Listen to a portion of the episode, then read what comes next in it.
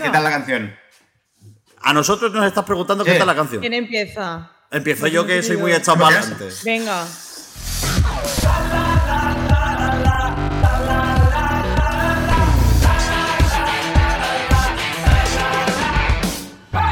Hola, muy buenas. Bienvenidos a una nueva entrevista del Movidas, la primera de la temporada 2024 eh, del Venidor Fest, fuera de eh, pues ruedas de prensa, de presentaciones y de todas estas cosas. Que ya sabéis que nos gusta mucho, eh, lo, ¿cómo decirlo? Las aranas, nos gusta mucho las aranas con Radio Televisión Española, pero también nos gusta más hablar eh, detenidamente con los artistas para que nos presenten el proyecto y sobre todo por una cosa más importante, que es para sacarles a la luz cosas de las que a lo mejor ellos mismos no se acuerdan eh, y también para que les conozcamos más en profundidad. ¿Por qué? Porque muchas preguntas sobre la puesta en escena van a tener a lo largo de estos meses como para que nosotros eh, sumemos al tema, que le preguntaremos, no os preocupéis que le preguntaremos. Y el primero, evidentemente, que lo podéis ver sobre mi cabeza, es Roger Padrós. ¿Qué tal, Roger? ¿Cómo estás? Muy bien, pues muy contento de estar aquí hablando con vosotros por primera vez por webcam. Com el temps ens torna així. Bueno, por primera vez por webcam, ya la, la- creo que es la tercera vez que, que hablamos después de Sevilla y de Madrid el otro día. Con el sushi. La- con el sushi, con el sushi y con el y con el cash.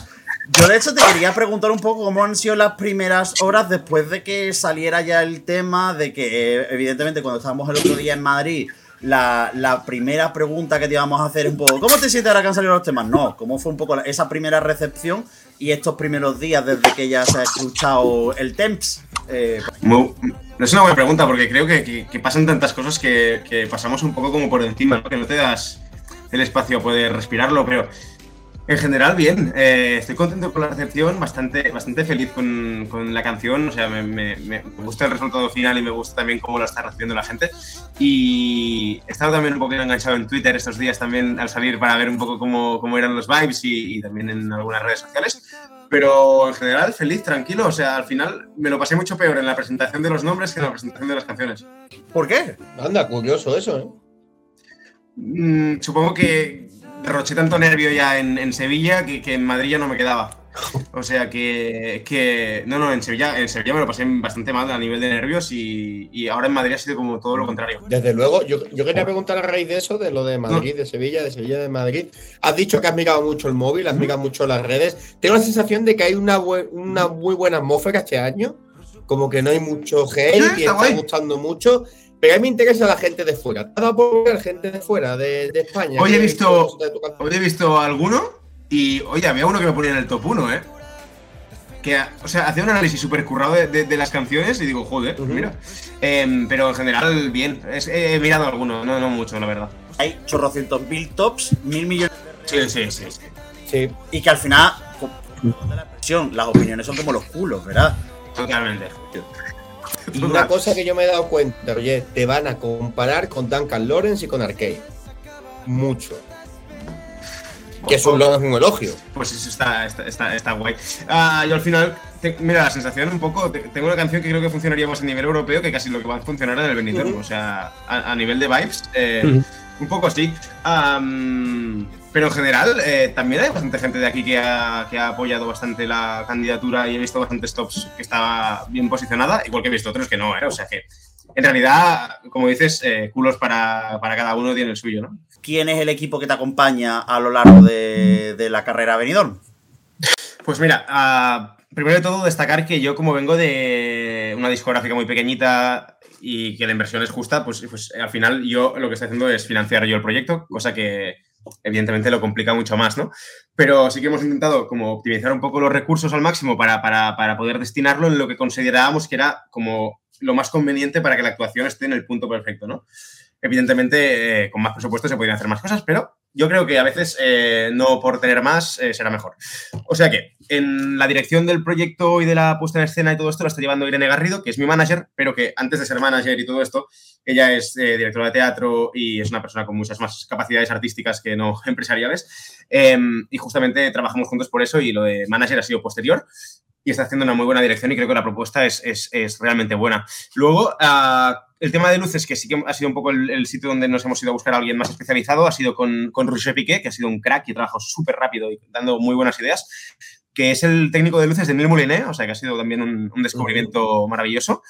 Y luego, a nivel de realización, nos ayuda un poco también Carlos Lecegui, que, es, que quizá lo conocéis de Radio Castellar también, eh, sí. que, que, también controla, controla bastante a nivel de, de, de, cámaras y tal, porque le ha tocado bastante estos palos. Y, y, al final, nada, un equipo humilde, pero creo que con las personas adecuadas. Y siempre digo que sienten los colores más que no que, no, que son mercenarios y creo que es mejor tener gente que, que crean el proyecto de esta manera, ¿no? De hecho, yo te, enlazando un poco con eso que comentas de, de ser un proyecto pequeño, eh, ¿Tú has hablado con tus compañeros un poco respecto a, a, este tema? Es decir, sé que el otro día en la rueda de prensa, hace hacía bastante tiempo que muchos nos cruzabais, pero al final sí. estás viendo también un poco, y me imagino que lo comentaréis, que los volúmenes de equipos que lleváis unos y otros son, son sí. diferentes. No, evidentemente. Tampoco, tampoco me pregunto ni, ni cuestiono, porque al final cada uno está en su punto vital y en su punto de la carrera. Y creo que, que, todo es lícito y todo es correcto y todo mola, ¿no? Y tampoco quiero ser invasivo, o sea, que, que me parece súper bien. Ojalá pudiera llevar yo a 10 personas, ¿no? O sea, ¿por qué no? Pero la realidad es la que es y me parece maravilloso también poderlo vivir desde el sitio donde lo vivo yo. Uh -huh. Hombre, es un sitio bastante más, ¿cómo decirlo?, personal, incluso. Totalmente. Que, que en otras condiciones. Claro, al final yo respiro, lo respiro todo, ¿no? Desde, desde estar respondiendo los mails a Televisión Española para la coordinación de cosas con, con Irene, que os decía, y, y, llenar los Excels, ¿no? Que creo que, que eso muchos no lo van a hacer. O sea trabajo que... el becario, ¿no? Total, total, claro. pero oye, al final eso le da valor también a la propuesta luego encima del escenario, porque uno sabe lo que cuesta sí. estar ahí y, y lo, la, la, cantidad de gestiones que hay que hacer. De hecho, la que hacía eso, y lo ha hecho dos años, era Blanca Paloma. Pues Blanca se autogestionaba todo porque ella es escenógrafa también y ya estaba encima hasta de lo último. Pues eso de hecho, mismo. nos dijo que envió ella el PDF y lo envió absolutamente todo. Pues, y fíjate que le fue un poquito bien. Pues yo he hecho lo mismo, pues lo mismo de lo mismo por aquí.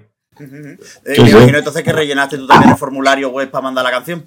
Sí, absolutamente, te lo juro. ¿Y qué tal llevamos? Lo de los Excel y demás, ¿los vamos llevando bien? ¿Necesitamos clases, fórmulas y demás? ¿Por ahora la llevamos bien? No, no, lo llevo bien. De hecho, estudié dirección de empresas y el tema de los Excel y tal mm. me lo comí bastante fuerte. O sea, que, que, todo, todo controlado. ¿La llamada la recibiste tú? Sí. ¿O fue tu manager? Yo, yo, ¿Y yo. qué tal fue la recepción de eso? De pues, el teléfono. Justamente estaba en el Excel trabajando, porque como soy un proyecto pequeño que os decía, estaba trabajando en mis gestiones, en, hostia, eh, tengo que conseguir conciertos, haciendo mis, mis buscando mi, mi, mis espacios, ¿no? Eh, intentando investigar un poco, porque al final, cuando eres emergente, picas piedra como nadie.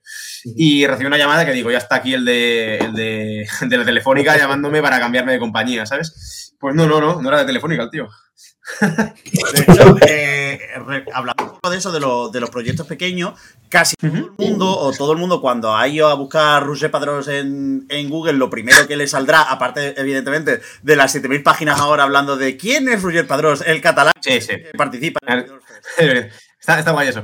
Eh, aparte de eso, lo segundo probablemente que le salga mucha gente es eh, la voz, de, de sí. que participaste en la voz. Pero hay una conexión eurovisiva un poquito antes que te quería de hecho preguntar y arrancar un poquito por ahí, ese lado más personal y es 2018. A ver. Empiezo de golpe a bajar, a bajar, a bajar en el, en, en el muro de Instagram. Y sí. La primera o la segunda publicación y de golpe veo un nombre que me resulta rarísimo. Veo arroba Fureira. Y de golpe... ¡Ah! ¡Hola! Muy fuerte. Y digo... ¿Qué es esto? En la sala Luz de Gas en 2018, en el sí. anual Flashback. Eh, sí. Hola, no me acordaba de eso, ¿eh? Que estabas con Eleni Fureira. ¿Cómo, ¿Cómo, es eso? Es decir, la primera conexión del año es antes de, de lo que la gente te conoce muy friki, es que esa canción so Fuego sonó muchísimo. Entonces, eh, en Radio Flashback, que es una radio aquí en Cataluña, eh, me hacían un concurso rollo. Empezó T, creo que era, creo que hacían OT también en esa época. Y hicieron un OT en plan, enviar una nota de voz cantando la radio y, y conseguí participar en el Annual Flashback en tal sitio con tal gente, ¿no? Y, y, un colega me lo pasó y dije, bueno, pues grabo la nota de voz y lo mando. Y mira, ahí acabé. es que. Y, y, y, pero, ¿cómo, ¿y cómo es eso? Es decir, porque claro, eh, empiezas, mandas una nota de voz. Te lo juro. Así a, a, pero cantando a, o hablando. A, capela, a capela, cantando aquí en, en el coche. Claro. ¿Se puede saber qué cantaste? Canté Wicked Game de Christ Isaac. Esa la cantaste en la voz también, ¿no? Sí, sí, sí. Me, me, ha sido como un, un, un, refresh. Eh, sí, sí. Perdón, ¿eh? Ha, ha, sido un recuerdo desbloqueado bastante fuerte. ¿eh? Siempre hacemos eso. Wow, no, te lo juro que no. Claro, pero ¿recuerdas algo de esa noche o los cubatas te mataron? No, no, no bebía yo en esa época. Claro, porque tú de qué año eres. Pues no, 97. No, quizás sí que veía, pe- pero, pero, pero. Ah, bueno. Pero no, no, no, no soy muy de beber, de hecho muy poco y no me mola nada demasiado el mundo de la noche. Ah, mira, el vino y la cerveza sí que me gusta mucho, pero me gusta sobre todo eh, cuando estás comiendo, ¿sabes? En plan, como un complemento de la comida. Un maridaje, ¿sabes? El sushi. Maridaje, el maridaje, sí. Claro. El tapafest, ¿eh? Vas a descubrir el tapafest allí. Sí, me- me han hablado de esto. bien.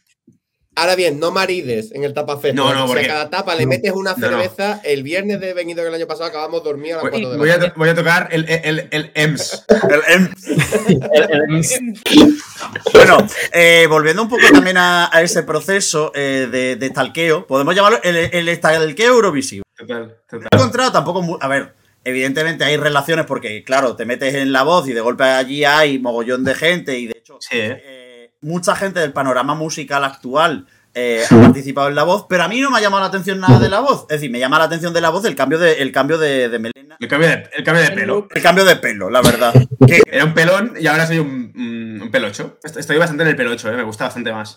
Sí, está bueno. A mí me, me ha, gust- me ha llamado mucho más la atención otra cosa, otra experiencia, si damos otra A ver. esta es más reciente y es la relación ahora de golpe con el Fútbol Club Barcelona. Ah, ya. Eh, no, pues, pues, pues porque en el. Mira, pasan dos cosas, ¿eh? Por eso con el Barça, el, el bolo del Camp Nou aún no, lo han, no lo han pagado aún, ¿eh? O sea. Y estamos hablando de enero, marzo, abril, en mayo, ¿eh? Cosas En que mayo. pasan ¿Cómo está la en cosa? el Hay que esperar la siguiente Hay- palanca. hay ¿no? A que- La siguiente palanca vas tú, Yo, yo- no pasa yo pensé, joder, han vendido a Dembélé, me van a pagar. Y no. Eh, ah, pero, perdón, no, no, a ver, ahora fuera coñas. El Barça subcontrata empresas para gestionar las cosas. Porque me, me pasó que ese domingo fue el último partido que en el Camp Nou antes de derribarlo y tocamos ahí y eso no lo hemos cobrado. Y en cambio, el día siguiente canté en el Palau Laurana, de casualidad me, me contactaron para hacerlo y eso a la semana había cobrado. O sea que al final el problema está en la empresa subcontratada, no en el club. El club da un financiamiento y, y- y ya está. No, no hay más relación que al final una. Eso, ir a, ir a currar y estaría muy bien cobrar. Pero tú entonces no eres del Barça. Ahí se reivindica. Yo sí, yo soy del Barça, aunque estoy muy en plan. Estoy, estoy bastante en el Girona, ¿eh? Estos días. Uy, uy, uy. Ya, es verdad, ¿eh? ¿cómo giras todo, Sí, Girona? es verdad, es verdad. Es que, es que es como un poco club amigo, mi discográfica es de Girona, paso mucho por ahí, entonces, no sé, hay, hay- hay como un poco de afinidad, ¿sabes? Yo me he dado cuenta que es la gente del español la que está pelusona, porque imagínate que gana, la liga, es un destrozo. Ya, ya, ya. Eh, El español está en segunda, ¿no? Sí. Sí, Sí. por eso. En realidad, el Barça, hostia, a ver si espabilamos este año. Venga, va, cambia, hablamos de lo que toca. Ah, bueno, dime tú, Miguel. Tú, di tú, di tú, porque Vale, vale. aquí de golpe, en el tema futbolístico, que al pobretico mío lo voy a meter en un embrollo, a ver si hay alguien que lo libera un poquito. No, no, no, a ver, a ver si me pagan. No, no. Cuando, cuando me paguen otra vez, pues ya está, todo bien. Nos gusta, nos gusta mucho el fútbol, ¿eh? de hecho, del equipo, tres trabajamos con, cuatro trabajamos con fútbol. A mí me flipa, ¿eh? También, o sea... sí. Pues lo que, lo que te voy a preguntar yo es que estoy así, bueno, investigando y demás. Vamos a ir unos años para atrás. Yo vi que estuviste probando varios instrumentos antes de decidirte por el piano. ¿Cómo es el momento? Bueno, dos preguntas. ¿Cómo es el momento, lo primero, de decirle a tu madre que quieres tocar el tambor y luego cambiar del tambor al piano? Mira, la verdad, si te digo la verdad, no, no me acuerdo porque era muy pequeño, pero yo siempre dice que en plan le dije el tambor, ¿sabes? O sea, en plan, ¿sabes el típico niño que quiere joder? Sí, sí. Pues, pues, pues. Pues, cual. Muchos Pero bueno. pianistas empezamos así. Total, pero mira, al final me dijo, no, pues al piano. Y yo, pues, pues vale. Pues qué, qué, qué- Bueno. qué farem, ¿no? Bueno, siempre se De momento te va bien. No, yo eh, al final hubo mucha química y siempre me acuerdo cuando era pequeño que había una profe que me ponía como chuches en las teclas y me decía, si tocas el sol, te comes la chuche. Y yo, ¡pa! No fallaba una, tío. Sobredosis de azúcar. Madre mía. Pero a ti, a ti se te ve que eres hiperactivo. No, no, no, cero. ¿Nada? Pero, No. a ver, no digo hiperactivo, no digo dia- o hiperactivo diagnosticado. Digo en plan de que se te ve que, que, que estás muy activo siempre. Ah, pues estoy bastante, soy bastante, o sea, bastante, cuando, cuando estoy aquí estoy a full y si no estoy aquí, ¿eh? En plan... Pero so- soy hiperactivo mm, de cerebro, de, de, de, de físico, de movimiento físico no. De hecho, eh, Y ahora los trenes, ¿no? Mucho tren, ¿no? Mucho Wigo, mucho Irio, mucho Madrid-Barcelona, Barcelona-Madrid. Eso, eso es durillo, ¿eh? Sí. es, lo sí. que, es lo que llevas peor. No, pero ayer, por ejemplo, fui, eh, fui a Madrid y volví. Y el jueves también, ir y volver. Y quieras o no, pues las 5 horas de tren o las 6 que tienes que estar entre estaciones y todo, pues, pues un poco de palo sí que da, pero oye, la vida es así, ¿no? Haber cogido otro oficio. ¿Es por eso que tu canción se llama El Tiempo? Porque es el tiempo que pierdo en el, en el tren. La escribí ahí. Eh, Quería poner el, el- el tren, pero se quedó en el Thames. Claro. Bueno, que de todas maneras, ¿eres de Barcelona capital? No, Entonces, de- con el Rodalíes ya has perdido tiempo tú para hacer canciones, ¿eh? te lo juro. Nada que quieras. Esto sí que ha estado bien. A ver si lo arreglan también. Madre mía. Pero tienes, reclamar, venga. tienes, tienes para todo el mundo, chiquillo. Es decir, Hombre, es que tú, no sabes lo que es Rodalías, chaval. Eh, eh, perdona, ¿cómo, cómo, cómo que no sé lo que es Rodalí? Mira, Luis Mesa siempre está constantemente diciendo, yo es que soy de Sevilla viviendo en Barcelona, yo soy de Málaga, viví durante seis meses en Barcelona, eh, Pues ya lo sabes. gracias a Dios, previo a la pandemia. Yo me, yo me iba a trabajar en, a Sans y salía de casa a las 6.40 sabiendo que tenía que coger el tren de las 7, pero el tren que llegaba a las 7 era el de las 6 y media. O sea, Joder. Siempre. era como re- regreso al futuro, ¿sabes? Madre mía, de verdad, pero es que así No, no, no, se era, puede. era una locura, ¿eh? Era una locura. En fin, eh, Volviendo a la música. Eh, volviendo a la música. Eh, este, el año pasado, bueno, durante este año, eh, antes de que empezara todo un poco la locura, Benidorm Fest, etcétera, yo he estado mirando algo que creo que, si no me equivoco, se llama Las Noches Mágicas. De, de la Casa Batlló. ¿Cómo, Eso está cómo- guapísimo, ¿eh? ¿cómo, cómo ha sido ese, eso? Eso, ah, Irene pensó que era un sitio súper adecuado para que yo pudiera tocar y decidió enviar un mail. O sea, nosotros vamos con mails y formularios, en plan, dando la cara, ¿sabes? Y justo pasó que alguien saltó de, de Casa Batlló y nos contestaron, les interesó, hice una prueba y el, ya, estaba, ya estaba dentro. Y a partir de aquí ya llevo dos temporadas. Y está muy guay porque son bolos de 45 minutos, eh, es, es- es en la parte, en el rooftop, digamos, en la terraza, y mola mucho porque se junta gente, pues quizá tienes a gente de China, con gente de América, con gente de España, con gente de... O sea, es como un mini Eurovisión. Madre Y- mía, ¿cómo enlazamos, eh, eh? ¿Cómo hilamos? Como hilo. Y entonces canto algún tema mío, versiones, pero está, está muy guay. Y si os pasáis algún día por ahí, os recomiendo mucho que lo veáis porque los shows son muy top.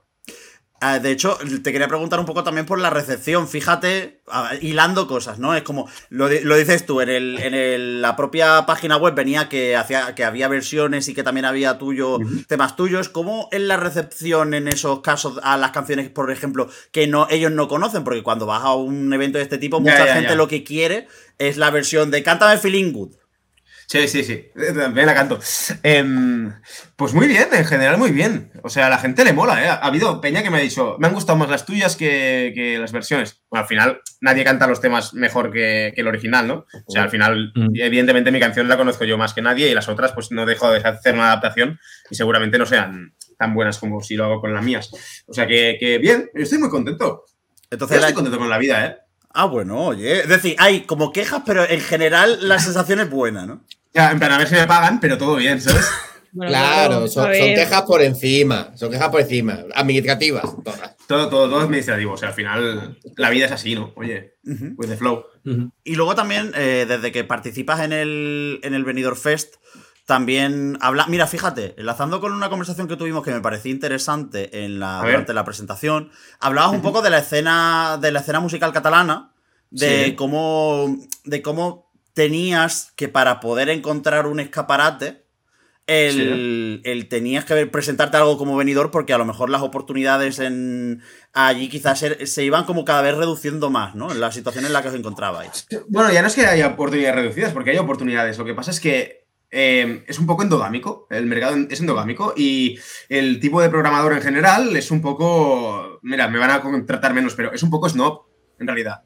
Y ¿sabéis la, camiseta- la foto esta que ha subido hoy Dualipa de em, que no escuches pop no quiere decir que seas más guay o algo así? Sí. Eso voy a buscar, eso voy a buscar, porque es que la frase es literal, ¿eh? O sea, a ver, Dualipa, perdón, ¿eh? Madre, madre, Dua Yo también estoy mirando. ¿eh? Ha subido una foto eh, que es de hoy. Ah, aquí, está aquí. Dice: Hating pop music doesn't make you deep. En plan, que odies la música pop no te hace más profundo. Pues eso se podría aplicar un poco aquí en general. Y al final es un poco el discurso baratillo, ¿eh? Porque todo es en plan, todo es muy alternativo, todos somos muy guay, pero en realidad es súper mainstream en realidad. Pero como tú no eres un perfil que. O sea, a mí muchas veces se me tacha de, pues, pues no sé, pues mis pintas parecerán por mis pintas, pues, pues te hacen un prejuicio, ¿no? Y ya no eres, pues, eh, suficientemente alternativo como para estar en, en según qué sitios, ¿no? Pues, oye, eh, al final al- te obligan a irte a otro sitio y quizás están perdiendo cosas de calidad. Y ahora lo digo por mí, ¿eh? Lo digo por la cantidad de artistas que se quedan eh, fuera del panorama por la, por la, justamente por la visión endogámica de, de ciertas personas. De hecho, vamos, vamos, a, vamos, a, vamos a aprovechar. Es decir, dime, tre- recomienda tres artistas de la escena que tú digas. A lo mejor no están teniendo las oportunidades que, la- que se merecen y que habría que darles un escaparate. Mira, había un chico que tenía un grupo antes que se llamaba Animal, se llama Gerard Aledo, que es muy top. Es muy top y hacía música más del estilo que, de- bueno, en, en el estilo más charango y tal, que era la época que se llevaba. Y él quiso cambiar, quiso hacer un álbum más eh, popero, balada, pum, fuera del marcado. Eh, luego eh, hay otro chico que se llama Miquel, que, con, con M minúscula, que también hace música así como muy, muy- O sea, las producciones son brutales y también, o sea, lo veo muy poco circulando, no sé si tiene oportunidades o no. Otra chica que se llama Ju, que en su momento tuvo cabida, pero ahora está intentando volver a entrar. O yo mismo, joder, he, he currado muchísimo, he tenido mucha visibilidad, canciones en radios, em, los conciertos son de calidad, o sea, os lo puedo garantizar. Y madre mía, para conseguir un espacio. O sea, joder, cómo cuesta, ¿sabes? Y en cambio ves el, el- el mismo prototipo eh, en todos los mismos sitios. Y además te das cuenta también que la industria musical hace famoso a quien quiere. Porque se- si te, si te quieren poner una canción en una lista y te la ponen top 1, de aquí cuatro días sabes quién es el cantante que lo está haciendo. Ujú. Sí, la- es que va así, o sea, yo he tenido, eh, por suerte, cosas en, en Spotify que he dicho, esto no tiene ningún tipo de sentido. O sea, pasar de tener una canción que tiene 40 plays a pasar a tener 2000 el día siguiente. ¿Por qué? Sí. Y de golpe mucha gente, guau, me encanta ese tema. Pero esto me pasa a mí, nos pasa a todos. O sea, el- la industria es un poco, wow, tío. En- Entonces te da, supongo que te dará un poco de mm, volver a confiar un poco en todo, que alguien en Torre España, en Prado del Rey, en Radio Televisión Española escuche tu canción y diga, lo voy a llamar, lo voy a meter en el festival y voy a estar y, y quizá confiar más en la música que en el perfil, ¿no? Es decir, esta canción me ha enamorado, la voy a introducir en mi- Total, es que, y mira, yo, a mí me pasa una cosa, que a mí me interesa la música, a mí el perfil del artista, o sea, evidentemente me interesa, pero, pero me interesa hacer música, a mí el famoseo, el artisteo y todo el rollo que se lleva alrededor, que hace que la persona sea como más mm, super guay, super cool. Es que yo soy muy honesto, ¿sabes? Que cuando hago música y cuando los artistas que escucho, me creo el artista porque es la persona que me está contando las canciones. A mí mantener un personaje y esto me cuesta muchísimo. Entonces, eh, pues quizá ahora no se lleva tanto, pues mm, me tengo que joder. Es lo que hay. Y que, Pues y que lo que di- semanitas de promo, ¿eh? También te digo. No, no, no. Sí, sí que, que, que súper, ¿eh? O sea, y, y, y por eso hice justamente lo de Benidorm, porque pensé, siempre tengo la sensación de que uno no es profeta en su tierra, ¿no? Sí. Si me envías la canción en catalán, coño, y te la cogen, tío, y dices, joder, es una balada, ¿sabes? Macho, tío. Eh, eh, y, y lo que decíamos, ¿no? Luego no sé cómo está siendo por Europa, pero también las buena- buenas vibras. O sea que, que yo tengo la sensación de. O sea, yo siempre digo, soy mucho más músico que otra cosa. Y, y yo hago música cuidándola al detalle y currándomela. Intento que no sea nunca algo formulero, más allá de que si quiero que algo vaya a la radio expresamente. Ujú. Y justamente la canción All Thames es cero formulera. O sea, es una canción que para mí es un proyecto construido como a engranajes, a piececitas y de muchas horas de estudio de, de mano a mano. O sea, lo he escrito yo em, y he estado yo en toda la producción. O sea, es una coproducción. O sea, que es- son horas y horas de curro individual ahí detrás de, de cada detalle de la canción. De hecho, quiero hacer un vídeo en plan comentando todas las cositas que hay porque a primera escucha se escapan muchas cosas, pero hay detalles súper, súper guays a nivel de, de producción. Eso es una cosa que te íbamos a decir, que ha dicho Johnny, te hemos visto en Twitch también. Eso, Ah, a eso iba. sí. Ahora, Estoy, estuve en Twitch un poco. sí, sí. Dime, dime, dime. Perdón. estalqueando ahí un poco eh, lo que dices tú, lo de picar piedra y currártelo, aparte del Twitch, viste que, vi que también te habías presentado OT, la edición no la sé, imagino que sería de las dos primeras, o está Hostia. mal la entrevista, no sé. Puede Eso ser. ponía. No, yo, yo fui a Euforia. Yo fui a, a Euforia Euforia. y a mí me Ah, pues cogieron. ponía- En una, ¿Eh? en una entrevista, no me acuerdo el medio, ponía que te habías presentado también a OT. Puede, no puede sé. ser que. O sea, creo que hice un casting, pero. O sea, estaba fatal de voz, estaba enfermísimo. O sea, fue un drama. O sea, que tampoco lo tengamos mucho en cuenta. Pero- Em, fue, antes de la voz todo esto, ¿eh? Sí, sí, sí, Creo que- creo Creo antes de lo de Foguereira y todo, ¿eh? Imagínate. O sea, que. Madre mía, Bueno. pero eso, eso ya sería. Pues sería el Bueno, el 17, 17, solo. el 17, Era la súper- primera. Es Era súper pelón ya. Era súper pelón. Súper pelón. Volviendo, Em, volviendo a lo del Twitch, ¿cómo fue para ti el, el tema pandemia? Porque me imagino que si ya, si ya es duro para, para un artista ya consolidado, para un emergente, tiene que ser todavía. Fue una putada muy fuerte. Porque justamente salía de la voz, eh, momento top a nivel de poder eh, hacer bolos, eh, conseguir un poco de remuneración para poder invertir en tu proyecto y darle a tope. Y todo lo que programábamos se llenaba de gente y a las dos semanas nos lo cancelaban. O sea que fue una, una cagada. Y luego pues me puse en Twitch un poco para intentar mantenerme en circulación y a la que vi que podía volver a tocar, salté de Twitch. Porque no, no, es- para mí y además... eh, entender la música como una rutina en la que cada, cada día me tenía que poner a tocar, se me convertía un poco en una montaña. Y ya está. Y luego me presenté también, lo que os decía antes, al casting que hice fue de Euforia, que es donde ha estado, de donde viene Sofía, que a mí me cogieron en la primera edición. Pero yo por Sí. temas contractuales, por temas de, de- de- de maneras de ver las cosas y de no, no estar de acuerdo con ciertos eh, puntos, pues no lo firmé y no participé. Wow. Y en, en Twitch, ¿algún que otro susto te llevaste por lo que, Hostia, por lo ¿has, que visto, vi? has visto el clip?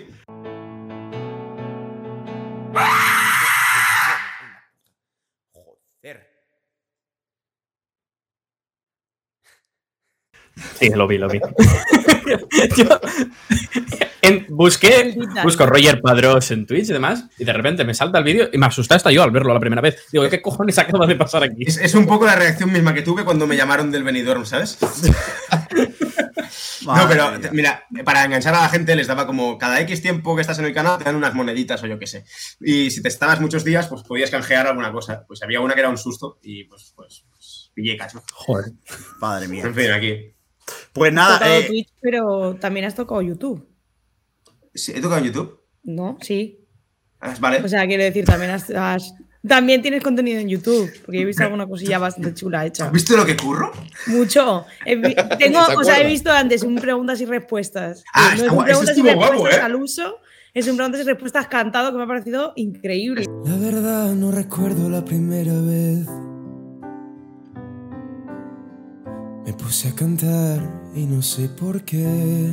Estuvo muy currado eso, sí. Esto también lo hacía por, porque estábamos en pandemia. Muy, ¿cuánto lleva tiempo mucho la libre? pandemia. Muchísimo tiempo libre, que, No, que- no. que de, de hecho fue con lo que, por ejemplo, nosotros aprovechamos la primera temporada nuestra. Eh, en Spotify hay como chorrocientos episodios y de hecho hemos ido haciendo así. Empezamos, en plan, la primera temporada, ochenta y pico, la segunda, setenta, la tercera, sesenta, la cuarta, Ya, treinta y pico. treinta y pico. Y ya, como ya. Tenías más, tenías más, más podcast que días en el año, tío. Pero es que te imagínate, si es que al final era en plan de, bueno, que ha salido no sé qué, grabamos, algo, grabamos, que se cancela Eurovisión, lloramos, y luego, ¿qué hacemos después? Grabamos directamente. Que ya es, una, es una rutina. Pues, de hecho, mira, fíjate, tú eres eh, artista independiente, tú estás llevando Sí. tus Excels, y voy a cerrar con una pregunta. A O ver, do- venga, va, dos a ver. preguntas. La tengo una para vosotros yo también. Ah, Anda. Uy, ¿Qué tal Uy. el tema? O sea, Déjale antes, déjale antes, Miguel, déjale antes. ¿qué, qué- qué tal la canción? a nosotros nos estás preguntando qué tal la canción. ¿quién empieza? Empiezo Pues yo que soy muy echado ¿Lo para adelante. Venga. No, a ver, yo voy a ser muy sincero, lo he dicho antes. Yo creo que de las baladas de la, de la edición, eh, personalmente las baladas me gustan mucho y a mí la que más me gusta eh, es la tuya, de, la, de las dos que identifico como baladas de toda la vida. Es decir, de las que podría identificar, que creo que está la tuya y la de Quique, poco por, lo que va a entrar siempre, con comparaciones. Eh, por gusto a mí la, la tuya es la que más me gusta, pero sobre todo por la producción. Es que te iba a decir, creo que la de Kike y la mía son, son dos mundos diferentes porque él es un- una balada que podría ser mucho más a balada española, ¿no? Sí. Y la mía es que casi que encajaría más en San Remo, ¿sabes? De hecho, Uy. sí. De estilo. De hecho, sí. Sí. Pues con, sí. con los sintes y con todo el proceso que tiene, O sea, la, sí, sí, la sí, composición y sobre todo la producción, creo que es lo que le da el toque chulo. Que creo que también la gente, y eh, fíjate, hablamos de Kike y hablamos de tu, de tu canción, que la gente se está durmiendo un poco en el sentido de que, de que tendrían que darle más oportunidades. Muchas veces nos, Pero queda- nos quedamos cegados con, las con los primeros impactos y que hay que escuchárselo todo y escucharlo con atención. Es normal, al final también la- la- las otras canciones que tienen más radiofórmula también bus- tienen un primer impacto que es mucho más fácil de escuchar, ¿no? Y, y- y de hecho hoy en día la balada está un poco... De hecho yo es una cosa que quiero reivindicar también en Benidorm y que, joder, parece que todo el día tengamos que estar de fiesta con discursos de, Es que de, de poca emoción y de poco y de intentar que la vida no la veamos de cara, tío, ¿sabes? O sea, yo intento contar cosas que pasan en el día a día y que, o sea, en, mi música en general, ¿eh? Y creo que lo, lo que reivindico un poco es eso, ¿no? O sea, que Y también entiendo, una canción en catalán, pues eh, también va a tener menos streams. O sea, a mí, honestamente, eh, eso me importa más bien poco. Yo creo que lo que se tiene que hacer, se tiene que hacer en el escenario y dar una buena actuación allí. Pero, pero que la gente escuche lo que le apetezca y también entiendo que las canciones más radioformuleras y también con personas que tenían muchos más ya oyentes, pues, pues tengan mucho más. eh, Pero eso, es normal. Eso cambia con lo, lo que dices tú, la primera, el primer impacto. Yo me acuerdo que en su día la de Gonzalo Hermida tampoco tuvo gran, gran impacto y luego, mira, se metió en la final, Este muy bien todo. Es que además eso, que es que hay cierta baladitis en Eurovisión. De hecho, Oli Alexander se ha presentado por el Reino Unido Sí. y la gran noticia que sacaban muchos medios es no es una balada. Y es como, chico, puede ser una muy buena balada. Hay baladas que ganan Eurovisión. Y además te digo una cosa, nosotros lo hablamos mucho, siempre hay una balada que es la gran balada que queda muy bien. Totalmente. Mucho Todos mejor los de los pegados. Siempre, cabe una. A mí, a mí me pasa un poco que cuando veo Eurovisión o cuando. Y creo que el Benidorm va a ser positivo para mí. A veces pasa que tú ves 20 canciones eh, o 15 que tienen unos drops, un beat, eh, unos sintes, unos subs de un nivel de tralla que flipas, que cuando llevas 8 seguidas, o sea, yo ya no sé cuál es la primera, ni la tercera, ni la quinta. Sí. Y Sí, luego sí. te pasa que te entra una baladita y haces, uf, te bajas suelo y dices, ah, un momento para respirar, ¿no? Por eso creo que, está, está en el equilibrio esto también lo, lo chulo. Fíjate también que, que- bueno, está muy cuidada. De hecho, fíjate que en ese aspecto también, la, entrando con, con otro de tus compañeros, que eso es lo que le ha pasado a mucha gente, por ejemplo, con, con Pedro, con Saint Pedro, que de golpe hay gente que no ha escuchado un bolero en su vida y que cuando se lo ponía a su madre en su casa eh, le decía, quítame eso, que es muy aburrido, y de golpe se están comiendo un bolero con papas en, en el Totalmente. Benidorm. Mm. Total. Totalmente. Y muy bonito, por cierto. De hecho, sí. Yo, yo estoy de acuerdo con Miguel, a mí Yo me también. flipa la, la instrumental y también es verdad que a mí, por ejemplo, me ayuda mucho que una canción esté en idioma cooficial. O sea, yo me. esa- todas las canciones que estén en idioma cooficial sé que me van a gustar. O sea, ahí no tengo ningún tipo de duda. Súper. Ah, Pues A mí, agradecido. a mí me pa- a mí me pasó que me enganché al Mon y Diga. Iba a decir plan, porque me até, at- até mucho a vosotros cuando salieron los perfiles. Y me ha parecido como la, la tercera pata de la trilogía. Totalmente. La he dejado un poquito de lado y me he enganchado a esta. Y, y la verdad que a mí, a mí me, me encanta también. Pues muchas gracias. lo mismo. No lo decimos por postureo, no, ya, ya, ya, Lo, lo- lo noto, lo noto, lo noto. Ya saldrá la, la verdad. el, Que día que salga el top. Ahí muy gracias. localizadas y esto ha sido como wow, pero además es como creo que un pasillo, un poquito más. Y a nivel de Porque a nivel producción es Claro, una la, cosa la- más la cu- la redonda. cuerda, la- la cuerda es real, eh, el piano es real, hay muchas cosas que, que quieras o no marcan un poco la diferencia. El piano se Mm. nota real. Hay una parte de hoy estaba escuchándola y digo, esto es grabado directamente con lo un piano. Sí, sí, sí. Pues por cerrar, eh, te quería preguntar, ¿tú has visto hoy eh, el render del escenario de Eurovisión? Sí, ¿eh? Eh, ¿Tú te lo has pensado de- en un momento determinado que lo tuyo puede acabar ahí? Perfectamente. ¿Y lo tienes visualizado? Ah, no, no, no, perdón, he entendido la pregunta en plan que lo tuyo podría encajar ahí a nivel de cómo estaba pensado. Ah, sí. eh, No, no, no, no me he planteado estar ahí. No me he planteado. Yo voy un poco pasito a pasito, ¿eh? No, Que si no, luego me pasa como que en el Barça que no me pagan, ¿sabes? no, no, si es que la gente... se- se- se- joder, macho. Si la has entendido perfectamente, si la has entendido perfectamente. Es que, a ver, nosotros llevamos dos años que lo que a nosotros se nos hace el chichi pesicola con el Benidó es que todo lo que vemos en, en Benidó al final acaba pudiendo trasladarse de manera más, más o menos en plan directa. Por ejemplo, lo de Blanca era un 1-1 y lo de Chanel fue un 1 multiplicado por 10. Pero Sí. que al final fue lo tuyo, tú, tú lo ves y dices, mira, si lo podemos hacer en el escenario de Benidorm, que por cierto, RTV, por favor, saca el plano ya, que estoy desesperado. Sácanos el render. Ya lo he visto. Es que no, no nos puede decir nada. No, hombre, joder, no, claro. Eh, Estoy trabajando en ello, ¿no? Em, sí, sí, sí, se puede, se puede trasladar. Al final, ¿sabes qué pasa? O sea, tanto Benidorm como supongo que Eurovisión aún debe ser más heavy. O sea, tienen un presupuesto y una locura a nivel de focos y luces que para acabártelo. O sea que es, es una infinidad de posibilidades. Y, y la pregunta es, ¿estás preparado para rellenar heces en inglés? Mira, pues lo del inglés lo llevo muy bien. Eh, espero que si, si voy a Eurovisión el- alguien me ayude un poco con los Excels, por favor. No, y no solo eso. Contrata un becario. En Benidorm, en Benidorm habrá 25 o 30 periodistas internacionales ávidos de preguntaros mil cosas en inglés. Es decir, no os vais a escapar. Pues Claro, no. maravilloso. Yo tengo un, un buen inglés porque lo practico en casa para yo venirme a ver.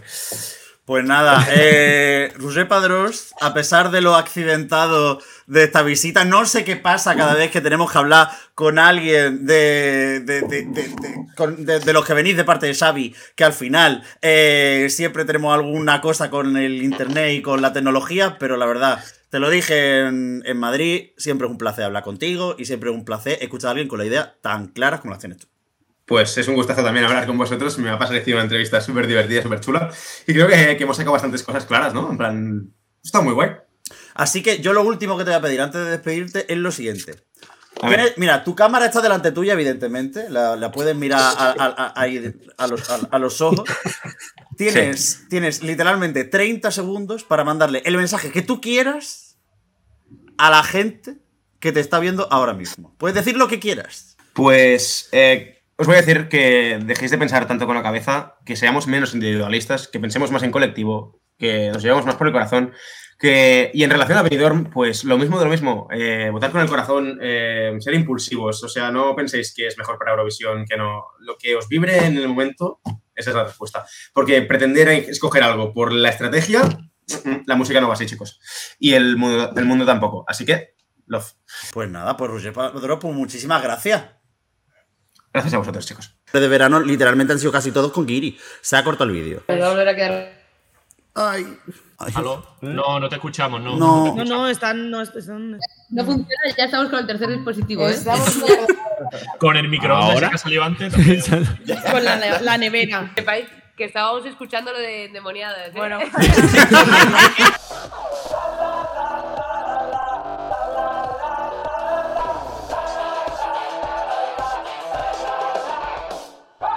Hola, muy buenas. Bienvenidos a una nueva entrevista del Movidas con motivo del Benidorm Fest 2024. Que además, si veis, estamos como, como súper a tope de gente. El equipo ha decidido que lo de las vacaciones pues va bastante poco con nosotros. Y teníamos charleta con las Marlenas y ha venido hasta Luis Mesa Cabello que ha sacado un hueco del trabajo y, y que además va si- sin el código de vestuario. A Carlos se lo permito porque está en Guatemala. Pero el resto dijimos y prometimos que íbamos con la gorra a la entrevista de Marlena. Literal- yo le, estaba, le iba a decir me muy voy a bien, usar ¿eh? zorras, total. Vamos Eh, todos equipados. Guatemala lo perdonamos. Por aquí hay una explicación. que No, no, no, tengo solución. Te- tengo solución, claro, te lo juro. Yo he ido al armario del departamento porque estoy en la tele y había que ponerse algo en la cabeza. A mí me gusta mucho Último Baile y el videoclip me da un rollo, rollo western. Igual a mí. sí. y tengo este con repase, el de la veneno.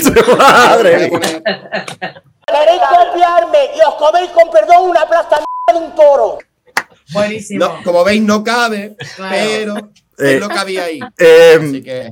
bueno, pues nada, eh, contamos con Coyote Dax para hacer la entrevista a... No, a- nada, nada que decir, sin palabras no has dejado, ¿eh? Que no cabe, tío. Es que no cabe, tío. A ver, es que tienes una almendra importante. Luis Mesa, mal lo Bueno, como esta, ¿eh? Bueno, Eh, eh, eh. no. Hay beef. Entonces, ¿podemos asumir entonces que Carol es la Luis Mesa cabello de, de, de Marlena? Confirmamos. o sea, No os podéis imaginar. Hemos tienda de las gorras, la tienda de las gorras que aquí y las tallas mm, de las, de las grandes, ¿eh? Sí. El tío estaba yo, una más. Bueno. Comemos despacio. Bueno, lo primero preguntaros a vosotras, a Ana, Carol, ¿qué tal estáis vosotras? ¿Cómo estáis llevando estos primeros días? Además, primeros días en los que os estáis asentando un poco de las más escuchadas en Spotify, que luego en la competición nunca se sabe, pero como primer, indicati- como primer indicativo siempre es bueno. Sí, siempre es bueno, pero claro, te da la responsabilidad, como tú dices, de la puesta en escena, cariño. Claro. Exacto. Y te da el, el- el, pues un poco más el nervio. Sí, la presión en ahí. plan de, joder, pues si está gustando tanto la canción en vía streaming, pues por Dios, ojalá guste la puesta en escena que, que llevaremos junto a la canción. Exacto, y que, y que después en, en- es verdad que, que, se, que motiva mucho el, el ver esta lista y, y que aparte todas las canciones están siendo muy escuchadas eh, y- Sí. y, vernos ahí como, como a tope. Eh, pero efectivamente es lo que dices, que después en Benidorm pueden pasar 18.000 cosas que ojalá sean positivas, pero, pero sí, sí, la verdad. Pero bueno, de momento motivadas y contentas de la acogida que está teniendo. Eso. Vosotras además, el- lo pla- o por lo menos tal y como lo hemos ido hablando en las anteriores ocasiones en las que nos hemos cruzado, eh, al final se sentía como una tercera parte de la trilogía eh, más reciente de, vuestro, de vuestros singles. Trilogía más bien, o sea, eh, no sé cuántos capítulos llevo ya, cariño. Me viene disco y no es Sí, coña. y no es coña. Tal cual. Sí, pero es el inicio del, del disco, o sea, es Amor de verano, red flags y pam, pam, pam, pam, pam, pam, pam, pam, pam. Sí, porque, o sea, efectivamente es lo que también nos, nos gusta haberlo hecho de esta manera porque eh, como que pone un poco en, en tesitura... Eh, Pero estoy la- queriendo, ¿eh? Sí, sí, no, tal cual, a la gente que nos escucha. Y es verdad que dentro de las canciones que, que vendrán, y, pues es, mola porque se cuenta mucho de, en general, de lo que nos puede pasar a todos, una relación de momentos bonitos, momentos eh, eh, más eh, amargos, más complicados, no sé. Entonces es como narrar la relación a, a raíz de varias canciones. Eh, es, es una, es una pasada, cualquier relación, ¿eh? Además, hablabais de relaciones de amor de verano. Que, que al final yo también tengo, os cuento, mi experiencia con de amores de verano literalmente han sido casi todos con Kiri. Se ha cortado el vídeo. Sí, fíjate, ha sido hablado de amor de verano Sí. tuyo y se ha cortado el vídeo. Sí, ha sido esto tremendo. Ay, Igual. que se ha caído esto. Ay, se cae. Bueno, pero eso se mantiene. Esto es música de Wii. Claro. Pam, pam, pam, pam, pam, Pam, pam, pam, pam, pam, pam. pam. ¿Hemos, ¿Hemos sido nosotras o todos? Habéis sido vosotras. sí. Ah, nosotras, Ah. joder. Ha sido, ha sido, y pum. sí. Ha sido ponerse a hablar Miguel de sus amores de verano y se ha ido la conexión. ya. Me interesa a nadie. Oye, de verdad, a mí me interesa hablar de mis amores de verano. Chica, ¿qué quieres que te diga? A mí yo es una cosa que me importa muchísimo. Es verdad que todos mis amores de verano han sido unos guiri, han sido guiri. Mira, me lié con un, Mira, en el orgullo de Madrid me lié con un turco. De verdad, ¿eh? Me he liado con un inglés. verdad. Me he liado con un sueco. Bueno, pero era un sueco que era hijo de chilenos, una cosa espectacular.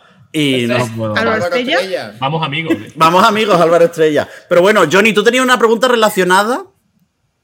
Una Sí, pregunta relacionada eh, con el tema. quería- Sí, eh, más que nada es, a mí, por ejemplo, creo que es porque vivo en un pueblo que solo hay vacas, entonces aquí como nos conocemos todos y hay mucho cotilleo, a mí, eh, o sea, me, mm, todo esto del cotilleo, la salsa rosa, todo lo que tal, no me interesa nada a no ser que me lo cuenten como lo contáis vosotras en las canciones. Entonces, ¿cómo fue la decisión de, de contarlo a través de, de las canciones? Porque imagino que tampoco habrá sido muy fácil contar No, es, es- todo lo que a todo el mundo le interesa y...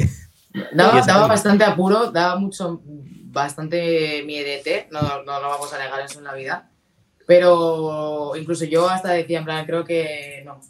Creo que Sí. igual no, creo que igual no sé qué. Y, era, y la oficina está, a ver, amor, o sea, es tu, es, es tu canción, es vuestra letra. Haz lo que tú quieras, confía en esto y ya está. Entonces, pues nos sacamos y, y el apoyo que recibió fue inmenso. Total, y yo creo que sobre todo Nada. también porque sigue siendo parte de Marlena, que nuestras canciones son historias. O sea, Gitana es para otra mujer, eh, eh, Fecha de curiosidad es más a nivel general, que te vaya bonito es para otra persona. O sea, es como. Pero son vivencias personales. Y, todo claro, y, y el por qué no. Eh, y vamos a, a contar eh, otra historia. O sea, siempre vamos a contar la, nuestra historia. Si- si- Ana siempre dice lo de no sé quién me va a querer a partir de ahora porque van a estar acojonadas por si sale una canción. No, claro, es que a- a- se hace- me- niñas, si se hacen las cosas bien, pues es como dice Taylor Swift, pues te compongo canciones buenas. Si haces las cosas mal, te, comp- te compongo cosas malas. Ya. Y Y ya encima, está, pero claro, dentro de toda esta historia, pues hay cosas bonitas como en todas las relaciones, eh, aunque haya sido mega tóxicas y, y tal, ¿sabes? Hay su puntillo. y encima en Benidorm Fest, que nosotros estamos como si fueseis nuestros hijos todos con los streamings y el 200 de Spotify y mirando y contando tal. Es un sitio que además tú si cuentas una historia no se entera nadie, porque esto de 150.000 streaming en cuatro días, esto es una cosa que pasa en todos lados, ¿no? Entiendo que si ya de por sí eh, Red Flags eh, tenía un punto, esto ya es como el salto al mainstream más absoluto. Yo creo que no hay una plataforma más mainstream que Benidorm Fest ahora, en la música española. Es literal. Ay, se, Ay, a quedar. Ay, que era. Ah, mira, ahí Ah, está, ahí estamos. Ahora sí. Ya, pero no, le- no escucho. Ay, no se oye. No se Ah, escucha. hay que darle al. Hay que desmutearse. A ver.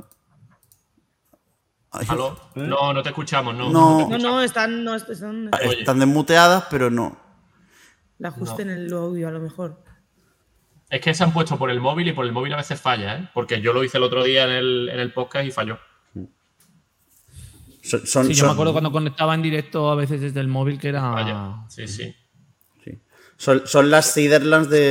Ay, ahora Ah. yo- Ay, ay. Aquí Ojo. hemos hecho cambio, ¿eh? Uy. Uy, lo que pasa es que esto es dramático. Cambio a móvil. Vale. Ah, amiga, a Ahí está. Ahora se oye. A ver. Ahora, s- bueno, Sí. Ay, ahora sí. Ahora sí. Ay. ahora sí. Bueno, Que sepáis que estábamos escuchando lo de endemoniadas. ¿eh? Bueno, Esto es- la vida en directo, esto se queda así. Esto, buenísimo, no. me ha encantado.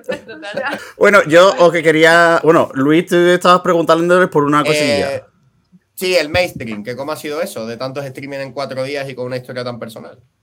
pues pagando, hombre. ¡Oh! Bot, ¿no? Ha habido bot.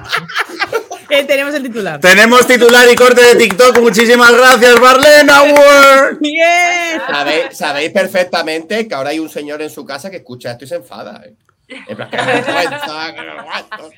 Sí, sí, sí. Yo, obvio No, no. no, hay nadie, ¿eh? O sea, No, no, pero en general que no, que estoy escuchando, no, no, no, pero que, que me encanta la respuesta, no me. No, que la verdad que se, que se, joder, se- la- afortunadamente la canción ha entrado en, en muchas playlists, la gente le está dando mucho, eh, mucho, mucho amor y mucho, eh, mucha, mucha escucha y, y la verdad que, a ver, se, se lleva con mucha ilusión, es que motiva y, y lo que dice Sí, también muchas veces que eso. pica, pica, es como, mm, joder, pues eh, queremos seguir ahí en lo, en lo más alto y que, y bueno, y que sobre todo también lo que decía antes, que se, ha- se han escuchado todas mucho y, y el que esté eh, siendo Amor de Verano tan, tan escuchada mucha se, gente dice que es, pues esto se escucha porque es la historia que tiene detrás, que no sé qué. Yo digo, bueno, pues cariño, pues es la historia que hay detrás y le interesa a la gente, pues mira, Ujú. O sea, ya, sí, ya sí, está, o sea, no, es, es- es buena. Red Sí. Flags también es bueno. eh, Amor de Verano es muy buena también. Entonces, lo bueno que nos quedamos es con eso, ¿no? El comentario de tienen reproducciones porque bla, bla, bla. Verás, al, final- al final con- contra eso hay que- ¿Sabes de mi cafeína? Madre mía. Bla, bla, bla, Bla, bla, vamos a juntar. Tal cual. Que, que también al final eso es, una- es un síntoma, ¿no? Este año es verdad que lleva, mira, llevamos dos ediciones del Benidorm Fest. Al final, este año eh, sí que la sensación que hay un poco generalizada es que también como que los perfiles sois mucho más diversos de lo que a lo mejor pudo ser el, el año pasado. Eh, y yo estaba leyendo, yo me he puesto ahí a cotillear un poco, porque claro, que cotillea lo que se va a hablar de los artistas con los que vas a hablar. Y le comentabais a los compañeros de la prensa escrita que al final el paso, vosotras os- como que lo habíais tenido en la mente en estas dos anteriores ediciones, pero no os habíais atrevido a dar el pasito, y que al final ha sido vuestro, vuestra discográfica la que os ha dicho, en plan, nenas, a mover un poco el chocho y a presentarse. Sí, ha- o sea, ha sido como reunión familiar, la verdad, Sí. en plan de cómo lo veis este año, cómo os veis, porque cada año nos lo, nos lo preguntaban. Y este año nos veíamos bastante convencidas, sobre todo por el, el modo de defender el proyecto, de defender las letras, de defender eh, las canciones que sacamos y, y de defenderlo en el escenario. Entonces sí que nos, nos veíamos muy, muy convencidas y con, con mucha carne que dar a la brasa, la verdad. Sí, y ta- y también estuvimos hablando mucho en su día con Raiden, con, con Vico, con las Tanchus, y también los consejos que, que justo todos ellos nos han dado, es como que todavía nos han empujado aún más a, a dar el paso, porque todos tienen eh, maravilla de palabras para el Benidorm Fest, y vamos, la verdad que no me cabe duda, viendo en general lo que estamos viviendo, Literal, sí. y de tanto los días allí como lo que aporta el proyecto, eh, ganes Eurovisión o no, con Chanel también en el caso, hemos hablado con ella, y que su caso es, el, además, haber ganado, he ido a Eurovisión, y es que era un chicas para adelante con todo, y Y no tengáis Sí. miedo, va a salir todo de maravilla. Eso, lo que dice Carol, ¿ganéis o no ganéis? Queremos saber más de vosotras. Y yo sé que, que María es una adicta a la Deep Web. A la Deep Web. Sí, soy a la Deep Con, Web. A buscar con gorra, con gorra parece más incluso. Sí, sí. Sí, parece como, También. como más, ¿no? Sí, me gusta la Deep Web, me gusta mirar, me gusta buscar los nombres, eh, me gusta mm, saber todas las entrañas que tienen los proyectos que se han presentado a Benidorm Fest. Y eh, yo pongo Marlena, digo, Marlena, me salen muchas cosas recientes, digo, no, aquí hay algo más, aquí hay algo más. Obviamente, eh, por todos he sabido que os presentasteis a Factor X Italia, que lleváis otro nombre. Bueno, a mí las, las audiciones que aparecen en YouTube es como vuestros nombres, pero vosotras tenéis, el grupo se llamaba de otra manera antes. Ah, wake ups. Wake ups. Wake Ups. No. No sabía si era W Caps o W Caps o algo así. Pero es- mira, siempre era uno de los principales problemas. O sea, ni siquiera Jesús Vázquez que presentaba X Factor lo decía bien. Es que decía eh, W Caps, o yo creo que era o Book Book Caps. Ups, o sea, bueno, Sí, sí. tremendo. O sea que sí, sí, era, fue uno de los motivos principales. Y porque el nombre tampoco nos, eh, No nos encajaba mucho. ¿eh? No, hombre, Marlena es más bonito y encima también relaciona, bueno, relaciona con Eurovisión y relaciona con Factor X, de hecho. Justo. Eso sí que lo sabemos. Eh, y yo quería preguntaros eh, cómo enfrentáis volver a la tele otra vez. A la tele Buah. concurso Eurovisivo, porque, bueno, Eurovisivo no, concurso de tele y de, bueno, de talentos, entre comillas, porque claro, Factor X, los dos, probablemente fuesen muy distintos en Italia y España, que no me cabe ninguna duda. Pero es que encima volvéis a, a otra cosa donde ya no sois, para, vamos a que nos conozcan porque no nos conoce nadie, no, no. Aquí somos Marlena y venimos a defender esto. Es, esa- ese es el, el- el- sobre todo el cambio de, de programa. ¿Qué pasa? Nosotras tenemos que barrer mucho. el- se está bloqueando otra vez, creo. Sí, claro. No, no, para allá. Un poco Vale, parado. Que tenemos que barrer mucho el polvo de, de- porque hace muchísimo que no, que no vamos a, a eso, a presentarnos a la tele, no un concurso como tal, como decías tú, sino a presentar nuestro proyecto junto a 16 eh, concursantes más, eh, como compañeros. Y, y la verdad que con muchas ganas otra vez de volver a, a la tele, de, de volver a enfrentarnos a las cámaras, que nos encanta. Sí, y, y también como dices tú, en otro, en un formato, por otro lado, completamente distinto, porque efectivamente aquí ya vamos como Marlena, vamos con un tema propio, primera vez que cantamos en televisión eh, y defendemos un tema propio, porque el tema, las, en X Factor eran versiones siempre, y, y yo creo que eso también es lo que, lo que, nos, lo que nos está encantando de, de Sí. toda esta... Pues eh, lo, que, lo que pusimos nada más eh, que se supiese nuestro nombre de- como candidatas de Marlena Torna a Casa era nuestra manera de decir, eh, de jugar con eso. De, Aquí lo tenemos. Ay, bueno, no lo vais a ver. Pero Bueno. sí, lo tenemos las dos por aquí. Wendy Marlena Torna a Casa y tenemos, llamamos casa a la tele porque eh, Ahí empezamos. ahí nacimos y nació todo esto. Así que encantadas de estar aquí otra vez. Te quería preguntar por, por Pajeo, por qué tal el trabajo con él y cómo avanza la cosa con una persona que ya ha hecho un par en Benidorm Fest, que viene de hacer segundo en Eurovisión Junior y que habéis cogido para mí uno de los mejores. Eh, también lo has cogido a nosotras, ¿eh? O sea, y Sí, es, sí. es sobre Ah. todo el- el- lo- la pasada que, que es cómo trabaja, lo tiene todo milimetrado, lo tiene todo estudiado y sobre todo que le gusta eh, lo que hace y le gusta nuestro proyecto. Entonces se nota cuando la gente trabaja con gusto, ¿sabes? Sí, eh, y es totalmente una pasada, el, el, eh, porque sobre todo la, toda la experiencia que tiene él, eh, como lo que dices en, en Euro Junior, en, Total. en la propuesta del año pasado de Carmento, que nos parece una pasada, eh, hace dos con Radio y nos la conoce todo mucho, y aparte otros formatos televisivos que él hace, y se, se nota, o sea, tiene 18.000 archivos de qué os parece si se os ve desde aquí, tiene dos monigotes dibujados en 3D. Yo sí que da miedo. total, total, eso sí que es Sí, sí, y la verdad que es, eh, es un privilegio y es una ventaja porque además eh, llevamos como mucho tiempo ya sabiendo lo que queremos y cambiando matices y tal y, y la verdad que vamos a llegar con todo muy estudiado y, yo creo que va a gustar mucho, vamos, nosotras estamos súper convencidas de, de la propuesta y de trabajar con él, vamos. ¿Y cómo, ¿Y cómo llegáis a Pajeo? No- Nos lo propuso Raiden, que él había trabajado pre- eh, con él en la primera edición. Y nuestra Y- oficina se puso, literalmente lo dijo Raiden y ya llamando a Pajeo. Sí, eh, literal. Fue a través de la oficina y dijeron, papá, papá, incluso antes, o sea, a unas sabiendas, y yo también lo sabía, que podíamos no estar dentro. De manera, esta es nuestra propuesta, esta es nuestra canción, y, y, eh, por favor, eh, si, eh, y él dijo que sí, que para adelante. Y entonces ya cuando nos confirmaron, él ya de por sí había mm, tenido ideitas y cositas y le habíamos Ujú. puesto referencias, y la verdad que, que fue tal cual, fue gracias a la oficina, ¿eh? literal, y Raiden. Sí. Y de amigo a amigo, Carlos. Sí, que mm, nosotros tenemos muchos amigos ya en la esfera musical eurovisiva. Vuestro mentor en Factor X fue Xavi Martínez, que es gran amigo de Euromovidas. Y si os había dicho algo, si habéis hablado con él, estáis en contacto con él, o sea, él también eh, ha estado en Benidorm, allí hemos estado tomándonos unas cervecitas con él, ¿verdad? Muy bien. Ya veremos. Eh, si os había dado algún consejo, eh, ánimos, imagino que sí, eh, pues eso. No, no, de momento O sea, no, no hemos no, hablado con él. no hemos hablado ni coincidido con él, porque cuando sí que coincidimos eh, con él, sí que, o sea, y nos ha- fue eso? sí, no sé, y también nos ha entrevistado en Barcelona, en, Sí. en, en- en la radio y antes de demás. todo esto. Claro, entonces eh, no hemos tampoco tenido oportunidad, así que a través de Twitter sí que hemos visto eh, cositas que ha ido poniendo y, y que la verdad que, que maravilla y, y muchas ganas también de, de verle de verle y, de- y también ver qué opina, de saber qué opina de la canción. Pero es real que es que no, no hemos hablado eh, con él aún.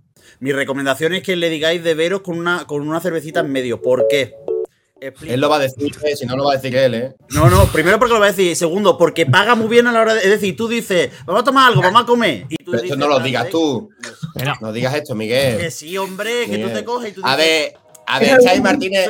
Quedamos a comer con y Martínez. Yo no tengo que pagar porque Claro, yo esto- y me gano mi dinero. con eso, story no es time. A ver, story time. Eh, En el mirador del Mediterráneo, justo enfrente comimos con él. Y él llevaba prisa y íbamos con mascote. Uy, qué viejo lo da con mascote. Bueno, total. Cada uno que ponga lo suyo. Y cogió y dijo, chavales, que me voy. Y dejó 50 euros en la mesa y el resto pues pagamos menos. Bueno, pero esto en una entrevista no se puede contar. Claro, yo, yo puse 3 euros. Yo me acuerdo que puse 3 euros. Y dejando propina. Claro, claro. No, sí, sí. Tirando por lo alto, Álvaro Escalante, todo ese día, de todas formas. ¿eh? Total, Pues tomamos nota, ¿eh? No, tomamos, tomamos, ya te digo. Hombre, verás, Que nos dé lo importante es siempre encontrar la persona que no tiene problema en soltar, la, en soltar la billetera cuando te va a tomar algo. Porque yo, que soy una persona que soy un poco rata, pues yo soy un poquito rata para esas cosas. Sí, sí lo es, sí lo es, sí lo es. Pues, bueno, perdona, soy rata, pero pagué yo los 40 pavos de- del otro día de la comida. Ahí se ve. No porque paga una, no vez, consta. paga, paga una vez y, y se lo recuerda hasta. Esta- estas dos chiquillas estábamos escuchando Amor de Verano mientras nos estábamos comiendo yo un, ¿cómo se llama esto? Un calzone. Calzones. Un calzone y vosotros metiendo entre pecho y espalda unas pisitas bien ricas. Sí. Anda, mira, espera. eh, esto-. Bueno, Ojo, eh. claro que les teníamos aquí preparados. Tenemos aquí Bien, bien, bien. Porra, mira, ya Ahora ya estamos totalmente eh, Finísimo. customizadas. Que lo teníamos aquí entre, entre, todo, entre los ocho No te dispositivos que tenemos la aquí. cabeza, ¿eh? Increíble. Madre mía, es que ya customizamos a la gente. Cuando aparezca la gente en el de Bueno, so- como estamos hablando de la gastronomía italiana y del- de la televisión italiana, yo quiero preguntar, ¿cómo acabáis en Factor X Italia? Porque el de España lo entiendo, Eso pero en buena Factor. X de Italia, Pues fue literal porque además nos conocíamos de hace un mes, nos conocimos en una fiesta y empezamos a hacer como versioncillas y tal. Y yo tenía un amigo del cole que en ese momento pues, estábamos en cuarto de carrera, él estaba de Erasmus en Milán y había visto nuestros vídeos y dice, oye, tal, pero están haciendo el casting de X Factor aquí al lado de mi casa en Milán, era como mayo. Y o sea, lo más random del, del mundo, ¿eh? Y yo a, a través de Facebook, cambiando la IP porque tenías que estar en Italia para presentarte a X Factor y no Yo sin saber nada. Porque yo no había cantado en público, vamos. sea, mi madre sabía que cantaba ni mi padre. Sí, sí, tal cual. Lo hice un poco a traición de Ana Legazpi, Carolina Boyarno, bien, bien, bien, y le llegó a ella, que eso, fue lo que no me di tanta cuenta, que le llegó a ella un mensaje en italiano y yo, mierda, porque a ella y no a Por mí? Facebook y yo. Chica, te has confundido. En plan, soy de X Factor Italia, tal, Elena, no sé qué, enhorabuena, has pasado el casting, tal. Y y yo, Carol, ¿qué has hecho? Así que nos apunté, yo, nos ah. apunté, pero vamos, que pensaba que nos iban a coger, pues toma, ahí que nos fuimos. Tal cual. Y literal fue, fue por eso, porque, eh, no sé, no sé, me dio, nos dio un poco el venazo y aquí en España es verdad que no había ningún formato. A dúo, sí. Y fue, me lo dijo mi amigo, lo típico de, como si fuese el, no hay, no hay huevos, de, huevo, sí. y pum, y ahí estuvimos. Yo tengo una pregunta y es, ¿la música siempre ha estado ahí eh, presente para vosotras? Quiero decir, cuando estabais estudiando vuestras respectivas carreras, eh, ¿estabais 100% centradas en que os ibais a dedicar a lo que estudiaseis o pensabais, bueno, si algún día empiezo con la música o le, me dedico más a ello y veo que funciona, la carrera, chao? Eh, Yo, yo mi carrera la, yo la odiaba, o sea, Sí, era como un hacer por hacer, ¿sabes? Y yo decía, es que voy a acabar esto y ¿dónde voy a acabar yo con mi vida? sí, era un un poco... despacho, en un tal, no me gustaba nada. el sentimiento un poco de, de- de estar un poco perdidas. Yo creo que, Mm. que nos encontramos justo dos personas que estábamos... eh, and sí, confusion, la total. verdad. Entonces fue como la- el mejor remedio. La- ninguna de las dos había estado... O sea, en su vida nos, nos habíamos pensado poder dedicarnos a la música, pero sí que eh, Ana era una friki de... de ¿Lo sigo siendo? Bueno, total. De Yu- los videoclips de YouTube desde bien pequeña, igual tres años, o sea, llevo, Ujú. necesito. O sea, siempre he sido una niña muy rara desde pequeña. Ahora ya no tanto, de, de, de pequeña era muy... Mi, mi, mi- mis padres pensaban que tenía autismo, imaginaos, o sea, Sí, no es- porque era muy en mi mundo, no hablaba con nadie, solo quería ver vídeos. Bueno, aquí somos todos muy frikis, cada uno es lo nuestro. Sí. te decir, o sea, Sí, sí, sí. Aquí... Creo, creo que se nota. Iba, iba a ser friki, vamos, y, y justo, pues eso, nos encontramos dos personas frikis, cada una a su manera, Sí. y bastante perdidas en su momento, y yo creo que, que fue el, el lugar y el momento de decir, pues para adelante con esto. Pues sí. Y al principio era un poco hobby, el tema de los dos X Factor y demás, y de pronto a raíz de pandemia fue cuando dijimos, oye, pues es que igual lo que nos hace sentir esto y, y- lo que queremos, o sea, lo que queremos realmente puede estar li- ligado a la música, y ahí nació Marlena en plena pandemia. Johnny. Yo quería preguntaros ahora que se acerca, que tenemos ahí la Navidad a la vuelta de la esquina y demás, eh, ¿cuál es vuestro dulce navideño favorito? Cabrón eres.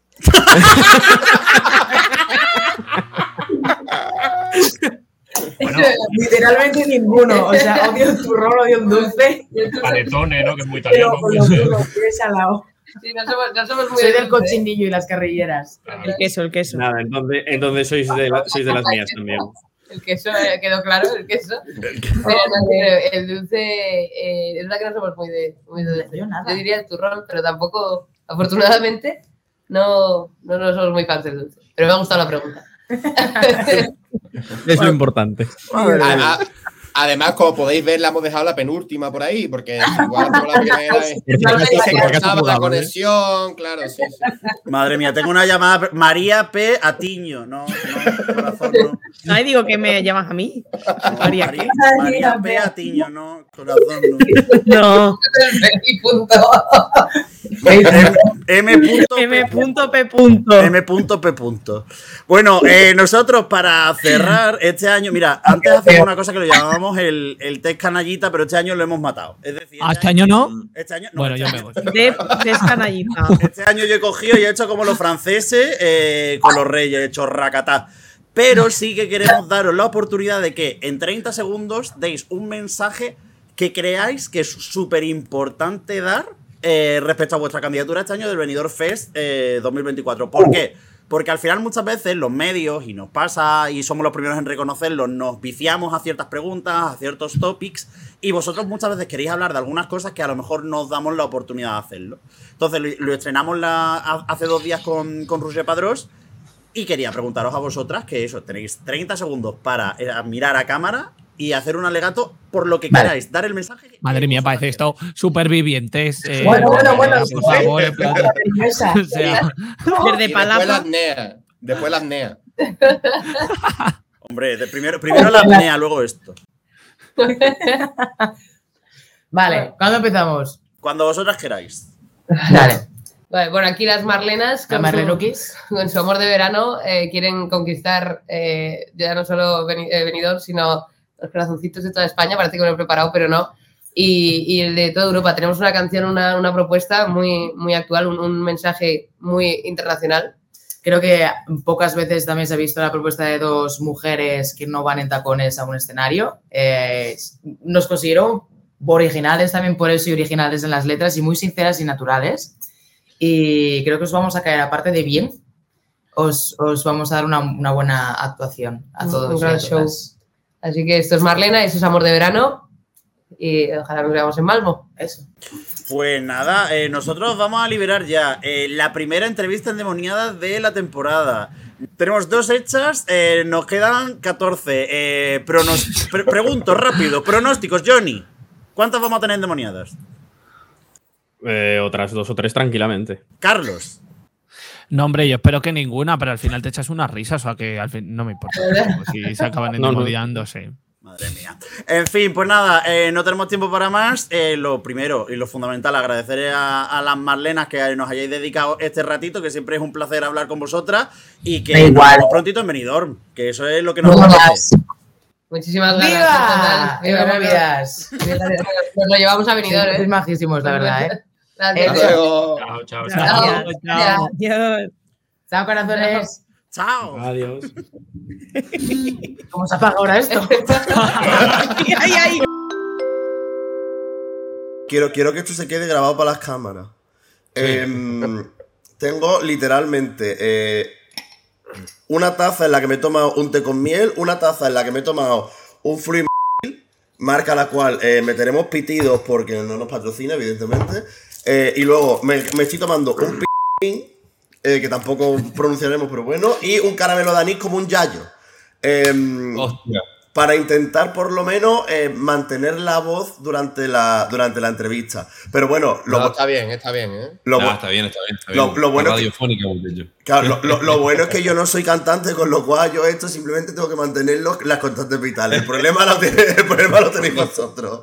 Yo estoy igual, que te lo juro. De hecho, antes estaba pensando hacerme uno con miel también, tío. Porque plan como de la nariz, tío. Lo cogí hace, no sé, una semana y no lo suelto, tío.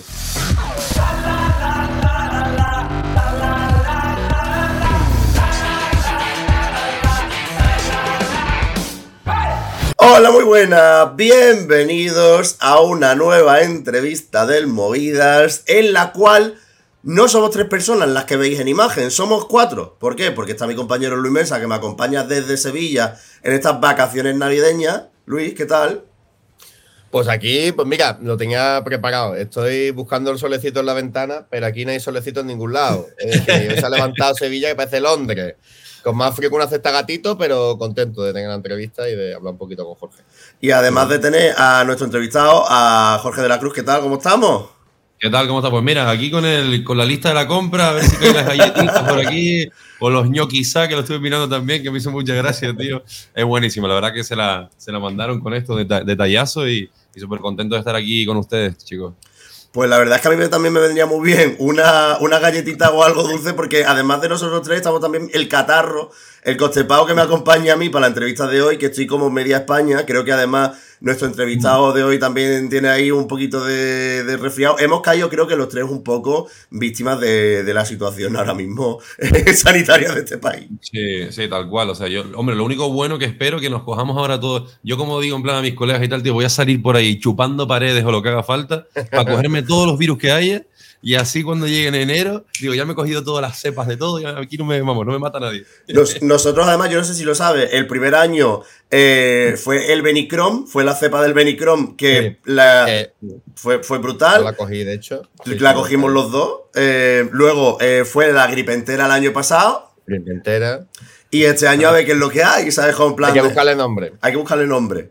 Pero bueno, eh, lo primero, eh, ya fuera, fuera de coña, te quiero preguntar un poco por, por cómo estás tú. Porque son las primeras semanas estas desde que han salido los temas, ya digamos como que además tú has ido compartiendo muchas reacciones de, de compañeros Sí. de, otros de otros canales de YouTube, de otros medios y por... Quería sobre todo preguntarte lo primero por cómo estás llevando esto, estas primeras semanas. Pues bien, la verdad que bastante contento, tío. O sea, me gusta interactuar un montón. O sea, yo lo he comentado en bastantes ocasiones ya que el tema del Twitter yo lo tenía un poco abandonado porque es verdad que no me solía mucho meter a comentar cosas, sino las veía y me quedaba mi opinión para mí y punto. Y ahora estoy descubriendo como una, una nueva red social después de no sé cuántos años que me mola bastante, tío. Sobre todo a través del tema del, yo que sé, en Instagram, por ejemplo, solamente llego a mis seguidores y poquito más o quien me comparta lo que sea. Que es verdad que ahí sí la, la tengo más crecida la, la- la cuenta porque es lo que, lo que utilizo habitualmente. Pero lo guay de Twitter es que cada día llego a alguien nuevo, tío, y eso me, me, me mola bastante, tío, porque a través del hashtag, a través de cositas así, o me meto en un hilo y empiezo a comentar, y yo me lo estoy pasando que te cagas, tío, otra cosa no, pero, pero me lo estoy pasando muy, muy guay viendo las reacciones de la gente, tío, tanto las positivas como las negativas. Es verdad que negativas no he visto, o sea, puede ver que igual, mira, pues a mí este tema no me dice nada, no me transmite nada, pero no está mal, ¿sabes? No he visto ninguna ninguna así que tú digas en plan, wow, qué, qué tóxico, ¿sabes? No, o sea, que al contrario, me lo estoy pasando increíble, compartiendo también con, con, con, con todos los participantes en el grupo y tal, que de hecho ayer fui al Ikea y me encontré un, un ratoncito así como un conejo que estaba vestido de astronauta y le mandé la foto por el grupo y dije, Lérica, que tienen aquí promociones en, en tal, ah, bueno, no se puede decir marca, pero bueno, ya dije. Nada, dale, dale. Tú dale, tú dale. En el, Ikea ahí, que nos regalen algo, tío, que nos regalen algo. Es que eso, eso te iba a decir, el año pasado me acuerdo que incluso hasta la propia televisión española, me acuerdo Eva, que le decía a los chicos que guardasen el móvil en el bolsillo y no le hiciesen mucho caso, porque estaba la cosa tóxica. Yo tengo la sensación de que este año no, de que este año ya no solo es que haya un muy buen rollo entre vosotros, sino que a nivel redes apenas hay toxicidad. Y esto, Miguel lo sabe, pocas veces ha pasado. Es una cosa rara. Sí, a ver ahora cuando empiece todo el venidor, que de repente en plan, vamos a no escupir para arriba, que de repente calentamos a todo el mundo aquí, hacemos un llamamiento o algo a la toxicidad. No, pero por ejemplo, a mí me gustó mucho ayer que Sofía compartió un, un tweet que, que decía: Chavales, si vosotros me seguís, me estáis apoyando, no tiréis mierda contra, contra el resto de candidatos. Pero sobre todo, si, si entre vosotros se forma esa piña, siempre creo que al final ayuda mucho a que, a que eso intente como no extenderse a, a la comunidad. También ha- hay que hacer un poco de cortafuegos, ¿no? No creo, yo además siempre lo decía con el, con el resto del equipo, no creo que la solución sea guardar el teléfono, porque al final a vosotros os interesa también lo que opina la gente, os interesa conocer la- las opiniones de la gente porque estáis precisamente porque os debéis a un Sí, público. Pero, pero precisamente el, el hacer cortapisa y decir, esta, esta crítica, saber cuándo me interesa, cuándo no me. O cuando no te interesa. Y en ese aspecto también te quería preguntar un poco, porque hablamos de, la- de las opiniones positivas. Em, también te quería preguntar, incluso por, por esa parte, por, la- por las opiniones negativas. ¿Qué es lo que has sacado un poco tú más en claro de, de las críticas, tanto de las positivas como de las negativas? Pues mira, yo, yo es que negativas ya te digo que no, no he visto prácticamente. A ver, de repente sí es verdad que hay algunas que no me paro. Por ejemplo, una que me acuerdo uno que estaba puntuando. Eh, estaba por X canción y dijo un 10. Y de repente de las dos siguientes dice un 0 y un 0. Es que eso para mí no es, ni, no es ni tóxico ni negativo ni nada. En plan, de hecho lo dije el otro día en un podcast y dije en plan, tío, es que eso me parece en plan des- totalmente respetable, pero como algo muy 10 y un 0, tío. Por ejemplo, un 0 es no haber ni presentado al venidor ni, bueno, ni sacar música, ¿sabes? Pero bueno, yo creo que al final la, la gente está siendo cariñosa, lo que hablábamos antes, tío. Igual que, igual que a otras mucha gente le ha gustado la canción, de repente alguno pues dice, mira, bueno, pues a mí esta no me ha transmitido nada. La verdad que me quedé como antes de escucharla. Pero, pero no está mal. Es que yo creo que en general el nivel, tío, dentro de las diferentes propuestas, yo creo que ya influye un poquito más en el gusto musical que en otra cosa, porque yo creo que al final las 16 propuestas que están están bastante bien elaboradas, eh, cada uno de su padre y de su madre, como quien dice, ¿sabes? En plan, que son súper distintas. Es verdad que hay un, hay un grupito que son más radiofórmula, otros más de raíz. Yo creo que está un poquito representado toda la música que se está haciendo ahora mismo en España y, y, y que más importante que eso, ¿sabes? Que al final nuestra música la estamos exportando por, to- por todo el mundo y el mundo se está empezando a fijar en nosotros bastante que- como, como, como industria, tío. Entonces creo que es el momento de confiar en lo nuestro y empezar a exportarlo a nivel grande, ya sabes. Lo, lo hablaba el otro día, por ejemplo, tenemos el tema de Quevedo, o sea, el tema de Quevedo, por ejemplo, ha sido número uno mundial con algo súper urbano y después Íñigo Quintero ha sido también número uno mundial con algo todo lo contrario a urbano, en plan, una balada de toda la vida a piano y voz. Entonces, sí, del, sí, o sea, que tenemos, digamos, que estamos conquistando el mundo y que somos los mejores, muchachos, que vamos a ganar Eurovisión este año. Yo quería, quería preguntarte, porque yo, por ejemplo, dedico mucho tiempo, me tiro en el sofá y me encanta ver reacciones a vuestros temas, es decir, reacciones extranjeras. Me gusta porque al final, quieras que no, soy nuestra esperanza, como el que dice, ¿no? La Sí. canción que gane Benidorm Fest será la que llevemos a Malmo y, y la que nos represente en Eurovisión. ¿Cómo es tirarse en el sofá, Jorge, para ver reacciones tuyas? En plan, gente que habla de ti. Porque a mí Pues- me, me- me- sería una cosa rara. Tío, a mí me encanta, te lo juro, me, me pongo a verlo y me lo disfruto, tío. Me acuerdo el otro día que vi una reacción en el Líbano, tío. Me levanté corriendo, estaba en casa de mis padres, me acuerdo, ahí viendo a, la- a mi familia por Navidad. Y fui y le dije, ¿usted se pueden creer esto? Y me acuerdo que le enseñé así el, orden- el móvil y le digo, hay un fulano en el Líbano escuchando mi canción y opinando. Y no sé, está, está muy guay. Y está gustando bastante en Europa, tío. En plan, la gente se sorprende y, y no sé, está, es, es bonito, tío. Es bonito porque al final no solamente estamos llegando a un público de aquí de, de España, sino también, ya te digo, yo con mi música habitualmente, pues sí, sí es verdad que la mayoría de oyentes lo tengo aquí en España, en Latinoamérica también, por ejemplo, pero ya llegar a países como Armenia, Bélgica, Reino Unido, cosas así, que encima yo es que mi canción no es que sea muy lenta, por así decirlo, la verdad. Y me acuerdo que hubo una, hubo una señora ahí que subió, la, que subía el vídeo el otro día que me hace mucha gracia, tío. En plan, que ponía una, la cara súper expresiva y dice, wow, wow, wow, he, he- he sings so fast, no sé qué. es una locura, tío. Sí, de, de hecho esa es una de las cosas principales como que destaca del tema, ¿no? La velocidad de- del fraseo. Yo que, yo que soy fan de cantar en la ducha, pero no cantar en público, porque como se puede comprobar, mi voz Menos mal, menos mal. me- es melodioso, tiene, tiene poco. Eh, al final, yo, por ejemplo, me pongo mucho las canciones del Benidorm Fest en la ducha, no, no os voy a engañar, y hay algunas a las que soy capaz de seguir más o menos la, la frase. Con la tuya soy incapaz de, se- de, de- de hacer el fraseo de ninguna manera. O sea, como en plan, el estribillo sí, pero cuando está- estás haciendo los fraseos estos más rápidos es imposible. El training para pa, Benidorm está, tiene que estar siendo curioso ¿no? en ese aspecto, ¿no? Tío, yo es que habitualmente hablo follado, en plan, es que voy súper rápido, tío. En plan, yo qué sé, también te- soy canario, que a veces pronunciamos un poquito menos. No quiero decir, para que no me hagan memes, que los canarios hable- hablemos mal, que no es así. Pero yo en mi caso, sí es verdad que, yo qué sé, tengo la boca pequeña encima, la abro poco y, y hablo todo follado. Pero, tío, a mí no se me hace tan rápido, no sé.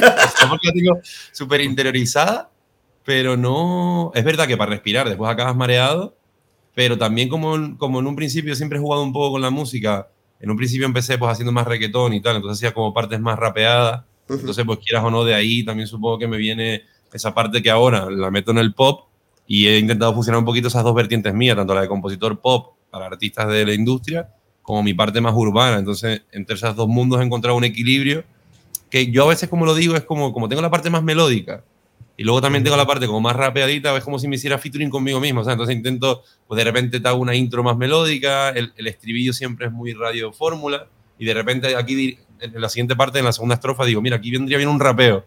Pues en vez de llamar a alguien, que a veces también lo llamo, pues digo, pues me lo tiro yo de otra manera, me lo rapeo y parece otro, otra persona, ¿sabes? No sé.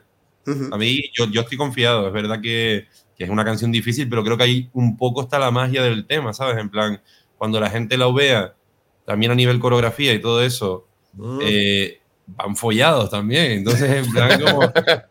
la- si nos sale bien, que seguramente nos va a salir bien, yo creo que la gente se puede quedar en plan. Hostia, ¿qué, qué carajo acaba de pasar? Hablando un poco de precisamente de, de eso, eh, del tema de la, de la puesta en escena, de hecho, si no me equivoco, eh, había tres, tres artistas que teníais un poco el mismo director creativo, si puede, si puede ser. ¿Cómo está siendo ese, ese trabajo y sobre todo, cómo estáis llevando también estas primeras semanas de, de ensayos? Porque al final, de lo que vayáis haciendo poco a poco, será el resultado que tendremos en, a finales de enero. Sí, exacto. Es verdad que justamente la- la- las semanas son un poquito complicadas, tío, porque con el- todo el tema de las vacaciones de, de Navidad es como, claro, cada uno está en su tierra, entonces quieras o no, aunque todos los, los que vamos a participar en el escenario seamos de Madrid, ya lo que hicimos lo hicimos. Esta semana también nos vimos ayer miércoles que estuvimos aquí ensayando y perfecto, pero claro, ahora hasta dentro de una semana, pues yo aprovecharé esos tiempos en los que no puedo ensayar la parte de escenografía y todo eso, de puesta en escena, pues voy preparándome la parte vocal, ¿sabes? Entonces un poquito ir buscando tiempo donde no hay para llegar a, para llegar a tope, vamos. Yo tengo dos, te quiero preguntar por el videoclip, porque yo este año al final me ha gustado relacionar los videoclips y tengo dos dudas del tuyo. Primero, presume de playa, porque pedazo de playa que sacas y hay que presumir de tierra y seguro que será de tu tierra. Y la segunda, ¿cómo os caben tantas cosas en el coche? Yo veo, te veo ahí con la chica viendo la peli dentro del coche y digo, madre mía, yo me Yo voy no con mis padres de viaje de, de- de verano y eso es un Tetris, Jorge. Y ese coche parece el salón de mi casa. Sí, la verdad que con, con lo chiquitito que es, porque al final es un, es un golf de estos antiguos, pero tío, la verdad que el- la, la peña golf, eh, Global Vision, que fueron los que hicieron el, el videoclip, que han trabajado con un montón de gente ahí para Quevedo, para un montón de peña, la verdad que, que se lo curaron muchísimo. Y yo dije, ¿tú estás seguro que yo voy a caber ahí? Y al final me metía y cabía perfecto. Mira que la chica también era alta, tío. Es verdad que yo tenía como, ella estaba sentada un poco encima de mi camisa y yo tenía la camisa pillada y era en plan, yo no me podía mover, ¿sabes? Yo era en plan así, un poco y, y poco más. Pero al final intentamos buscar un poquito, intentamos hacer algo sencillo. También no quisimos complicarnos mucho. También porque soy una persona que piensa en plan que a mí me gusta mucho evolucionar, ¿sabes? En plan, entiendo que hay muchos artistas que desde un principio, desde su primera canción, llevan full con todo. En plan, mira, un videoclip épico, una canción épica. Y una cosa que me gusta mía que siempre ha sido como muy honesto todo. En plan, pues si miras mis primeras canciones, pues se nota la evolución en el sonido, la evolución en las mezclas, la evolución en los videoclips. Y siempre he sido una persona que, que ha dicho, pues mira, mm, que he sido muy fiel a mí mismo en ese aspecto, ¿sabes? Nunca he tirado de coches, eh, pibones, cosas locuras que yo no tenía habitualmente en mi vida, ¿sabes? Sino siempre he intentado hacer cosas como reales, porque al final siento que, que, que, que, que- que lo demás es una película, ¿sabes? Entonces estoy, estoy vendiendo como una, como una realidad. Y aquí es verdad que intentamos transmitir un vídeo que, que fuera lo suficiente para que acompañara la canción, que transmitiera la idea que queríamos mandar y, y que siempre hubiera una, una evolución, ¿sabes? En plan, para, porque esto es una carrera final de fondo y, y, y ya te digo que en plan que siempre haya la capacidad de superación, no sé. A hacerlo así. van, ali- van alineados en, eh, un poco en esa sintonía puesta en escena en lo que estoy trabajando y sin, y sin pedirte datos, sino en plan de ¿van Mm. alineados videoclip puesta en escena o cada, o cada cosa un poco por, por su lado? Eh, hay algunas pinceladas de una cosa y pinceladas de otra, sí, puede, puede ser. Es una, la puesta en escena es muy yo. O sea, me representa mucho un poco lo que te acabo de comentar, un poquito de esa evolución. Es muy yo. Es como una biografía mía, pero en escena. Digamos así. Y ahora hablando de biografía, ¿por qué? Porque yo he cogido, mira, yo me he cogido, esta eh, me he cogido estos días y me he metido en una página web indicaproducciones.com Ah, sí, mi, mi- en la, en la cual hay una biografía de, de don Jorge de la Cruz Correa. La cosa es que revisando un poquito el- la trayectoria, es que claro, si yo me pongo, y ahora yo tengo que leer, porque esto hay que leerlo. Sergio Dalma, de Vicio, Bombay, Suso Jones, Tatiana de la Luz, Vin Miraya, Pe- Pepe Bernabé, Carlos Ray, Famous, Bushi, Twin Melody, David Cava, Michelle Sofer, Rochero, De la Luz, María Aguado, etcétera. ¿En qué momento? Lo primero que te quería preguntar es cómo de golpe te metes en todo el- este barullo, cómo de golpe das el salto un poco de hacia la composición para otra gente y cómo también eso te ha, te ha servido de cara a enfocar el camino de cara a Benidorm, a, a- a juntar piezas. Sí, bueno, al final yo, yo empecé en 2019. Es verdad que para la de hay que actualizar eso porque la de Carlos Reid al final se, se cayó y no salió. Eh, pero bueno, que, el, que yo empecé por el tema de. Yo empecé como un hobby, en plan, con un amigo mío cantar, en do- no hace mucho, ¿eh? En 2018 a finales fue cuando hicimos la primera canción, que él estaba grabando en mi casa, un videoclip, me acuerdo. Y yo me acuerdo que me quedé así mirando y dije, en plan, uy, esto está guapo, ¿eh? Esto me, me- me- me mola. Y me dijo, tío, ¿por qué no intentas escribirte algo? Y como yo había tenido el oído más o menos siempre de órgano, que estudié órgano de pequeño y tal, y siempre había escuchado mucha música, cantaba en mi casa rollo hobby. De hecho, empecé, me acuerdo, cantaba música de Disney. O sea, tú imagínate el, el, el, el mega urbano, ¿eh? Pero, porque me flipa, tío, me flipa Disney, tío. Y la verdad que siempre he estado cantando en casa y fue poquito a poquito que de repente yo siempre que me meto en algo, me gusta aprender al máximo. O sea, cuando me dio por el surf, aprendí a muerte del surf. Cuando me dio por 20.000 hobbies, siempre me intento como descubrir. O sea, soy una persona como que muy curiosa, ¿sabes? Y con la música pasó un poco lo mismo. Empecé a curiosear, me compré un par de cacharros para grabarme, me empezó a gustar. Y es verdad que conocí a un, a un productor de Sony y empezamos a ir al estudio a trabajar con él. Y me acuerdo que yo ni cobraba ni nada, sino iba simplemente a aprender y a, y a ver cómo se hacían esas cosas. Y me acuerdo que un día nos llamó para un campamento de composición. Y yo dije, en plan, ¿eso qué es? Tal, no sé qué. Y me acuerdo que fuimos y ahí conocí a Gonzalo Hermida, por ejemplo, Jovi Zúñiga, Juanjo Martín, que, era el, que es el pianista de Morat. Y había un montón de gente así súper super top. Romel también. Y, y empezamos a componer, hicimos como 20 canciones y dio la casualidad que una de ellas, pues la cogió, bueno, dos de ellas la cogió Sergio Dalma.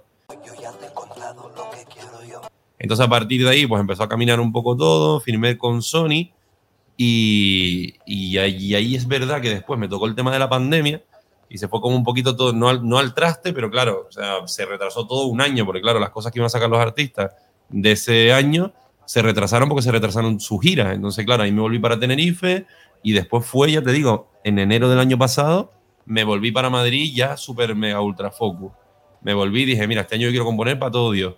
Conocí aquí a Carlos Almazán, me empecé a juntar, que es mi productor, y con el que compongo también para otros artistas, y empecé a juntarme también con otra gente. Verdad con él hice muy, muy buena piña. Me acuerdo, el primer día que quedamos hicimos dos canciones, una por la mañana y una por la tarde, y las dos se colocaron ya. Y a partir de ahí dijimos, en plan, tío, me fui a comer con él, mira, tenemos que intentar conseguir esto, tenemos que poco a poco llegar a los cantantes. Y una cosa que me di cuenta, porque yo siempre intentaba llegar a los de arriba, a los cantantes grandes, grandes, grandes, y me di cuenta que eso era muy difícil. Entonces, ¿qué dije, tío? Vamos a coger artistas medianos o pequeños, eh, poniendo que yo era, si estos eran los pequeños, yo estaba aquí. Pero digo, mira, si hay gente, por ejemplo, que ya lleva tiempo sin sacar música, que igual su música, que necesita como un aire fresco nuevo, pues a través de esas personas fui conociendo a los, de- a los medianos y de los medianos a los, a los top. Entonces pues fue como así, como una escalera, como un poco lo que te, lo que te comentaba antes de mi proyecto, de ir evolucionando, pues intenté hacer lo mismo con, el- con la parte artística y este año la verdad que ha sido, ha sido una locura, o sea, ya te digo, faltan un montón de canciones por, por salir, eh, pero por ejemplo este año salió ahora también la Dana Guerra, la que participé, el single de Soraya también, con Natalia de Operación Triunfo también tenemos alguna, alguna cosilla por ahí, con Camilú, que es una chica argentina que está nominada, fue nominada a los Grammy este año. O sea que con Ruggero también, que es de una serie de Violeta, la mítica serie de Disney Channel. Ma- Madre mía, el enlace con Disney. eh. Sí, sí, sí, sí, sí. No, no, y de hecho el otro día estuve con, con alguien de Disney y le dije en plan, tío, yo quiero hacer algo de Disney, o sea, me da igual. O sea, creo que es la única cosa en el mundo que no haría ni gratis, es que pagaría por hacerla. Tiene que ser un sueño. esto, tío. Te lo juro. Que de hecho, a- hablando de Disney, eh, le hiciste una canción para una persona que trabaja cercano a Disney, porque trabaja en el Rey León, como es Famous. Vamos a hablar ya de tu primera incursión en Benidorm Fest, de, de Sí. la Lola. Eh, ¿cómo, es, ¿Cómo ha sido la diferencia de hacer un tema para Benidorm Fest a hacer un tema para Benidorm Fest tuyo? Pues a ver, a ver, te digo, con Famous es verdad que el tema me venía, venía, venía hecho, o sea, porque ya Famous me llaman cuando él ya está dentro y él me llama y me dice, tío, necesito una parte C en este tema, como para más apoteósica, más así no sé qué, y cambiar algunas cosas de letra para que sea un poquito más fluida. Y ahí me llamó y fue cuando yo me metí. Entonces, claro, no fue lo mismo, aunque fue una experiencia increíble también, eh, porque ya venía como todo hecho. Lo mío, cuando, cuando es lo mío, lógicamente, pues ahí yo ya digo, wow, o es algo que he creado yo desde cero con mi productor Carlos Almazán, le dimos una vuelta cuando ya decidimos presentarlo al venidor, lo adaptamos un poquito al tema más festivalero, más Eurovisión, más no sé qué, y, y cuando nos cogieron, pues te puedes imaginar la, la locura, y con Famous, nada, Famous es un muy, muy buen amigo mío, de hecho empezamos por ese tema que fue el primero, y ahora mismo tiene ocho ya en los que he participado, del, del- del disco que yo creo que sacará no sé cuándo, pero la verdad que, que contento, contento de que los artistas me den la oportunidad también de trabajar en sus proyectos. Y, y bueno, ahora toca también el momento de dar un paso ahí, un paso adelante, como, como la serie aquella. Madre Una mía. cosita relacionada con eso, eh, supongo que el hecho de Vico el año pasado me recuerda mucho tu perfil al suyo. Ujú. En plan, un artista que trabajaba entre bambalinas, digamos, que se dedicaba más a la composición para otros artistas, llega a Benidorm Fest, pone los pies en Benidorm Fest y se convierte en el tema del verano, del otoño y del invierno. Sí, wow. Supongo que está guay ese punto de Benidorm Fest de no solo de lanzar carreras, sino de descubrir a gente que ha compuesto mucho y bien y que ahora le llega su momento ahí, ¿no? Eh, eh, yo creo que siempre decimos lo mismo, es como la gran plataforma de la música española a día de hoy para eso. Sí, la verdad que yo, yo creo que lo que están consiguiendo con el tema del Benidorm Fest es algo muy grande. De hecho, el otro día lo comentaba de que yo creo que va a llegar el momento que venga, no sé si se puede por el tema de base, no estoy seguro, pero va a llegar un momento de que gente de fuera quiera venir a participar en el Benidorm Fest. Porque ya te digo, tanto a nivel visual como a nivel organización, como a nivel de todo lo que mueve, cuidado, ¿eh? O sea, yo, por ejemplo, ya para mí, a nivel autor, es que es como la guinda siempre al año, en plan, lo primero es dar una- un, un buen espectáculo y estar a la altura, pero vamos, vamos a por todas, yo quiero ganar, quiero estar en Malmo. Y eh, si no, ya te digo, a partir de abril, a partir de marzo, ya mi cabeza estará pensando en el venidor del próximo año. Y de nuevo, o sea, ya te digo que si este año me presenté con dos como compositor y la mía como, como compositor y como artista, pues el próximo año cada vez voy a ir a más, ¿eh? O sea, te lo digo, hasta que yo... Yo salía a mis padres, yo quiero un que llegue un momento que, que hayan ocho y que la mitad haya yo participado de autor. no sé Em, cómo haré. Eso, hay en, hay en Suecia un señor que se llama Thomas Gison, que es el compositor del tema de Angie. Además, que lo mismo en Benidorm te puede dar algún consejo, porque el señor ha... No, sé quién es, Lo he visto en una serie, en la serie de Pop. ah, ¿Cómo se llama? Pop. ah, no me acuerdo el nombre ahora, que me la recomendaron el otro día y me la vi Sí, entera, así tío. con el pelo, con Sí, el largo. pelo alisado. sí. Pues eh, eh, ese señor eh, hubo, mira, en el Melody Festival en Suecia hubo un momento en el que una gala estuvo todo el rato, porque eh, tienen como en la parte de la Green Room, eh, ellos van como enseñando en cámara los compositores de los temas. Iba en una misma semifinal saltando de sofá en sofá cada vez que se presentaba un tema, porque todas, excepto una canción de esa semifinal, eran suyas. Eran suyas. Era, eh, aquello era una, una auténtica locura. Tiene un nivelazo, tiene un nivelazo. A ver, yo lógicamente, a ver, como autor me encantaría estar en todos lados. Vamos a ver, yo voy a trabajar duro y, y ya te digo, las que se puedan colar, que se cuelen y, y vamos, ojalá estar también como, como artista el próximo año. Vamos, pero vamos, ojalá que tenga que, que estar con la cabeza en Malmo, vamos, también te digo. Pero bueno, hay tiempo para todo. Hay tiempo para todo. De hecho, eh, antes, fuera de micros, cuando, cuando hemos reenganchado en este momento de la entrevista, hemos mencionado una marca y, claro, tú, evidentemente tú no lo sabes porque, porque al final tampoco te voy a contar yo mi vida. Pero yo, por ejemplo, que me dedico a, a mundo public, mundo marketing, una cosa que me volvió loco, es decir, me vuelve absolutamente loco, es cuando veo la biografía, empiezo a ver nombres de marca y veo Motorola, eh, Reebok, eh, Adidas. eh, ¿Cómo es ese proceso de trabajo con marcas? Porque claro, de hecho, la idea que yo tengo es, ¿son temas que se hacen ad hoc para, para las campañas o son temas que tú tienes en tu biblioteca y las vas adaptando? Pues tío, no, el de Motorola se hizo ad hoc para la campaña. De hecho, yo era el compositor. Lo de Motorola fue muy gracioso porque fue como todo increciendo, que, que cada día yo me acuerdo que me llamaban y era una cosa nueva. Entonces fue muy gracioso porque yo era, yo era compositor. O sea, la idea de la canción es que la cantara Mario Jefferson junto con, bueno, yo también era compositor con, con, con otra gente también, con Adolfo Vallejo y también con, ah, con Richie Palacín. Y es verdad que después mandamos la canción, más o menos teníamos una estructura, por ejemplo, lo de Berry Peri es el color, teníamos que decirlo sí o sí. No es que se me haya ocurrido a mí Berry Peri, me acuerdo todo el mundo se ponía en plan, ¿qué coño es Berry Peri? ¿Qué es Berry Peri?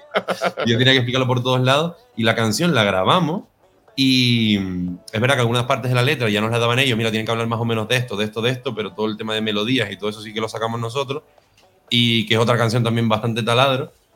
Y, y me acuerdo que me llamaron porque la iba a cantar Mario Jefferson imitando voces como él suele hacer de otros artistas.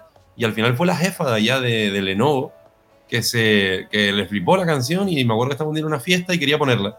Y no podía ponerla. Y me acuerdo que nos preguntó, ¿cómo se hace para poner esto? Yo quiero que esto esté. Y le dijimos, mira, pues si quieres que esto esté, tiene que salir en Spotify. Y le dije, si queréis subirla a Spotify, subirla. Y de repente fue cuando me dijeron en plan, ya, pero que queremos que la cantes tú. Y de repente después de eso se vino, no, y también queremos que hagas un videoclip y no sé qué. Y así una cosa fue enlazando con la otra y, y acabamos en eso. Y al final, mira, mira que Mario Jefferson tiene no sé cuántos seguidores. Y, y el, y el post que subí yo le planté cara. le planté cara, le planté cara. Pero bueno, nada, contento. Muy, muy majo él también, que le conocí.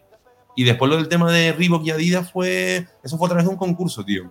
Fue a través de un concurso de, de AW Lab de enviar canciones. Me acuerdo que, que, que mi exnovia me dijo en plan, tío, ¿por qué no te presentas aquí? Y dije, venga, subí la canción Y me acuerdo que estaba de jurado Ana Mena, también un cantante súper famoso de allí de, de, de Italia, que no recuerdo el nombre ahora mismo, que lo conocimos allá. Y, y me acuerdo que esa misma tarde mi exnovia bajó a tomarse algo debajo de casa y se encontró con Ana Mena, tío. O sea, casualidades de la vida. Y lo peor es que estaba ella con mi perra y Ana Mena, o sea, no fue que, mi exnovia interactuara con Ana Mena directamente, no, sino que Ana Mena, o sea, mi perra le hizo algo a Ana Mena, no sé qué le hizo, plan, como alguna carantoña o algo que de repente veías a Ana Mena jugando con el perro. Y claro, mi exnovia flipando que le dijo en plan, bueno, es que justamente mi, mi novio acaba de subir una, una canción al, al- al programa en el, que tú, en el que tú estás de jurado, ¿sabes? No que sea casualidad, pero a ver si te la escuchas, tal. Y fue cuando me llamaron, me acuerdo, volviendo para Tenerife en Semana Santa. Me dijeron, no, que estás dentro, te tienes que venir para Milán. Y fue increíble porque fueron cuatro días en Milán, nos estuvieron sacando fotos que utilizaron para la campaña de ellos también. Y, y, y nada, es verdad que Adidas, Adidas nos regaló la ropa, Reebok no, y soy Team Adidas, lo reconozco. ¡Oh, no! Ahí, uh, el beef, el beef. Yo siempre he sido team de ese team. Y nada, contento, tío. Son oportunidades que te van saliendo por el camino y, y sobre todo fue el- lo de crecer allí, porque habían seis finalistas de, de Italia y seis finalistas de España. Y cuando nos juntaron a todos allí en un, en un hostel, buah, fue increíble, tío. Fue muy, muy, muy guapo. La, la mezcla cultural, lo que nos apoyamos entre todos y descubrí gente, no me acuerdo. Yo me fui llorando de irme. O sea, yo me acuerdo el último día, también me cogí a mí como medio sensible porque lo estaba dejando con, con mi exnovia justamente, tío. Y me cogió como bastante sensible. Me acuerdo el último día ahí abrazado con una piba de Italia, en como, chao, que gracias por el apoyo, tal, no sé qué. Muy, muy, muy buena gente, todo, no sé, muy, muy guay. ¿Cómo carajos hace una colaboración musical con Pantone? Ah, es que porque Pantone tiene, es, claro, el color Peri Peri es el color ese que, que crea, que crea Pantone, porque era el color del año. Tú sabes que Pantone todos los años tiene un color, o justamente el color del año, no me acuerdo cuándo era, 2023 puede ser, o 2022, ya no me acuerdo, era el Pantone. Entonces Motorola sacó un modelo que era color Peri Peri. Entonces, claro, el, el móvil era de Pantone y de Motorola. Vale, que, la que, que no era Pantone por separado, era Motorola con Pantone. Exacto. No, pero Pantone también nos compartió todo, se participó también. Lo que pasa es que es verdad, sí, yo no sé cómo cojones llegamos a eso. pero llegamos, llegamos. No, yo quería preguntarte, porque estoy buscando por aquí, yo suelo coger las citas de las ruedas de prensa, y si no me equivoco, tú tienes mucha curiosidad por el Don Pancho. Sí, vamos, joder, de una ganas Algo lo dijiste. Y ahora has dicho algo del hostel. eh, ¿Qué esperas de esa, de esa experiencia? Yo te digo que las habitaciones no lo sé, pero lo que es el, el hall y todo eso se monta Sí. ahí buena, ¿eh? Se, se pasa Yo quiero ser responsable. Yo quiero ser Y yo también yo- quiero, y yo también quiero ser responsable y voy a llegar el último día sin boy borracho. Pero... no, yo me caliento rápido, no, no, pero hay que ser profesional. Yo estaré a tope ahí dándolo todo, pero eso sí, prepárense, porque cuando llegue el último día, que espero que sea el 3 en la final y que hayamos ganado, yo hasta el día 3, hasta esa actuación llego bien. Pero si gano, o sea, que tiemble el mundo con la rueda de prensa del día 4, porque, vamos, me, me echan. Van a decir, cambiamos, cambiamos. Eso es increíble porque la, la última fiesta es en el. Bueno, y la primera en el Venidor Palace, que eso es como una sala que parece Acacias 38. Es una sala de, de teatro de esto muy antigua, tal. Sí. Y, y es una cosa muy curiosa porque te encuentras el año pasado a Xavi Martínez pinchando, Tony Aguilar chillando allí en medio, en una sala que podría ser, no sé, donde dan la lotería, ¿sabes? Es una cosa muy particular. Y ahí ya tienes barra libre, en todos los sentidos. Tiene que, tiene, que ser, tiene que ser bonito, tío. Yo lo que tengo ganas también es de eso, de poder cantarla ya no solo en el escenario, sino también eso, de que, mira, ya de que ya hayan pasado las actuaciones y de repente, si estamos ahí, yo qué sé, en el Penélope, en el Euroclub, donde sea, que de repente alguien se caliente y diga, Dela, venga, súbete y te la cantas. Y estoy deseando ese momento, tío. Eso va a pasar. Ahí- Eso te, te para eso interactuar pasa, con eso el público, vamos, igual me vengo arriba, como todo el mundo empieza a cantar la canción, aparte acabamos todos mareados de lo rápido, me tiro al público. Lo venimos haciendo con, con las anteriores dos entrevistas y es que normalmente a nosotros, eh, como prensa y también como, como aficionados muchas veces, pues a la hora de preguntar por cosas, a veces pues nos quedamos en cosas muy concretas. Nos quedamos en, en temas a lo mejor que, que vosotros pues os gustaría también eh, hablar de alguna cosa que no hayáis tenido oportunidad, contar algo sobre vosotros que, que os gustaría que la gente supiera o algo incluso sobre la candidatura. Entonces, te vamos a dejar 30 segundos, ojo, 30 segundazos, que son Oh. una sexta parte de lo que es un tema de, del Cuidado. venidor RCG. 30 Ojo, eh, ojo, eh. Me hago un rapeo aquí. para, para que te para que te explayes con lo que quieras. Es decir, tienes tu cámara que la puedes mirar directamente y puedes decirle a la gente lo que a ti te apetezca que la gente sepa. Pues mira, la, la verdad que para mí es una oportunidad estar aquí en el, en el Benidorm Fest. Tengo ganas de conocerles a todos, vamos, estoy deseando estar por allí ya, cantar la canción, que nos la disfrutemos juntos y sobre todo que, que la canción ya no es mía, la canción es de ustedes y, y que espero que se la disfruten, que se la griten, que se la bailen, que se la aprendan, que consigan cantarlo a fuego conmigo. Y la verdad que nada, súper contento de, de esta oportunidad, ganas de estar ahí, ganas de verles y, y nada, que les quiero mucho, que besos en la mañana para todo el mundo y, y que nos vemos pronto. Ujú. Pues nada, Jorge, no tenemos, no tenemos más tiempo. Ha sido un placer enorme haber charlado contigo. Igualmente, la verdad que, o sea, desde el primer principio, tanto yo como mis compañeros, súper agradecidos porque, o sea, esto no se le ocurre a todo el mundo, tío. De hecho, me acuerdo que lo os lo voy a reconocer, ¿eh? lo apoyé en una cámara para hacer, el, para hacer otra cosa que tenía que hacer y al irme me lo olvidé. Y cuando llegué arriba dije en plan, no, no, no, mi carpeta, mi carpeta, ¿dónde está mi carpeta? Me acuerdo en plan, llamando a todo el mundo de televisión española para dónde está y me acuerdo que me- tenía otra cosa que hacer y me escapé. Bajé al- a donde estaban, estaban ya todo limpiándolo y yo me acuerdo que estaba ahí donde lo, donde lo guardé y lo encontré y dije, bien, coño. Jo, pues, eh, Hemos de reconocer que hay un pajarito que ya nos lo había contado. Y ¿Sí? te lo agradecemos mucho. Hostia. Sí, sí, sí, sí. Sí, no, no, Sí, es que sí. lo vi y se lo dije a, se lo dije a una de las chicas de televisión española. Le dije, necesito conseguir esto, por favor, llama a alguien, llama a alguien. Y me dijeron, es que aquí no vemos nada. Y dije, no, que va. Y bajé para abajo. Y que, pues claro, me dijeron, ¿dónde está? Y le dije, debajo de una cámara. Y es en plan, como, vale, hay nueve. Pero bueno, que, que también esto es un aviso para todos los participantes del Benidorm Fest, que yo en mi casa seguimos teniendo copias, que yo tiro de impresora copia, y para adelante, que no hay, no hay problema. Lo que pasa es que yo os vaya a quedar con la versión con la portada genérica, yo no voy a imprimir otro más. ¿eh? No, no, no, y, te digo, súper bonito, o sea, detallazo de locos y, y al final que hayan tenido el tiempo también de curarse eso, pues joder, que se agradece, tío.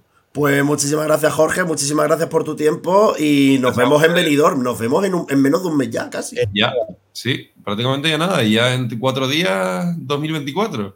Así que nada, que tengan una muy buena entrada de año también, que descansen, cojan energía y, y nos vemos por el, por, por, vamos, por todos sitios, vamos, por Benidorm, por el Don Pancho, por todos lados. Pues listo, y, Pues ya sabéis, y ya sabéis vosotros, de parte de ese vídeo de Miguelera, eh, Luis Mesa Cabello, muchas gracias por acompañarme en esta entrevista.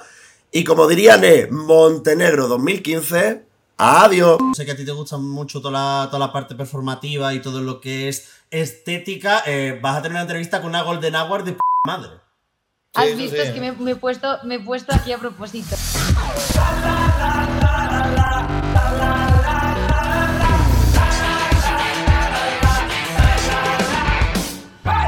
Hola, muy buenas. Bienvenidos a una nueva entrevista del Movidas. Que estamos en modo Benidorm Fest 2024 ya a full. Ya hemos hablado con Marlene, hemos hablado con Roger Padros, hemos hablado con De la Cruz. Y hoy tenemos una persona a la que lo primero que le voy a felicitar no es el año, es su cumpleaños. Muchas gracias, feliz año. Igualmente, ¿qué tal? Te quería preguntar porque estuve, he estado mirando un poquito, hemos estado indagando, que estaba aquí Luis Mesa conmigo, hemos estado mirando un poquito el perfil y había un personaje que tú interpretabas en una serie de televisión española que se llama Alicia en Baño Compartit, que Baño Compartido, para que los que como yo no somos catalanes, en la cual interpretabas a este personaje, Alicia, Benvinguts a la meva vida, Alifans. Cuyo objetivo en el último episodio de la serie, que era en Nochevieja, era llegar a los 50.000 seguidores en Instagram y tú te has metido en el top 50 viral de Spotify. Está todo montado, es toda una estrategia. Eso es lo primero que te quería preguntar, ¿cómo, cómo has vivido ese, ese inicio de año metida directamente entre las canciones más virales de este país? Pues muy bien, la verdad que muy agradecida y muy contenta. Eh, estuve desconectada absolutamente porque eso fue mi cumple. eh, mira, ya está yendo el sol, eh, nos está despidiendo. Eh, fue mi cumple y estuve como, fue como, "Uf, necesito desconectar absolutamente y apartar el móvil y tal. Y cuando volví a coger el móvil, que ya fui ayer, eh, nada, estaba con solamente un par de amigos, digo, chicos, que esto es muy fuerte. Así que nada, fue una entrada al año maravillosa y un regalo de cumple estupendo, un sueño. Eh, la verdad que no me esperaba que el tema eh, pues fuera a tener este recibimiento, este, no sé, estoy muy abrumada con, con el buen recibimiento que estoy teniendo, así que muy contenta, la verdad, no podía pedir más. A mí me, me encanta coger citas de la gente a la que entrevisto, buscar entrevistas antiguas y coger citas, a mí eso me gusta mucho. Y hay una tuya que me ha encantado que dice, mi vida es un musical en mi cabeza todo el rato. ¿Cómo va el musical este último mes y medio? Es decir, tú ya aterriza como puedas, sonrisas y lágrimas, ¿es esto qué es? Aterriza como puedas, absolutamente.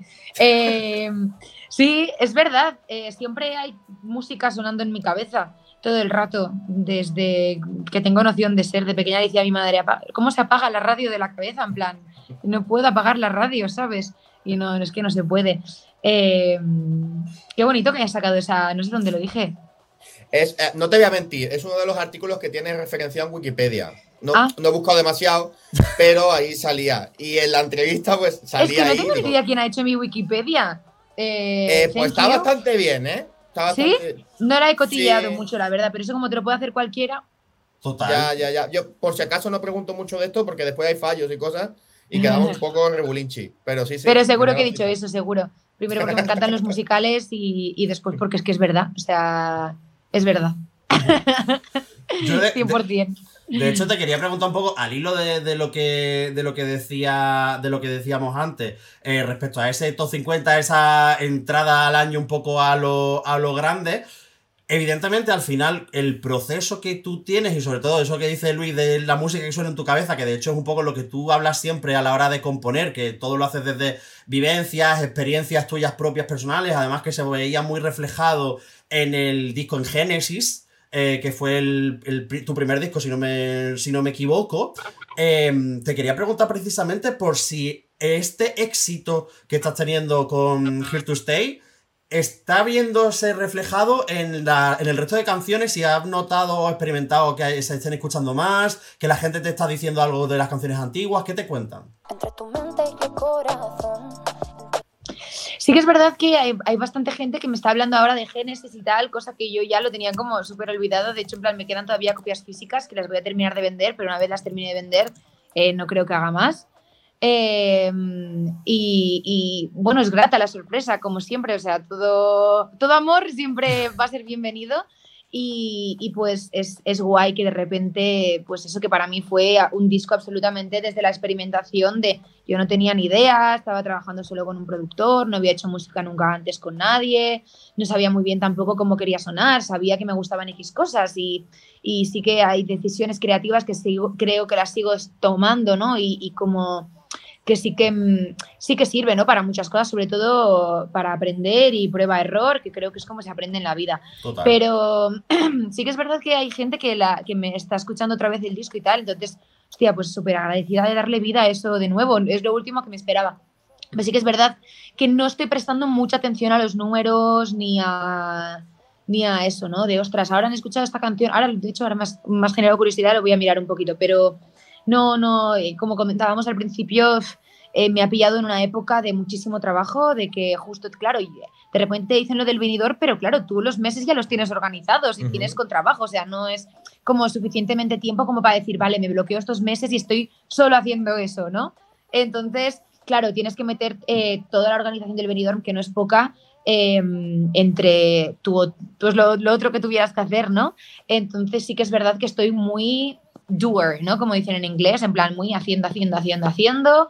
Y, y con cosas más externas que me pueden, no sé, tal, no, no le estoy prestando tanta, tantísima atención, pero sí que es verdad que recibo eh, mensajes de, de esto de, ostras, qué, qué guay esto, qué guay lo otro, tal. De hecho, yo creo que ha sorprendido porque también, pues porque el Here to Stay es una evolución, claro, hace tres años ahora que no saco música, es decir, es decir que llevo tres años investigando con un montón, porque después de Génesis me saturé muchísimo por cuestiones personales y psicológicas y tal, y necesité como tomar un parón y experimentar de nuevo y crear con gente nueva y ver también desde dónde estoy creando, por qué, para qué, con qué gente, ¿no? En plan, pues sentir que estaba alineada, porque si no sentía que no tenía sentido. Y, mm, y sobre todo prestar mucha atención también en los valores de la gente con la que trabajo y, y todo eso.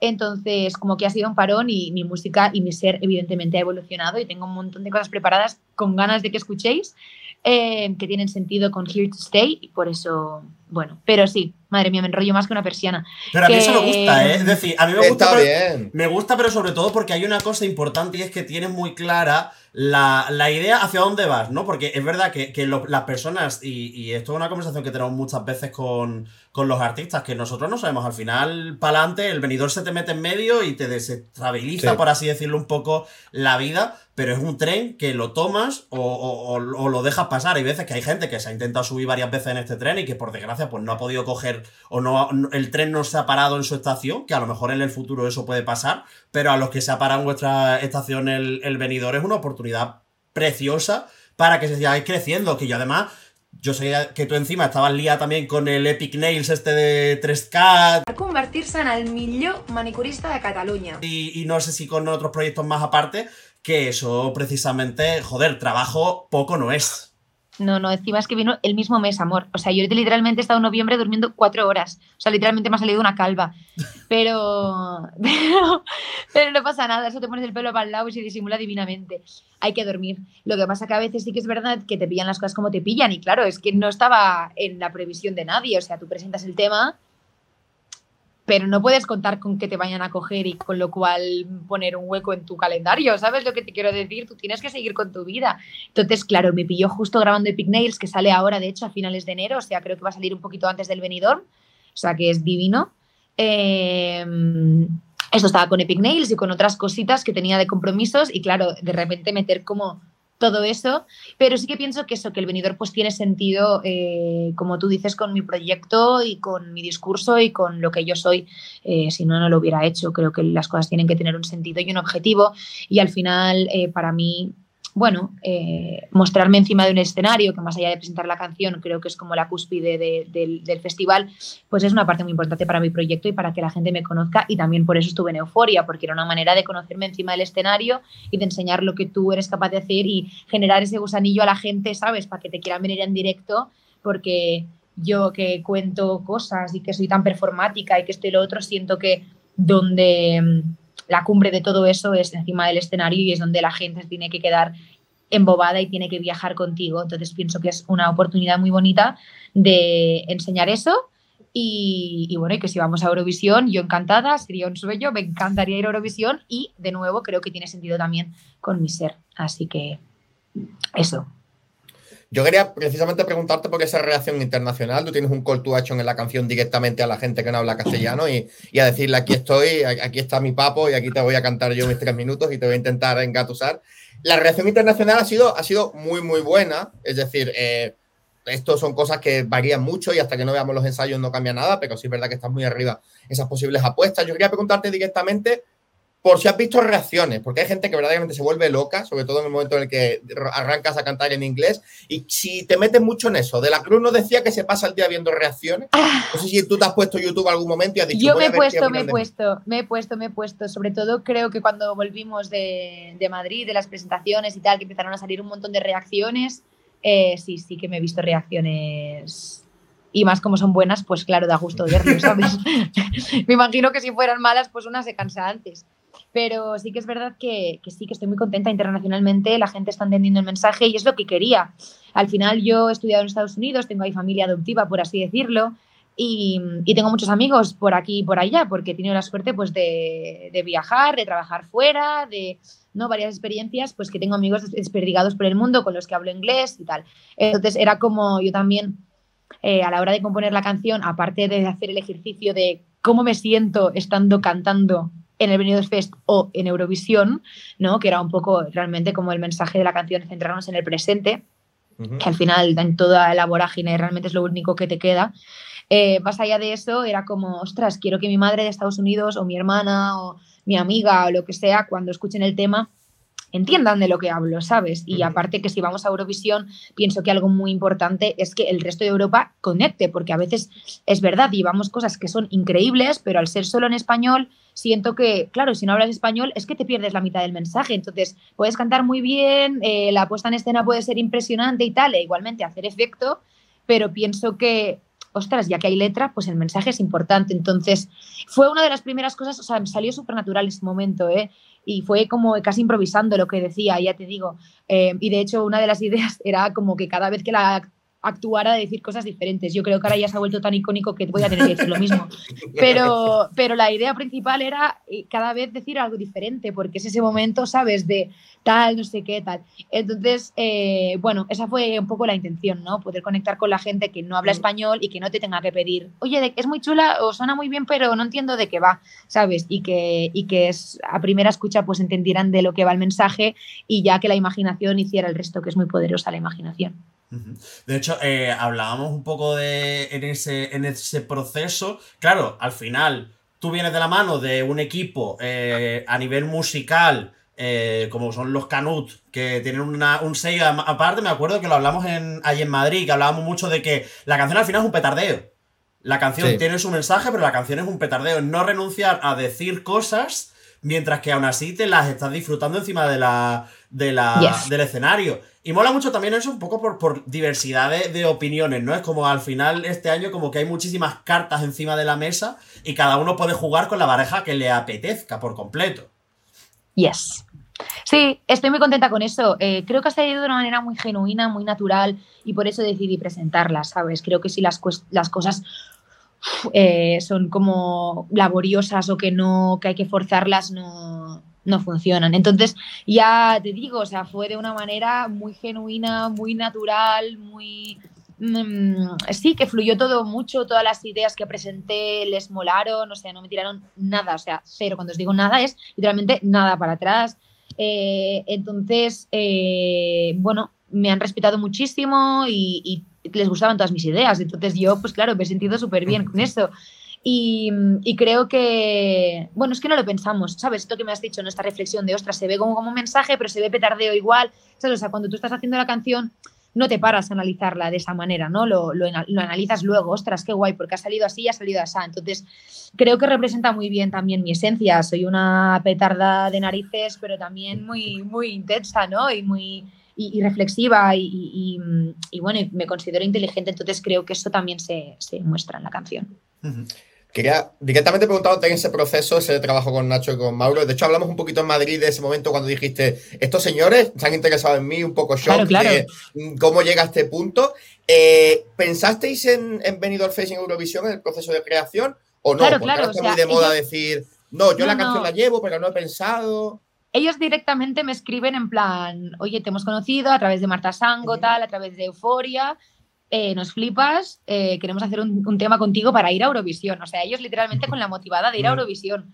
Entonces fue como, bueno, chicos, a ver, o sea, vale, guay, o sea, estoy dentro, pero a ver, o sea, mm, bueno, lo vamos viendo, porque claro, yo como os digo, o sea, pienso que todo tiene que tener un sentido y todo tiene que ser en el momento correcto, entonces eh, no soy fan de forzar las cosas, entonces digo, si sale algo guay, que tiene sentido, claro, yo es como os digo, llevo tres años eh, investigando en mi música, en mi ser, en mi proyecto, en todo, entonces claro, yo tengo un proyecto preparado que yo después de Euforia pues pensaba empezar a sacarlo, ¿no? Entonces era como que de repente, claro, le daba todo un, vol- un vuelto a todo. Digo, a ver, si tiene sentido con mi ser, con mi música, con mi, ¿sabes? Con mi mensaje, con mi coherencia de todo y tal, oye, pues puede ser increíble. Aparte que me apetece un montón y siempre me he visualizado en Eurovisión, pero no voy a hacer las cosas por hacer. Y ellos en todo momento me lo respetaron muchísimo. O sea, fue como, no, no, tía, o sea, 100%, eh, tienes toda la razón del mundo, vamos a probar. Si terminamos la canción y no nos gusta, porque esto, ya te digo, fue en verano, o sea, fue en agosto,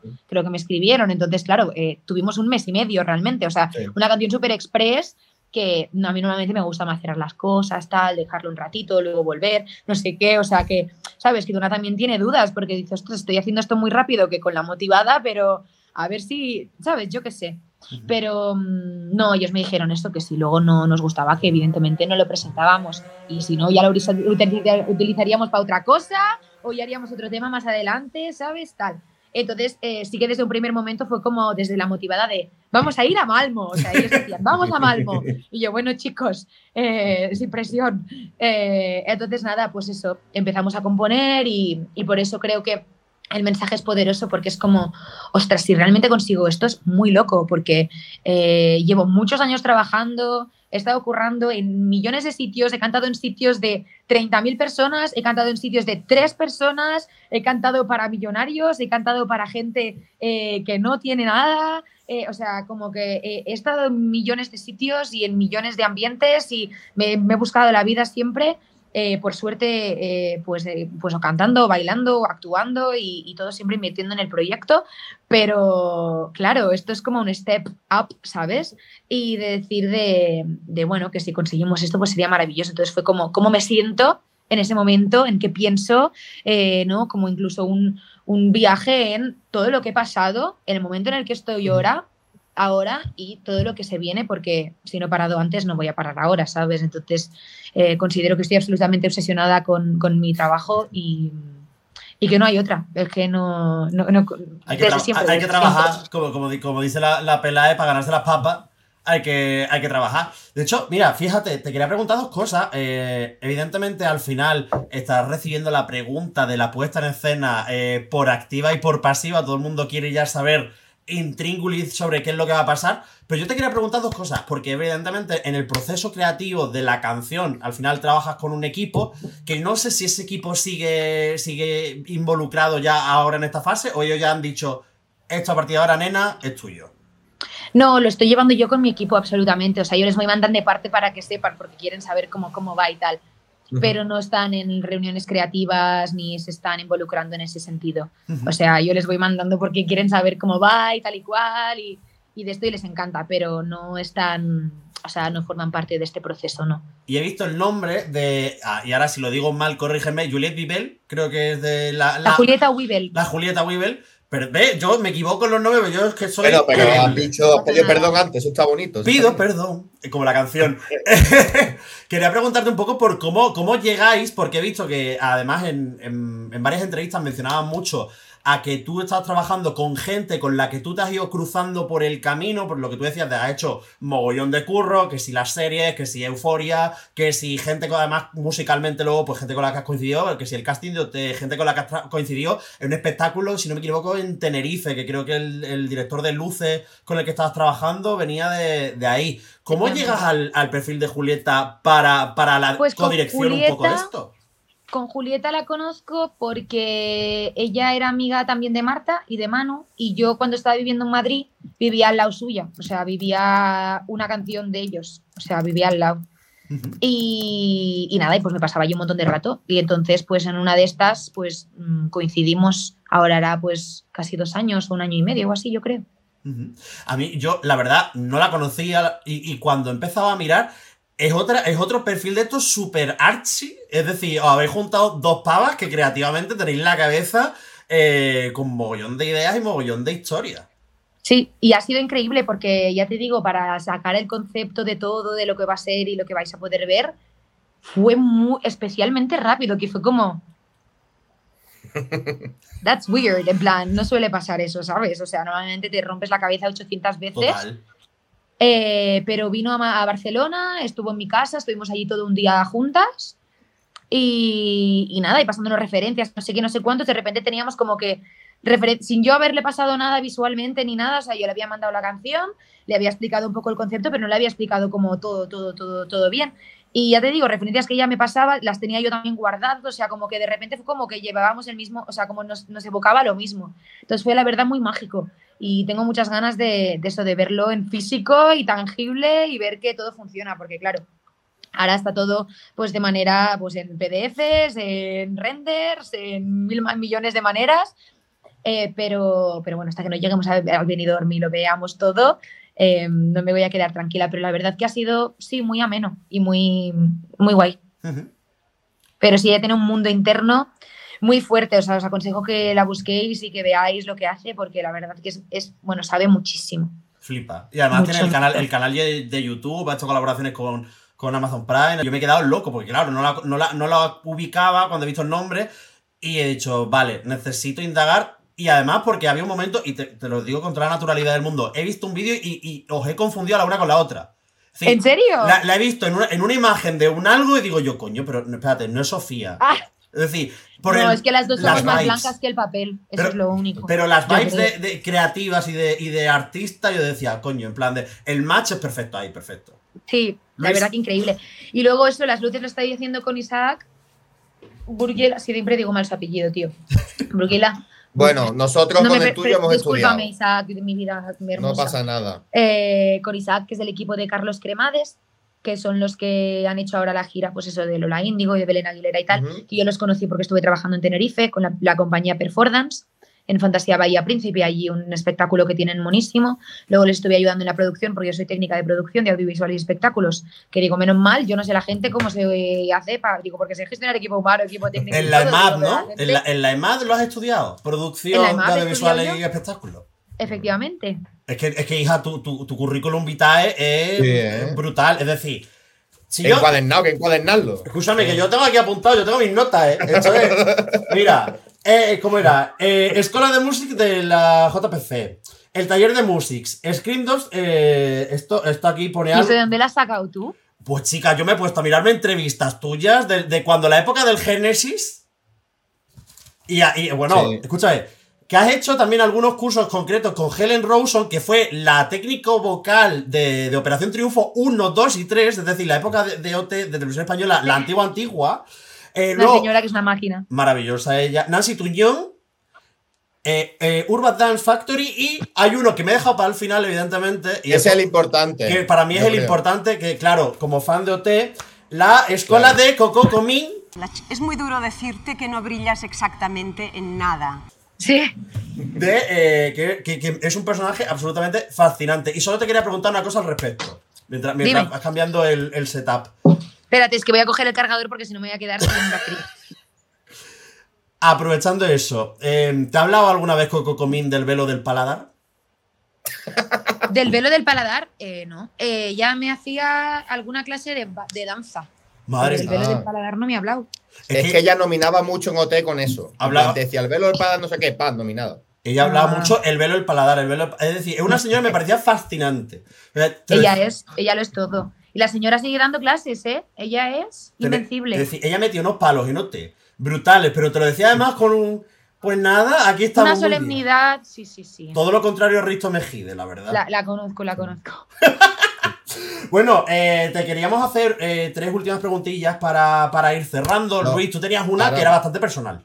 Eso es. No, no es personal. Es decir, aquí en, en Benidorm hay que tener gabinetes de crisis. Yo creo que hay momentos en los cuales tienes que encontrar gente con la que deshogarte y tú tienes dos amigas que han pasado por esto, como son Marta Sango y Raki Ripper. A Marta se le, se le apagó un INIR en una semifinal, Raki se cayó de un escenario y se desolló la rodilla. Es decir, a ella le pasó de todo. ¿Qué te han dicho ellas dos y qué consejos te han dado después de haber pasado ellas por Benidorm Fest? Qué tranquilidad. me han dicho que disfrute, que no me quede calva y que, y que tranquilidad. Ya está. ¿Sabes? Así que sí, qué tranquilidad. También conozco a Famous, que también es amigo mío, y José Otero. Y todos me han dicho lo mismo, que, que tranquilidad, que, que ya está. Es que al final yo creo que cada experiencia es tan diferente y tan única, Claro. ¿sabes? Me han dicho que tranquilidad, que paciencia y ya está. Al final pienso que nada es tan importante, ¿sabes? En la historia de la humanidad. Entonces, bueno, eh, yo espero que no me pase nada de eso. No, pero. Y, pero bueno, que hay que estar preparado para la guerra, es que es así. Y eso puede pasar. Es que puede pasar que te, se te apague un. Que yo qué sé. Es que le es muy fuerte lo de Marta, le rajaron el vestido. Bueno, bueno, bueno. Una historia Yo curiosa. La pobre estaba frustradísima, mi niña hermosa. No quería ver la actuación y digo, ya, amor, es que normal. No porque la hayas hecho mal, sino porque yo también me hubiera frustrado. Normal. Y para finalizar, Sofía, mira, muchas veces nos pasa que estamos tan metidos en nuestra burbuja eurovisiva de preguntas que siempre hacemos por todas partes, de, de las típicas preguntas que todo el mundo hace, que siempre nos gusta dejaros unos 30 segunditos para que digáis lo que vosotros queráis para cerrar la entrevista. Este es tu momento para decir lo que te apetezca. Da igual, puede ser del Ujú. Beni, no del Como Beni, sea. de lo que tú quieras, de lo que quieras que la gente se acuerde o que tú quieras contarle a la gente. Quiero que sepáis que estoy muy agradecida de todo la- el buen recibimiento, de todo el amor que, que estoy recibiendo, que tengo muchas ganas de ir para Benidorm, que es muy fuerte que sean tres semanas, eh, me quedo en shock, que mm, estoy trabajando mucho para que todo salga como queremos y, y nada, que tengo muchas ganas de subirme a ese escenario, que voy a intentar no quedarme calva y que, que quiero que os la gocéis mucho y, y nada, que os amo a todos, la verdad. Pues Sofía Collins, nosotros no tenemos ya más tiempo para esta entrevista. Ha sido un absoluto placer hablar contigo de nuevo, que siempre Igualmente. es una alegría tremenda. Y ya sabéis, chavales, de parte del servidor y de mi compañero Luis Mesa Cabello, como diría Ne, Montenegro 2015, adiós. No son fáciles, ¿eh? Vosotros estáis de testigos, ¿eh? No, este es un c... Que es que lo... el- no, no, no. pregunta por la sidra, por el cachopo. No, no, no. Yo sé de eso.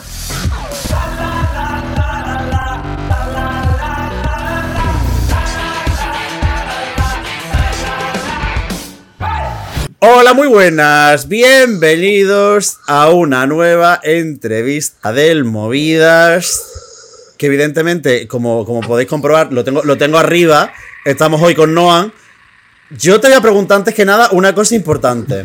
Si yo te pregunto por Noel Gallagher y, ojo, cuidado, por Anthony Kiedis, ¿tú qué me dices? Te digo, Noan. Realmente un poco eh, el inicio con, o sea, con lo que empecé a hacer covers de batería, porque yo empecé tocando la batería y tenía un grupo en el que prácticamente éramos un tributo a, a Red Hot Chili Peppers.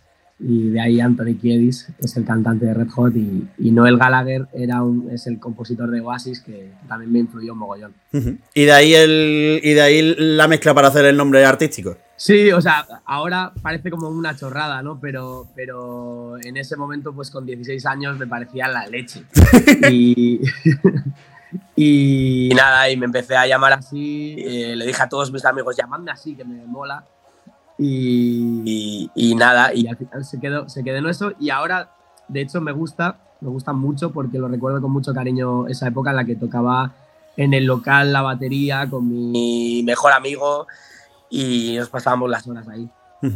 Lo primero es, evidentemente, eh, Noan artísticamente ya hemos coincidido ahí en un par de ocasiones. Al final, esto es un poco locurita todo lo que es el Benidorm Fest. Yo le quiero preguntar a Íñigo qué tal está viviendo la experiencia a título personal. Es lo primero que, que quería yo saber, que cómo lo estás viviendo tú a título personal.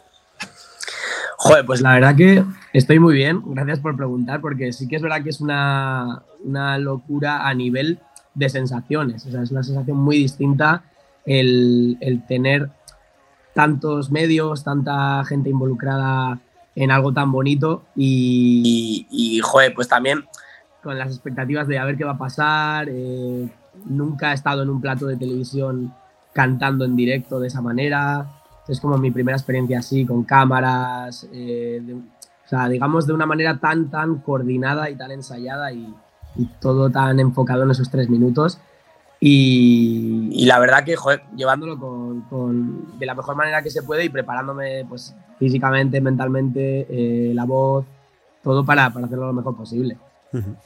El año pasado, más o menos por estas fechas, a finales de mes, eh, te quedaste cerquita de Benidorm Fest 2023. Te vimos en Penélope, yo creo que fue el primer momento donde te enfrentaste un fotocall allí eh, relacionado con Benidorm. Pero yo tengo la sensación de que llegas mejor a 2024 que 2023. Llegas con una gira bajo el brazo, con más música, más desarrollo.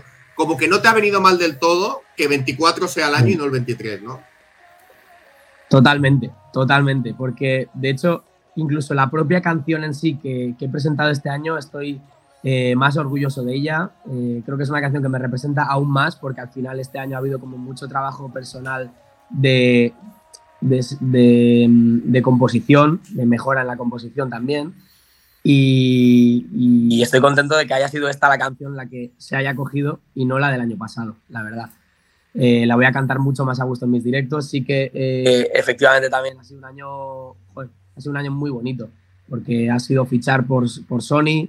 eh, a- Me Matas también se hizo bastante viral en verano. Eh, hemos podido organizar una, una gira de conciertos, mi primera gira para, para marzo, abril, por seis ciudades de España, que, que me parece brutal para, para, para empezar. Y, y no sé, totalmente. O sea, vengo como con esa fuerza ya de, de un proyecto más, más sólido y, y creo que es el momento. De hecho, eh, es interesante verlo un poco porque tú antes comentabas que te estás preparando físicamente, vocalmente, etcétera. Eh, hablando con otros compañeros, tú has dicho que al final tú eres un artista muy de directo. La, la pregunta clásica que hacemos siempre en los medios sobre Eurovisión es la puesta en escena y tú has intentado como dejarlo, ¿cómo decirlo? De que llegue el momento y que ya cuando llegue el momento lo Sí. veréis. Pero yo quiero enfocarlo desde otro punto de vista y es como un artista que es fundamentalmente de directos de concierto, ¿Cómo, cómo, cómo te preparas tú para, para un- una actuación que tiene muy poco nada que ver más allá de que tienes que estar vocalmente de, de lujo para, para esa actuación, pero realmente tiene muy poco que ver porque tienes que estar pendiente de que si cámara, de que si me tengo que mover a no sé dónde, tal, etcétera. ¿Cómo lo llevas tú? Claro, es lo que quizá el punto que más nervioso me puede poner, porque al final es algo a lo que no, no estoy para nada acostumbrado.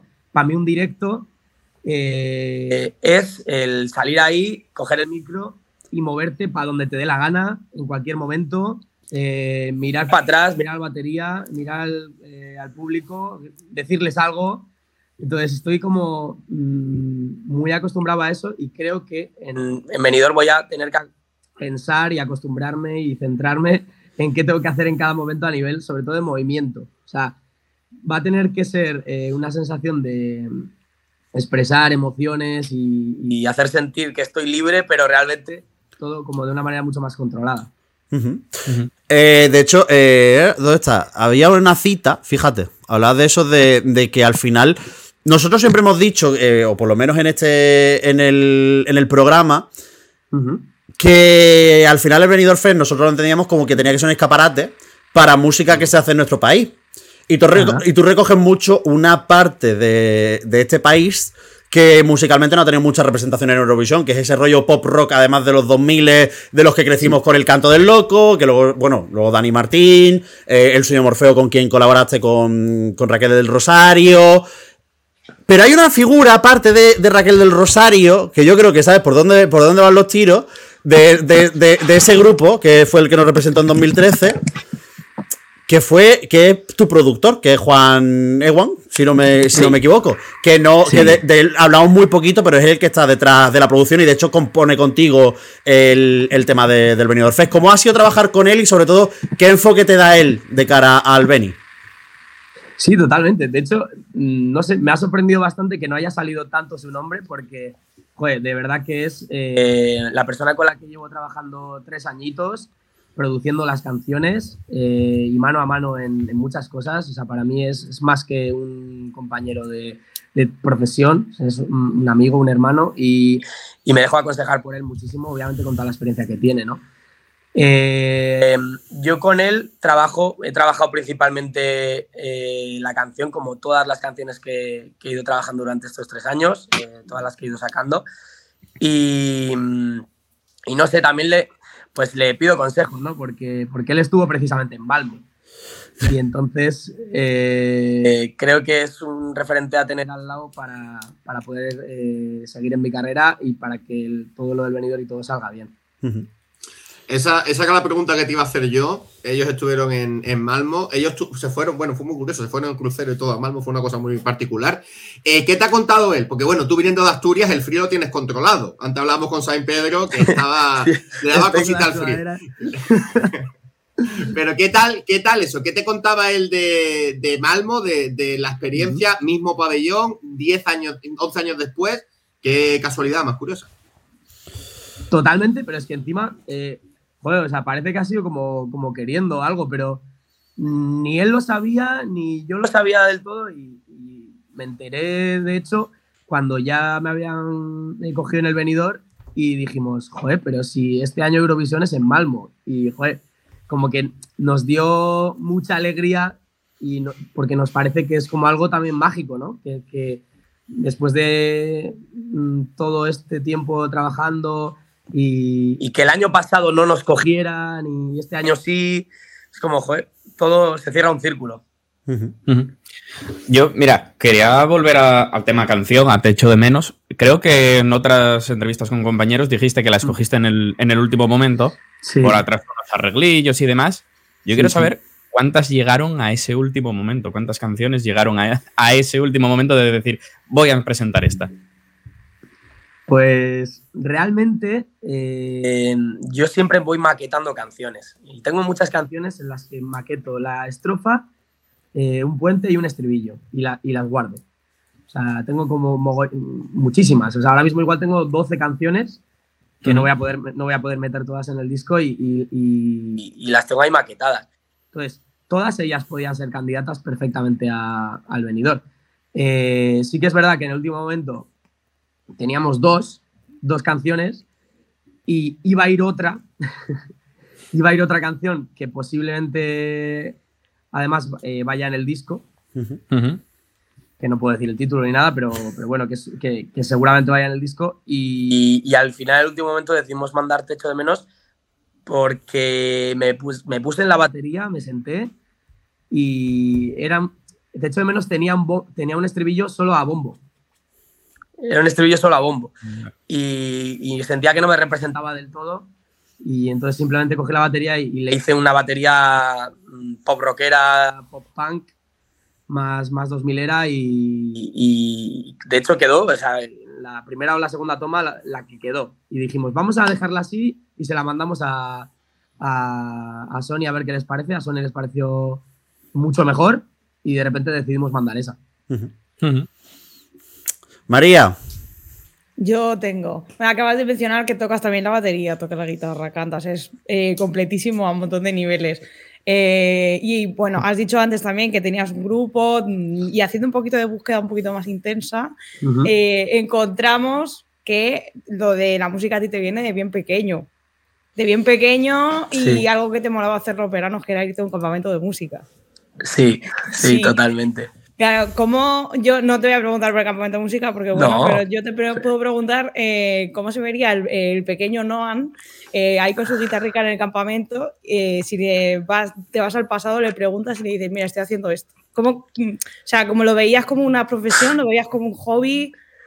Yo la- eh, estuve en un, en un campamento que se llama Rock Camp, que es como una fantasía, porque, porque parece como el, vamos, el campamento de los Jonas Brothers, ¿no? y, y yo la primera vez que, que fui ahí me abrió totalmente el mundo, porque vi que muchísima gente de toda España se juntaba en ese campamento, de todas las edades, pues desde, eh, no sé exactamente la edad, pero había niños muy pequeños de 5, 6, 7 años a, a gente casi de 18 años y, y nos juntábamos todos por una misma pasión, ¿no? Que era el, el- el rock. O sea, era por la música, pero más concretamente la música como más relacionada con el rock. Y en ese momento fue como, ostras, que puede ser, que es verdad, que se puede mm, vivir de esto. No tienes por qué ser eh, Jimi Hendrix para poder intentar dedicarte a la música. Y Porque había gente, había profesores, había eh, monitores que ya se dedicaban a la música y los tomabas como ejemplo, ¿no? Y entonces, pues ese campamento también me hizo amistades muy relacionadas con la música por una misma pasión y, y me cambió mucho como persona. Yo era más tímido y a partir de ahí como que empecé a, a ser más extrovertido. Bueno, yo quería preguntar, ayer salió tu videoclip, una de las cosas que más estoy disfrutando de toda esta pretemporada es relacionar los videoclips y sacarle tal, y el tuyo es el que más trama me ha dado, ¿no? De verdad, te felicito. eh, y tengo dos preguntas. La primera es, ¿dónde y cuándo grabáis esos planos que vas tú ahí andando por el por la playa con un frío, un, un vapor que sueltas tú de la boca ahí tremendo? Y la segunda es, ¿cómo se graban las tomas del coche? A De la Cruz le pregunté lo mismo, porque el coche de De la Cruz del videoclip le cabía poco a él. Y en el tuyo están ahí los chicos, ahí la chica que está con el otro chaval, tú, y tú ahí sufriendo detrás. ¿Cómo se graba eso? Buah, eh, lo primero, sí, o sea, por eso estoy casi resfriado, porque me, me metí en, el- en un charco y, y de todo. Y además Asturias, que no es que haga precisamente calor ahora en invierno. Y, y, pues fue grabado en Asturias, eh, concretamente la zona como más de Salinas, de San Juan de Nieva. eh, también grabamos ahí algún plano en Avilés. Y, y sí, la verdad que en el coche fue, fue complicado porque había momentos en el que tenía que estar el cámara, pues normalmente se hace eh, eh, en el mm, plano en el que no estás apuntando es donde se pone el cámara, porque se hace plano contra plano, ¿no? Y, pero claro, a veces eh, había que conducir el coche, tal. Es un poco, un poco complicado, pero, pero bueno, la gente que, que sabe de producciones eh, se encarga de ello. Yo estaba un poco así apri- aprisionado, pero, pero na- había que hacer que no saliera la persona que estaba aquí al lado fuera del plano y ya está. De hecho, eh, yo quería preguntarte algo y es que, claro, yo de golpe veo los rótulos del final del videoclip. Claro, lo, pri- lo primero es decirte que me ha jodido entero el montaje de un vídeo que hicimos de los análisis de los videoclips y, el, y, el, y de golpe estábamos editando y el tuyo sale justo cuando estábamos montando el vídeo. Y digo yo, la leche que Ya le lo he visto, ya lo he visto. Digo, joder. Pero bueno, irá, irá, irá para adelante. No esperabais que os regalara nada de Reyes. ¿eh? No, no- no lo esperabais. Yo estoy, yo, yo estoy ya en una edad en la que no espero que me regales de Reyes nada más que mi madre y mi hermana, la verdad. Para que no me. Que, vi- que- que viene alguien y me dice, te voy a regalar algo. Y yo, en plan de, bueno, espérate a la cola, que lo mismo me quieres estafar. Que yo ya el teléfono no me fío de nadie. Que yo me veo los rótulos y veo Juan Ewan eh, y lo que entiendo delante que es la dirección del, del videoclip. A ver, ese, ese señor, ¿cuántas cosas hace? Exactamente, exactamente. Es, es, es- por eso digo que, por eso eh, es mi mano derecha, porque sé que es un crack absoluto, o sea, tiene un gusto impecable. Y, y- y es- o sea, soy yo el que quiere que dirija mis vídeos, de verdad. O sea, porque eh, a nivel técnico sí que tenemos eh, una productora, que es eh, Valle Producciones, la que se encarga a nivel técnico de eso, pero el director del vídeo y el, y el que edita el vídeo es, es Juan Iwan, que es un apasionado de, de todo lo audiovisual también, de las cámaras y de la música, o sea, que, que tiene todo el combo, la verdad. ¿Podemos decir entonces que estará inv- involucrado de alguna manera en Benidorm? Bueno, no lo sé, podemos, podemos intu- intuirlo. Eh, Johnny, hablando de Asturias. Yo es que no le voy a preguntar directamente porque si no es la típica cosa en plan de no, no te puedo decir nada. Entonces ya uno se lo ahorra. Que Johnny, tú, hablando de Asturias, tú querías eh, hacer un juego con Noam. Sí, a ver, no sé si lo notaste en el acento, pero yo soy asturiano, entonces vamos a ver. Joder. Sí, sí. Yo no, yo, no, Eh, yo no soy asturiano de nacimiento, ¿eh? O sea, yo soy- Ya, ya, ya. Pero bueno, Pero- eh, a ver. pero bueno, ya me no sé cuántos años- un poco. No sé cuántos años llevas aquí, Llevo seis. pero llevas Bueno, seis. Ah, bueno, estudiado toda la entonces. toda, la, carrera en Oviedo, algo... Espero que me adoptéis un poquito. Sí, hombre. Eso no hay problema, ya lo sabes. Entonces quería hacer un test. A ver más o menos cuánto controlas. Un test rapidito de Asturias. A ver cuánto, cuánto aprendiste en estos seis años. No mucho, ¿eh? Porque la carrera ya sabes que... Ya, la carrera. No, pero son preguntas más o menos fáciles. Yo te voy a dar opciones. O sea que no. Vale. No, no te preocupes. Eh, vamos a ver. El día de Asturias. 25 de mayo. El 8 de septiembre. Ah, oh, mira. Muy bien. Es que encima es el muy cumple- bien. el- el- también es el cumpleaños de- del guitarrista de mi banda, el mismo día. Joder. Y él es asturiano, entonces por eso me acuerdo también. Entonces ahí se queda. Venga, siguiente. ¿Cuántos concejos? ¿78, 72 o 52? ¿78 cuántos? ¿72 o 52? Va, esta, esta no tengo ni idea de consejos. Eh, o sea, sé varios consejos, Sí, sé sí. cuáles son, sé identificarlos, pero no sé decirte el número. Eh, no sé, pues eh, 52. 78. Johnny, Son muchos. es un mollón, ¿eh? Esta no te la sabías ni tú, tío. Sí, Esta no te la sabías ni tú. Esto, ver, esto se estudia en el colegio, Pero, hombre. pero ¿cómo, cómo caben 78 consejos en Asturias? Pues porque hay muy pequeños. La pregunta que sacas de verdad, ¿eh? Bueno, hombre. Bueno. Venga, el, el río más largo. El, el, ¿El Sella, el caudal o el Nalón? Sella, el caudal. El Nalón. Muy bien. Muy bien, muy Vamos, bien. vamos. Esa está bien. y la última, venga. Voy a dejarlo en cuatro, que la otra es un poquitín No más son, complicada. no son fáciles, ¿eh? Vosotros estáis de testigos, ¿eh? No, este es un cabrón. Que es que luego. el- el- el- el- no, Es un pelo. no, no. pregunta por la sidra, por el cachopo. No, no, no. Yo sé de eso. Sé de eso principalmente. Hombre, claro, para comer y para beber aquí vamos bien. ¿Y el edificio más alto? ¿La Bueno. Catedral de Oviedo, el Niemeyer o la Universidad Laboral de Gijón? El Niemeyer no creo que sea el más alto. La Catedral de Oviedo puede ser. eh, ah, el que está a más altura, seguro que es la Catedral de Oviedo. El que está a más altura. Pero igual el más alto es el- el- la universidad laboral, ¿no? Eh, es que esta tiene trampa. Fui un poco cabrón. O sea, es la, torre, es la torre de la Universidad Laboral lo más alto. Pero sí, de edificio más alto como tal es, el- es la catedral, pero bueno. Madre En realidad bueno, bueno, bueno, bueno. Hay ahí un poco de. Yo la doy por Un poco buena, cabrón. ¿eh? la La- respuesta. pregúntame cuántos kilómetros hay entre Oviedo sí. y Llanes también, si quieres. No, la, no, esa no la sé ni yo, esa no te preocupes. la- la- la- la pregunta más importante que tienes que hacerle es cuántas botellas de sidra han caído en los últimos seis años. ¿Ves? Yo pensaba que, era, que iba a ser eso. Lugares para Ah, no, salir, no. discotecas, tal. Y me viene con ¿Cuánto, esto cach- de- cuánto porque- cachopo? ¿Cuál es la receta del cachopo? Pues cosas que la gente quiere saber, ¿no? que claro. el sitio más alto. ¿Dónde está Tribeca? ¿En Oviedo o en Gijón? Pues en Oviedo. O sea, Ah, antes lo había en Gijón también. Ah, pero sí. cerró.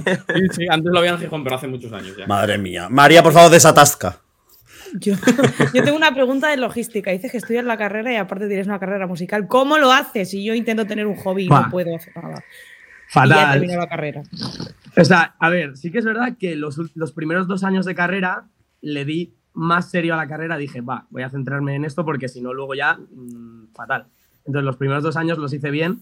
Y ya en el tercero, ya cuando eh, de verdad dije, joder, es que me quiero dedicar a la música 100% y estaba empezando a poder hacer cosas que eran oportunidades. Al final, cuando te salen oportunidades de algo que te apasiona, te cuesta decir que no. O sea, tienes que decir que sí a todo. Yo personalmente pienso así. Entonces, claro, eh, tenía que decir que sí a muchos viajes a Madrid, a entrevistas, a oportunidades que me salían y entonces tuve que eh, coger menos asignaturas de la carrera ya en tercero. Entonces ahora estoy en, terminando cuarto, porque ya este año ya sí que ha sido... O sea, tengo un examen eh, prácticamente eh, dos días antes de ir a Benidorm. Entonces, Bueno. entonces no, no sé cómo gestionarlo. Estoy un poco ahí, este año va a ser complicado. Porque además tú, tú estabas estudiando psicología, ¿verdad? Sí. Bueno, pues no- nos viene bien, porque estamos un poquito, la verdad, eh, desquiciados, la gente de- del fandom. ¿Qué es eso? Nos viene bien, ¿eh? Es decir, lo mismo puedes montar, puedes montar consulta en el Don Pancho, ¿eh? Sería, sería increíble montar un- una consulta del Don Pancho. Habitación para los 513, medios, para los consulta. fans.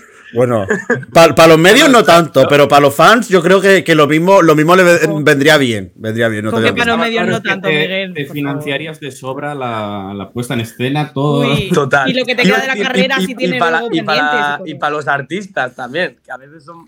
Cuidado.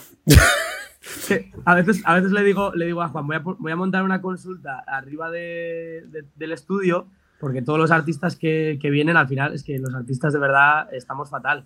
Estamos fatal de la cabeza. Bueno, eh, joder, macho, la, la- madre mía.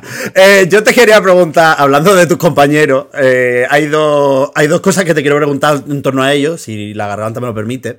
La primera es que es verdad que este año hemos visto muy buen rollo entre, entre vosotros, es verdad que se agradece mucho que haya mucho compañerismo. Y hemos visto desde Yolisa versionando dos extraños de Saint Pedro con su guitarra, a Roger Padrón haciendo con un mashup con el piano. Ajá. Tú has hecho muchísimos covers y muchos de ellos además subidos a eh, Facebook, que yo, mm, es decir, haciendo un poco de investigación ahí, un deep dive, tiene covers mirando con la guitarra, mirando intensamente a cámara. Eh, hay mogollón. Hostia, los has encontrado, ¿eh? Eh, lo- los he encontrado. Bueno, sí, eh, hemos encontrado esto, hemos encontrado la, hemos encontrado. la página de Videa, la página de, Buah. de Nephews Band. eh, el- decir, bueno. la publicación, esta última, penúltima de, de Videa, hablando, mm, es decir, en- primero en castellano y luego en euskera, con un plan diciendo, chavales, a partir de ahora seguidme en la página nueva. Y es decir, fantasía Qué todo. bueno. Ya, es que al final, yo- o sea, es como que también llevo muchos, eh, muchos años eh, haciendo, poniendo eh, migas a- al asunto, poco a poco, intentándolo. Y de hecho, una de las cosas que te iba a decir precisamente con eso es, claro, escuchando la- las 15 canciones aparte de, de Techo de Menos, ¿hay alguna o varias con las que tú digas, lo tengo en mente o le iría de lujo una versión mía o que tú digas en plan de, me quiero meter en el estudio y grabar? Pues sí, eh, de hecho, eh, voy a hacer una versión. Esto es, eh, no lo sabe nadie. Chan, chan, chan, chan, chan, chan. Voy a hacer una versión de un compañero que os va a sorprender muchísimo. En mi estilo, pero os va a sorprender muchísimo. Madre mía, cuando empieza a decir que es una zorra, qué bien, qué maravilla. Madre mía, ¿eh? Caliente pop rock version. Se viene. Oye, de verdad. Estamos de camino al top 50 de- del viral de Spotify España. ¿Cómo, cómo, cómo? Lo primero, ¿cómo, cómo lo, has vivido el, el meterte ahí, joder? Que al final indica que a la gente le está gustando. Y lo segundo, que, que también estás ahí- ahí peleando por la escalada al 50. Como poco.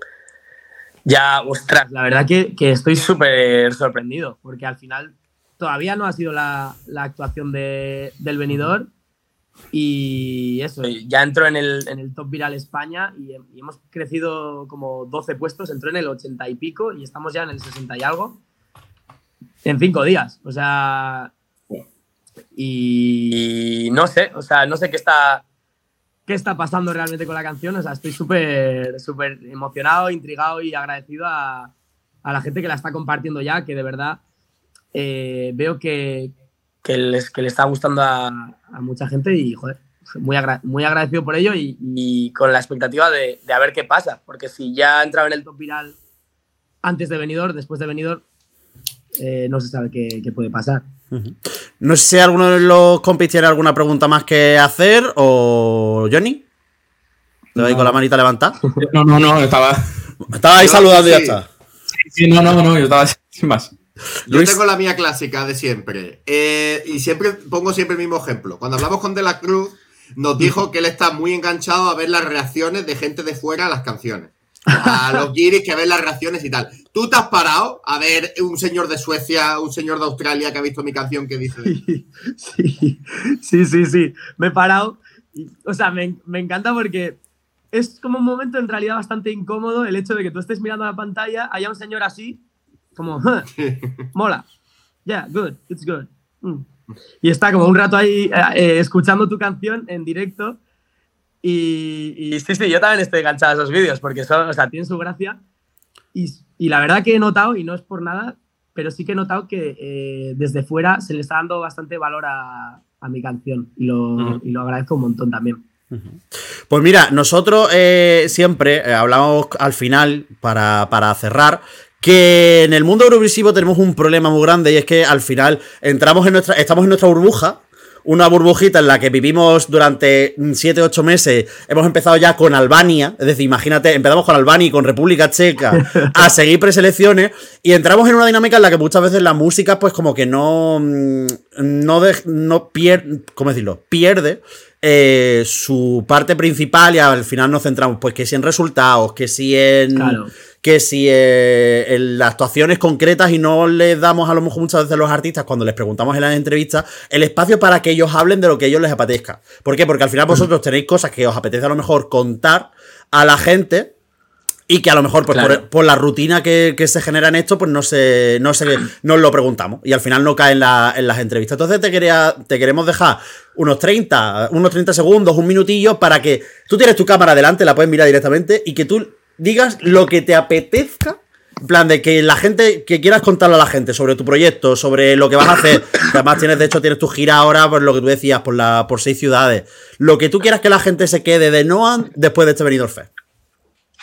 Yo lo que, lo que quiero decir es que al final la música es lo más importante, que a veces se olvida, eh, se olvida en, en- en cosas, en estética, en, en bailecillos, en TikTok, en comentarios, y creo que al final lo más importante es la canción, la esencia, que la voz suene bien y, y que emocione, ¿no? Y que esa canción traspase el festival. O sea, yo Ujú. creo que lo más bonito del venidor es que esas canciones traspasen el festival y, y yo tengo muchísimas ganas también de, de continuar, de que al final esto es una carrera a largo plazo, o sea, nadie, nadie vive de la música de un día para otro, es muy complicado, es un- una industria muy complicada, muy difícil y, y estamos aquí para, para luchar por ello.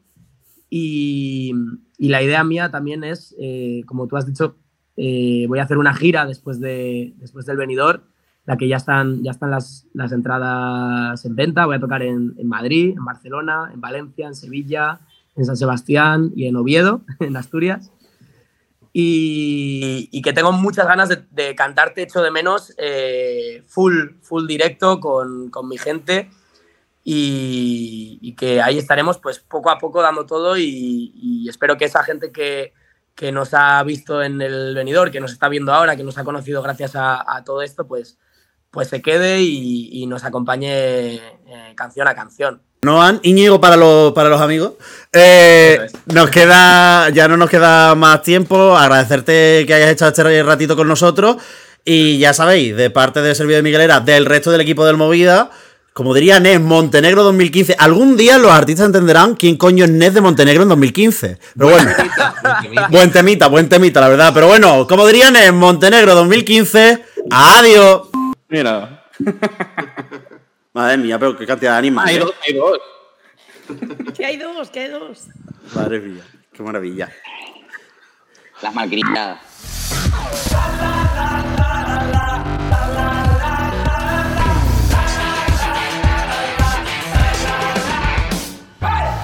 Hola, muy buenas, bienvenidos a una nueva entrevista del Movidas.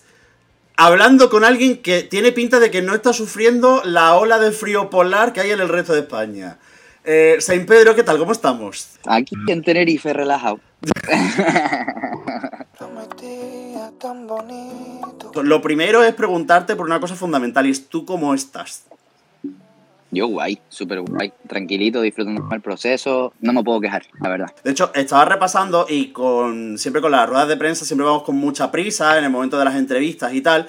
Y cuando empezamos a hablar contigo se nos quedó una, una pregunta, más, más que una pregunta, una respuesta flotando en el aire que me pareció bastante interesante. Hicimos como una especie de mini investigación en un par de meses de por qué nosotros los canarios entendemos, por lo menos en la isla de Tenerife, entendemos las verbenas como orquestas que tocan merengue, como más Galicia. Pero sí que quería preguntarte un poco por, por esa investigación y si esa investigación luego además ha ayudado para lo que era la composición de Dos Extraños. No, claro, todo fue a la vez. O sea, pues empezó como una curiosidad y terminó siendo un poco la columna vertebral de la música del disco. Es decir, los estilos que hicimos los hicimos porque es lo que, lo que la gente tenía en el subconsciente aquí en Canarias mientras iban pasando las décadas. Y, y en ese proceso, la composición de Dos Extraños está hecha con Ione de la Cruz y con Nelson Hernández. Tú además Sí. habías hablado mucho de volver a la tierra, en otras entrevistas habías comentado mucho la idea esa de volver a Canarias después de un tiempo en el que además habías estado viviendo fuera en Miami, etcétera. Y esta gente, si no me equivoco, es la misma con la que estuviste primero en un grupo que se llamaba Canema y que luego se convirtió en Neptuno. Me hiciste la tarea muy, muy bien. Sí, señor. ¿Y, y cómo, ¿Y cómo es que al final te, te dio un poco por recuperar ese punto de hablar con ellos y volver a componer música? Además que se aleja un poquito de lo que tú venías haciendo. La vida te habla, tío. La vida te habla. Yo estaba un poco ya cansado de hacer música como se hacía allá y necesitaba como que volver a sentirme entre colegas, ¿sabes? Entre mis colegas de siempre. Y resulta que mis colegas son unos putos genios. O sea, me dan 400.000 vueltas en cuanto a música y todo. Y mira, salió lo que salió. A mí hay una frase de, de tu canción que me gusta mucho, que es la de lo- los lenguajes que inventamos. Me parece una manera muy preciosa, muy, muy, muy preciosa, como diría mi amigo Carlos Pecharromán, de, de referirme a eso, pues a la, a la relación de pareja. Em, ¿Eso va sobre algún tema autobiográfico o ha sido una licencia poética? que Claro que inventado? sí. Claro que sí, esto es súper autobiográfico. Al final con cualquier persona, bueno, con cualquier persona desarrollas un, un lenguaje, ¿sabes? Entre dos. Y al final cuando convives con alguien como tal, ese lenguaje es como mucho más tu idioma principal, ¿sabes? Ahí cuando lo dejas también es una parte de yo, ahora ya no puedo decir esta quedada, ahora no puedo hacer esta broma porque nadie me lo va a entender, no puedo hacer esta tal, ¿sabes? Es un poco esta sensación. Yo quería preguntarte, pero por, por la escena canaria, es decir, ha sido el año de Canarias, digamos, de llegada al mainstream, de ruptura de pareja absoluta. Quevedo ha sido el artista del año, el disco de Cruci, el de Avir, Petaceta, mm, por todos sitios. En Benidorm Fest hemos tenido mucha huella. El año pasado con José, con Agoné, que se quedó a punto de, de ganar. Mi pregunta es, ¿se ha interesado la península por Canarias o os habéis roto vosotros la puerta directamente? Mm, ¿Tú qué crees? Yo creo que habéis roto la puerta, pero quiero que me digas tú. Eh, a ver, y con toda la humildad del mundo, o sea, simplemente faltaba que se virara el foco para acá. ¿sabes? Y ahora lo que falta es que nosotros agarremos las riendas de esto y que no dejemos que gente de fuera venga a hacer negocio con nosotros, sino que nosotros creemos el negocio y creemos la industria aquí. Eso es lo que tenemos que hacer. Pero vamos a ver si la gente está puesta para trabajar o prefieren vivir de lo que otros les digan que hagan. Yo, mira, mm, tirando más un poco por el tema de- del nombre artístico y demás, mm, estuve mirando, vi que estuviste en Jesucristo Superstar y demás. No sé si tiene algo que ver la idea del nombre de Saint Pedro con Jesucristo Superstar, si no tiene absolutamente nada que ver. No sé si te pudo dar una idea en su momento. Todo, en mi vida todo está relacionado con todo, la verdad, y sin querer, que es lo más loco, ¿sabes? Puedes encontrar una forma de hilar cualquier cosa con cualquier cosa. Pero no, no, o sea, en la hora de tomar la decisión de llamarme Saint Pedro no estaba pensando en Jesucristo Superstar, ya me esto por eso. Eh, De hecho, te estaba escuchando un poco con lo que hablabas antes de poner el foco hacia vosotros, de lo que te comentaba, de lo que te comentaba Luis. Y es que hace yo poquito me, me escuché una entrevista con Marilia, con Marilia Monzón, que también ella hablaba mucho del tema de, de Canarias, de cómo al final muchas veces vosotros sentís que, primero, tenéis que salir fuera, experimentar todo lo que hay alrededor, pero como que las islas tienen como una capacidad magnética, que al final como que os lleva, que acabáis volviendo con perdón de la expresión, a cojones a, allí. ¿Qué es, lo, ¿Qué es lo que hay que, que os hace siempre a todos querer hacer ese proceso de vuelta? ¿Qué te digo? ¿Tú has visto cómo se vive aquí, tío? Que se vive muy bien, tío, y la gente es muy linda todavía, ¿sabes? Es como... hay fallos como en todos lados, ¿sabes? Y hay cosas malas como en todos lados, pero sí que es un sitio muy agradecido para nacer, ¿sabes? Es como un poco mm, típicos juegos que es como los Sims y que tomas el nivel fácil, en plan, porque naces en un sitio así como que en un barrio rico y ya tal. Pues esto no es un barrio rico, pero sí que tienes mucha suerte de, de nacer aquí.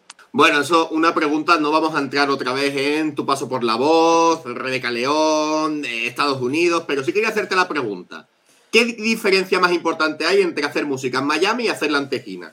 ¿Qué es lo que más cambia a la hora de crear, de componer, de hacer? Pues mira, para empezar, ¿qué comes? O en casa de tu madre, o en casa de Honorio, o en casa de Adita, ¿sabes? Como que eh, para empezar la comida, lo que tienes alrededor, calidad de vida. Am, luego que si quieres, mm, te pones, eh, te quitas el pantalón y el mismo calzoncillo vas a la playa, a, a- en cholas, porque caminas dos minutos y ya estás en la puta playa. Am, puedes seguir trabajando después de eso, nunca pasa nada, no tienes que preocuparte de la seguridad, no tienes que preocuparte de prácticamente nada y encima estás con tu familia y con tus colegas de toda la vida aquí, que siguen siendo igual porque las islas siguen siempre en el mismo sitio. Eh, Hablando un poco de, de ese proceso de, de la música, yo estoy obseso con las imágenes, yo estoy obseso con, con los visuales. Y es verdad que sé que el videoclip de, de Dos Extraños, que si no me equivoco sale prontito, no sé si esta semana o la que viene, pero sale, sale prontito. Pero te quería preguntar precisamente por la influencia también a nivel estético. Habiéndose grabado el videoclip en Barcelona, el de Dos Extraños, ¿se ha- ¿habéis sido capaces de trasladar ese mismo espíritu a la grabación allí? Es que lo que lo que hicimos precisamente diferenciar un poco, porque lo que es, o sea, la estética de mi, de las anteriores canciones son como de para el disco mío. ¿Sabes lo que te digo? Son como Saint Pedro aparte. Y esta versión de Dos Extraños es para el venidón. Entonces, como que quisimos un poco conservar el, rollo de que es importante el ambiente y todo el rollo, pero mm, también quisimos como que sacarlo un poquito del- de la industria, o sea, de la industria de la imagen aquí de Canarias. Eh, mira, yo, yo sí voy a volver a la voz, lo siento. Oye, Eh, de verdad.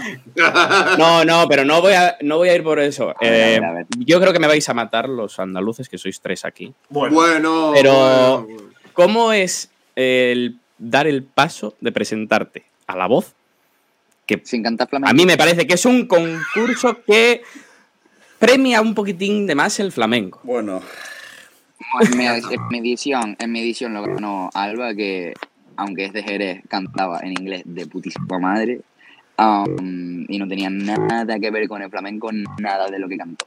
O sea que eh, en mi edición no, no está en lo correcto. Pero sí es verdad que al final detrás de ese programa hay una discográfica que tiene sus propios intereses y demás. ¿sabes? Ujú. María, eh, estábamos hablando antes de lo de Canarias, pero antes de Canarias había algo que creo que, que a Pedro le, le teníamos que decir. Sí, Vamos tarde, un pasado- poquito tarde vamos, ¿eh? Se han pasado las fechas, pero Ah. cuando encontramos que tenías un EP de Navidad, hay, hay gente de este sector que nos vimos un poco locas. Eh, ¿Cómo surge la idea? Fue lo último que hice en Miami. Y fue una idea de Rayla R, un, una IR de, de Interscope, la verdad. O sea, me puso en la, en la mesa el proyecto y, to- y dijimos como que venga, vamos a hacerlo. La verdad, fue un añito más o menos de trabajo entre los visualizers y la música, fue eso, fue un añito. Me gustó, me gustó el proceso y un poco fue lo que me dio también confianza para decir, pues, mira, voy a, si puedo hacer esto yo solo, puedo hacer un disco con mis colegas. Y yo te quería hacer una dando un salto de eh, compañero de isla. Estuvimos hablando con Jorge, con De la Cruz el otro día, y él se declaró Ay. absolutamente adicto a las reacciones de YouTube y a la reacción internacional al tema. Yo no sé si tú te has cogido el móvil de vez en cuando y has dicho, a ver qué piensan en mí un señor de Suecia, otro señor Vi la de los Australia". wiwi. Vi la de los wiwi y la de Jordi. La de Jordi me mató porque, ajá, soy niño de Art Attack, entonces Sí. imagínate, ¿sabes? Em, y la de los wiwis me partí el culo, pero lo más grande, lo Mm, no sé qué yo, en plan, ¿qué dice, loco? Luego, eh, claro, al final esto lleva a una cosa inevitable y es la cantidad de veces que a lo largo de estas semanas y de estos meses te habrán preguntado ya por temas de puestas en escena, que creo que tiene que ser la pregunta que más te estés repitiendo a lo largo de todas las entrevistas. Eh, nosotros, lo hemos, nosotros lo queremos enfocar de otra manera, que lo sepas. Y es muy sencillo, es, ya que nosotros por todo lo que hemos visto en todas las entrevistas ha sido que no ha soltado prenda, pero no ha soltado ni prenda, la pregunta es, ¿qué se puede decir? A partir de ahí tú dices lo que tú quieras y ya nosotros eh, imaginamos o no. Nada, que va a estar muy guay. No. Nada, que es súper personal, la verdad. Es, mm, Nah, es que no, es súper personal, la verdad, y súper emocional. Es lo que estamos trabajando para que es como transmitir exactamente el sentimiento que queremos transmitir en cada segundo de la actuación. Y, y esto a la gente, Miguel, fíjate, que esto también se me ocurre a mí. Esto a la gente le gusta. Da de sí el escenario y todo lo que te dan por ahí. No tú estás contento del trabajo que se está haciendo. Los PDF y todo lo que se manda, todo lo que se envía, tú estás a gusto con eso. Sí, tío, la verdad. O sea, yo tampoco es que lo mío no es Steven Spielberg aquí, ¿sabes? No voy a tener que montar un dragón con drones y todo el rollo. Y yo soy bastante tranquilito.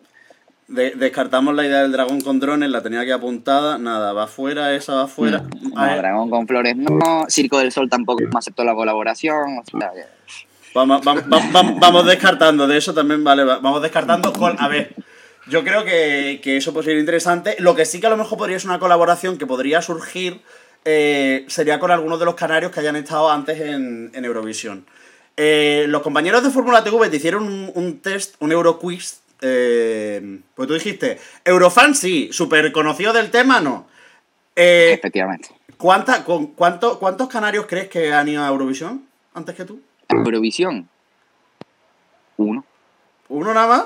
Hay uno muy famoso, ¿eh? que, se- que seguro vas a Sí. conocer. Que es el que tiene muy mala suerte, muy mala suerte. Muy mala suerte, exactamente, Claro. sí. El so- el- yo creo lo que, porque viendo un de, de los contenidos que había subido en redes sociales eh, durante las últimas semanas, sí que vi la portada de José Vélez, que estaba ahí cogía, yo creo que eh, afinadita, afinadita.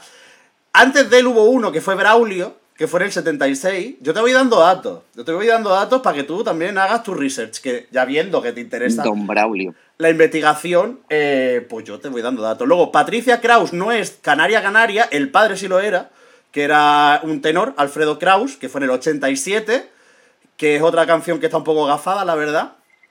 En 2004, eh, Ramón del Castillo, con Para llenarme de ti. Ah, coño, verdad. Ramón es colega, además. ¿Qué cojones? ¿Me va a escuchar esto? Me va a matar. Pues, pues, pues, pues. Un besito fue a Ramón un desde besazo. aquí. En 2007. Ay, tiene un restaurante guapísimo el tipo en Gran Canaria, ahí en el norte. Él está como que buscando artistas así, como haciendo conexiones y tal. Está aquí. Es una de las piezas clave de lo que va a ser la industria esta, yo creo, dentro de 5 o 10 años. Qué bueno. Mola. Luego, en 2007, después de Ramón, estuvo Mikel dentro de The Nash. Eh, Mikel Genete estuvo como parte de The Nash. Porque, Se puede hacer un temario de bachillerato nada más que de contenido de Eurovisión, colega. Imagínate. Una asignatura entera. Y luego en 2013, esta me extrañó que no la, que no la supieras. En 2000 a ver, es verdad, porque ellos se venden más como asturianos. Pero Raquel del Rosario, como vocalista del Sueño de Morfeo, eh, en 2013 estuvo en Malmo, de hecho. La última vez que una, cana- que una canaria estuvo en Eurovisión fue precisamente en Malmo. Y tú solo te conocías a José Vélez. Sí. Y menos me siento mal por la de Ramón. Por la de después tampoco me siento tan mal. Por la otra. tiene, tiene un montón de mérito estar ahí, la verdad. Y a lo que te expones, tío. De hecho, eh, un poco en la línea de, de la exposición, eh, es verdad que este año ha habido, hay bastante buen rollo, lo que nosotros vemos sobre todo de, de vosotros hay muy buen rollo. ¿Qué ha sido lo que más te ha sorprendido un poco de- de- a la hora de meterte en el, en el proceso de, del Benidorm Fest 2024? Los Eurofans, claramente. O sea, yo me esperaba que iban a ser mucho más mm, criticones a lo mal. ¿Sabes lo que te digo? Y siento como que se toman muy en serio el argumentar sus opiniones. Y hasta cuando es una, una, una opinión negativa sobre ti, cuando está bien argumentada y se nota que viene como que desde el respeto y no viene de un sitio en plan para joder, tío, pues da gusto leerlo, ¿sabes? Nosotros eh, os estamos dejando un espacio eh, de unos 30 segundos, un minuto, para que vosotros digáis lo que os apetezca contar. ¿Por qué? Porque muchas veces en nuestra dinámica y en nuestra burbuja eurovisiva eh, tiramos a las preguntas muchas veces que hacen otros compañeros y estamos repreguntando muchas veces cosas como lo de la puesta en escena y demás. Y queremos daros esa oportunidad para que vosotros contéis lo que os apetezca, que queráis. Pues si habláis de presentar vuestro proyecto musical, qué es lo que tiene de especial. No, no hace falta venderse en plan de yo quiero ir a Eurovisión porque me encanta, no hace falta. Yo quiero que Se Imperio diga lo que tiene ganas de decirle a la gente que no puede decirlo porque nadie se lo está preguntando. No, me es que te preguntan tanto a ti.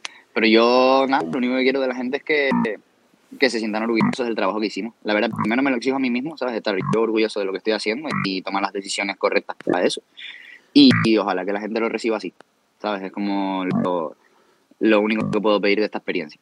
Y ya para, para cerrar, solo una, una última pregunta, o más que una última pregunta, es una cosa que, que a mí me ha llamado mucho la atención de todo lo que has ido hablando durante estas semanas de, de- de promoción. Y es que tú hablabas mucho cuando hablamos del bolero, que Luis dice, en plan, de cómo es posible que se esté pegando un bolero en pleno 2020, Yo lo dije en que se pleno iba a 2023. pegar. Y, y hay, par pegó de como ellos, un chicle. hay par de ellos Datos. pegados, ¿eh? sobre todo en México. Y, y me gustaba mucho una cosa que decías, era el tema de unir a diferentes generaciones de, de la misma casa en torno a una misma canción. Entonces, la primera pregunta es, con la reacción que ha habido, si crees que estás consiguiendo ese, ese objetivo. Y la segunda, que te voy a decir, además esto es en primicia, viendo un poco de lo que hemos hablado, porque nosotros evidentemente estamos preparando programas y cosas, y esta tarde tenemos directo. Y hemos preparado un, ¿qué es lo que más ha destacado el Benidorm Fest para nuestras madres? Sí, ha triunfado. Ha triunfado. 10 de 10. 10 10 10 de 10, muy rico, 10 de 10. Es que, ¿qué te digo, al final, esos géneros de antes venían de una época en la que la gente tenía mucho tiempo para pensar, para hablar, para, ¿sabes lo que digo? Para estar con ellos mismos y viene de sitios al final mucho más profundos que lo que, lo que tenemos ahora, simplemente porque se, la música se utiliza para contextos diferentes, ¿sabes? Em, entonces yo pienso que es bastante fácil cuando tú conectas con el género, em, si escribes algo que sea como que empatizable, algo que de verdad te viene de dentro, es una, es una, ¿cómo se dice? Una fórmula perfecta para que por lo menos a quien le llegue conecte, ¿sabes? No estoy diciendo como que si haces bolero te vas a pegar, no estoy diciendo que es tal, pero sí que a quien le llega suele conectar. Pues listo, eh, Pedro, no tenemos tiempo para más. Eh, agradecerte tu ratito desde allí, desde, desde tu isla, que nos estás dando una envidia terrible. Y nos vemos en menos de un mes ya, noche- ¿eh? Esta noche voy para allá, tío, se me acaba rápido. Bueno, entonces el consejo es abrigo, mucho abrigo, eh, muchísimo abrigo, porque hace un frío que te, que te mueres en la península. Pero bueno, disfruta de las últimas horitas de, de calorcito, que, que así terminas de recarga pilas. Hacen falta. Estoy, estoy cogiendo solito para no estar todo pálido después en las entrevistas de tele. Pues nada, eh, Saint Pedro, muchísimas gracias por echar el rato con, con nosotros de, de charleta y a los demás, de parte de Servido de Miguelera, del resto del equipo, como dirían en Montenegro 2015. Adiós. No voy a estar toda la entrevista grabando con una manta tirada por encima, Luis, la verdad. No lo veo. yo, pensaba, yo pensaba que te quedabas con la manta. Oye, por favor. que soy ahora? Melchor, Gaspar y Baltasar, los tres a la vez.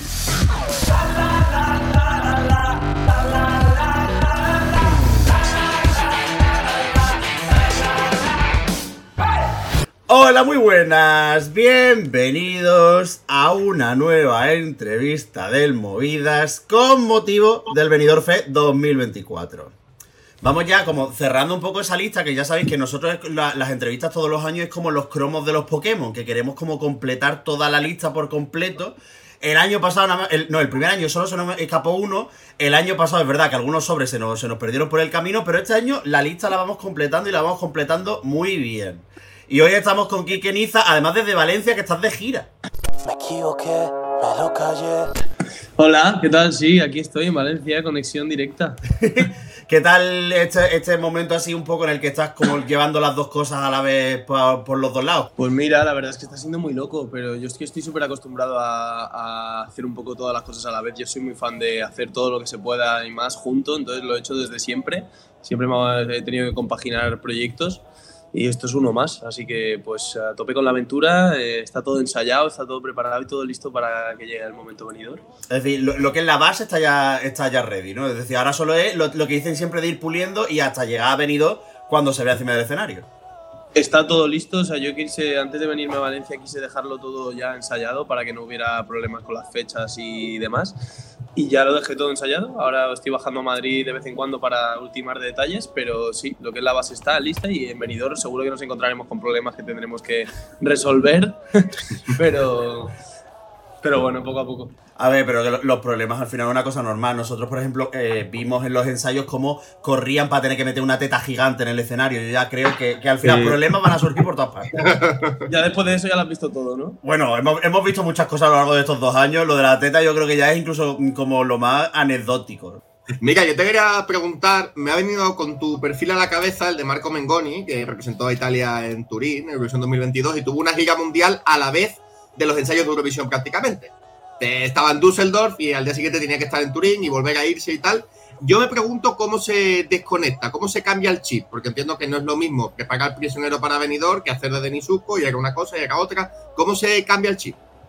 Pues hombre, yo es que no soy muy de, O sea, no me gusta cambiar el concepto cambiar el chip como tal, porque yo creo que un artista tiene que estar constantemente preparado para lo que hace y ir a, y tener esa energía y esa constancia, eso para todo. Entonces, lógicamente, no es lo mismo a nivel lo que preparas como tal, el ensayo, la función no es igual, pero la predisposición y la, eh, digamos, la, la- la energía que tienes que tener como artista es la misma eh, en todos los casos. Entonces, yo me levanto por la mañana eh, a la hora a la que sea y digo, bueno, hoy hay que viajar a Madrid, hay que hacer 80 promos y hay que volver a Valencia por la tarde para hacer función. Entonces, bueno, hay que afrontarlo con energía y, y como lo que te digo, como es algo que siempre he hecho, pues eh, estoy acostumbrado. La alimentación, entonces, cuidándola, eh, la estamos cuidando bien, ¿no? Sí, bueno, estando de gira es complicado eh, mantener una alimentación, digamos, eh, ideal porque al final estamos todo el día de hoteles, de allí para acá, hay que comer constantemente fuera y pues comer sano es, es complicado, pero hay que, hay que tener muy en cuenta la alimentación y sobre todo el descanso. Cuando se trata de la voz, eh, las horas de sueño son una cosa fundamental y los artistas de teatro musical lo sabemos, lo tenemos muy claro, que hay que dormir un mínimo de horas para que la voz te responda al día siguiente y más cuando tienes, imagínate, una doble función, un doblete, eso es, eh, tienes que descansar las horas que, que tienes que descansar, porque si no tu cuerpo no, no, no responde. Eh, sí, mira, a ver, tu canción sale del, del campamento de compositores. Y a mí hay una cosa que todavía no, no la tengo ahí muy clara. No sé si tú formaste parte del propio campamento o ya cogiste y metiste mano una vez tenías ya la canción en la, en la propia composición. No, no, yo formé parte totalmente del campo. O sea, yo me escribieron, la gente de Sony, me llamaron, me dijeron, mira, nos ha gustado mucho tu perfil, te conocemos por, mm, supongo que por Gris, por UPA X, y, y queremos pues eh, buscar un artista de teatro musical este año para que repita un poco el fenómeno Chanel, buscar pues eso, un, un, un artista que baile, que cante y que pueda llevar al escenario una puesta en escena del palo. ¿Qué pasa? Yo comp- compusimos un montón de temas, compusimos seis temas eh, en tres días, una cosa muy loca, muy, muy, muy fuerte. Y muchos de los temas eran más de cara a pensarlos bailando. O sea, de cara a, pues que eso, que si tenga un dance break, que si tenga un ritmo más, pues más una cosa más, más bailable porque era lo que me habían planteado. Y de repente, pues, pues en una de estas sesiones hicimos una balada, como es prisionero para mi sorpresa, que al final la que eligieron para el venidor fue la balada, eh, porque en mi cabeza iba a ser una de las bailables porque era para lo que habían, para lo que me habían llamado, pero luego pues, pues, cosas y vueltas que da la vida que nunca sabes y de repente pues la canción elegida por televisión española fue Prisionero. tres días compusimos seis temas, seis canciones de estilos muy diversos y muy diferentes. Y Yo quería preguntarte un poco, vamos a irnos hacia el evento de, de Sevilla, el día que, que os conocimos y tal. Eh, tu presentación, digamos, al público eurovisivo o, más mainstream, me ha resultado curioso eso de que te buscaron para algo más bailable y acabaste con una balada. Teníamos Ardo como tu primera muestra, que también es una balada. ¿Cómo ha sido presentarse al gran público? Y a mí lo que siempre me interesa, el móvil. ¿Cómo es eso de que de un día para otro te vas a subir todo, las métricas, los mensajes? ¿Lleva eso de repente? Joder, pues para mí es, es, es loco, porque yo, pues es eso, yo en el mundo de la música no soy nadie, eh, nadie me conoce, nadie, pues yo saqué un single que lo escucharon, pues yo qué sé, tres personas y, y, y lo saqué para, pues porque a mí me apetecía, porque, porque me dio por ir al estudio y producir, porque yo llevo componiendo desde que soy muy pequeño, entonces de repente me dio por ir al estudio y producir, pero como podía no haberlo hecho, ¿sabes? Y de repente pues se presenta una oportunidad como esta y yo lanzo un tema que tiene pues 150.000 streams, que será el que menos tenga de la lista del venidor, pero para mí es, es una locura de streams, que haya tanta gente que escuche mi canción. Para mí ese es un regalo. Entonces yo, eh, cualquier eh, mensaje positivo, cualquier eh, apoyo a nivel escucha, de lo que sea, para mí es, es- ya es, es- es un gran paso. Entonces yo estoy, muy, yo estoy muy contento con todo el apoyo que está teniendo la canción y con todo el apoyo que está dando la gente, sobre todo la gente que me está empezando a conocer, mensajes de gente que me escribe y me dice, joder, estoy escuchando tu música, te estoy escuchando qué voz o me encanta tal. Pues a mí el venidor, ya con que me abre este tipo de puertas y que la gente empiece a conocer un poco más de mí, yo con eso estoy, estoy, estoy muy contento. Y una pregunta que tenemos todo el equipo, que hemos ido toda la temporada. Eh, ¿en qué momento tenemos el cambio entre Quique González y Quique Niza? Quique, porque nos volvimos locos. Es decir, en el momento en el que salió tu nombre, claro, nosotros esperábamos, con todo el respeto del mundo, esperábamos a, a Quique González, el, cantautor, 50 años, un señor de barra rasgada, de, voz de voz de bar. La huella sonora. Y, De voz de paquete de educado, Luis, dilo, de paquete de Bueno, educado. Bueno, eso, eso no, esa declaración no está en mi mano. ¿En qué momento tuviste ese cambio? No sé si lo tenías de antes, si llegó por esto, ¿cómo fue ese cambio de nombre? Mira, yo llevo años esperando el momento para cambiarme el nombre porque todo el mundo me lo ha dicho. O sea, todo el mundo me lo decía desde el primer momento. Me decía, tío, es que tienes a un tío que se llama igual que tú, que además es cantante. Nunca me había supuesto tanto problema porque yo hasta el momento de sacar mi single no tenía música. Yo era, pues, Sí. me- me- he sido más actor. Entonces no me ha molestado tanto. Ahora, el problema es cuando empecé a lanzar mi primer single que, o cuando yo lanzaba de pequeño mis covers, que era que los ponían en su perfil de, de Spotify, en el perfil de Quique, de Quique González, le ponían mis covers. Iguales, y- iguales. Incluso una vez pusieron una canción suya en mi perfil, que es como eso ya es más fuerte. Entonces eh, ya empecé a ver que había un problema notorio y dije, tengo que hacer algo, tengo que hacer algo. Y cuando ya salió esto del venidor, fue la oportunidad decisiva de decir, Ujú. ahora me va a empezar a conocer más gente, o sea, ge- gente que me va a conocer de nuevas. Y para evitar problemas, evitar, imagínate tú si yo me hubiera seguido llamando Quique González cuando la gente me conoce y dicen Quique González y tú te pones a buscar Quique González, solo te sale el otro. Claro. O sea, yo, o sea, es que he tenido de movidas que no os podéis ni imaginar con el nombre. o sea, cuando fuimos a presentar, esto es como anécdota curiosa, pero cuando fuimos a Sí. presentar eh, UPA Next a Cannes, al Festival de Cannes a, a Francia, pusieron un cartel con vienen a Cannes y ponen la foto de la, la coprota de Mónica, ponen la foto de Miguel Ángel Muñoz, de Bea, y ponen la foto de Quique González, el otro. Y claro, No yo veo el cartel y le mando a mi repre y digo, dime que esto es broma porque no me puedo creer que esto sea tan fuerte de que hayan puesto, de que- Quique González viene aquí a presentar UPA. Y claro, ya estos tipos de gestos son como cosas que te da la vida, ¿no? Que te, que te va diciendo, te va dando señales y te va diciendo, ya es momento de cambiarte el nombre. Y yo, pues, como soy González Díaz, pues mezclé la N y la Z y la I, la A, Mm. las consonantes y Niza. Es decir, entonces no es por Eurovisión Junior 2023. No, o sea, yo a Sandra, yo a Sandra Valero la quiero, pero no tanto.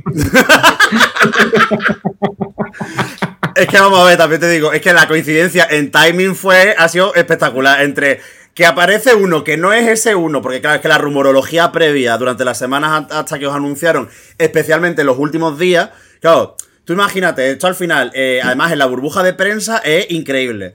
Porque el- se empieza a, a rumor- a rumorearse una lista en las dos semanas previas. De esa lista se va como puliendo un poco. Ya empiezas a pillar fuentes de por aquí, fuentes de por Y allá. el Nebulosa Gate. Pues, el Nebulosa Gate, que eso fue espectacular. Y claro, de golpe, los dos. eh, es una lista de 16, de la cual teníamos como 18, por así decirlo. Es decir, a, a nosotros nos empezaba a sobrar gente.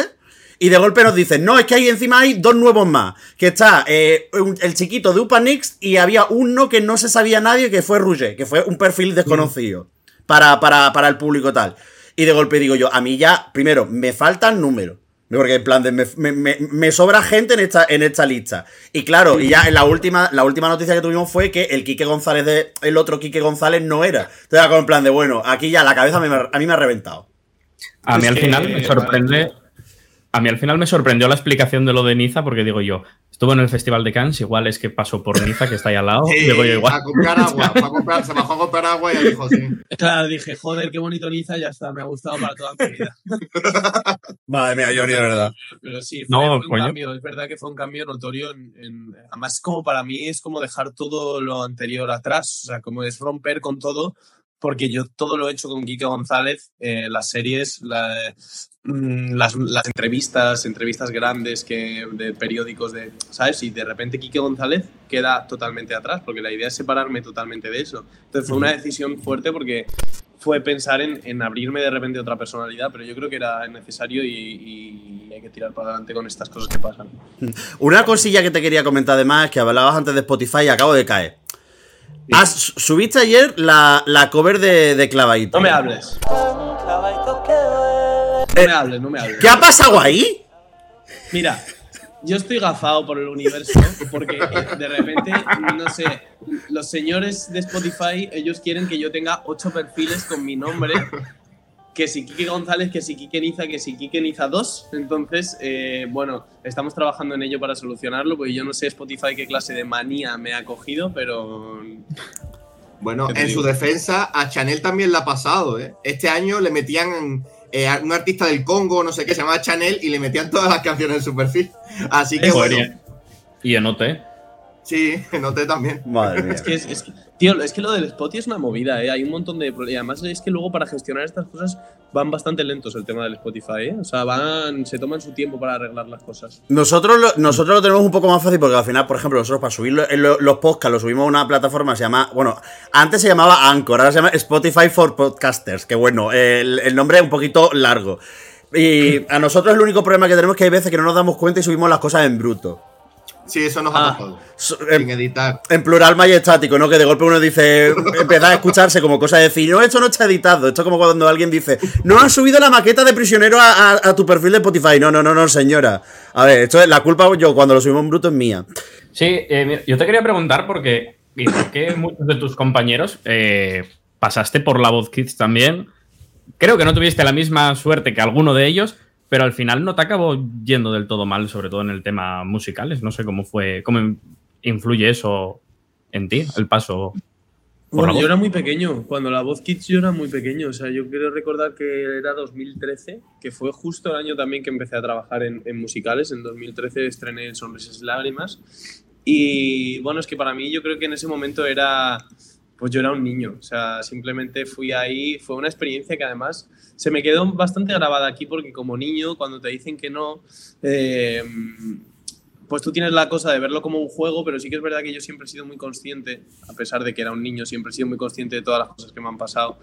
Y yo me lo tomé bastante a pecho porque, bueno, me, me- me- ese sentir que estás yendo ahí, que estás cantando, estás haciendo lo que si, si todo el mundo te ha dicho siempre que haces bien, no sé qué, y de repente que te digan un no, pues duele un poquito. Entonces yo ahí yo recuerdo que como niño me, me- es una de esas experiencias que se quedan aquí, aquí guardadas, pero bueno, no, no me afectó luego para nada. O sea, simplemente, además es que la actuación no se televisó, que es una de las cosas que, que, que la gente dice, es que no te recuerdo de la voz, es que no te recuerdo de la voz porque la actuación nunca salió. O sea, es de estas cosas que hacen, hacían en Telecinco que por timing cortaban y pues mi actuación no se televisó nunca, cosa que me vino bien porque nadie se enteró de mi paso por la voz y, y ya está. Y yo seguí con mi carrera y seguí como niño que era eh, disfrutando de la vida.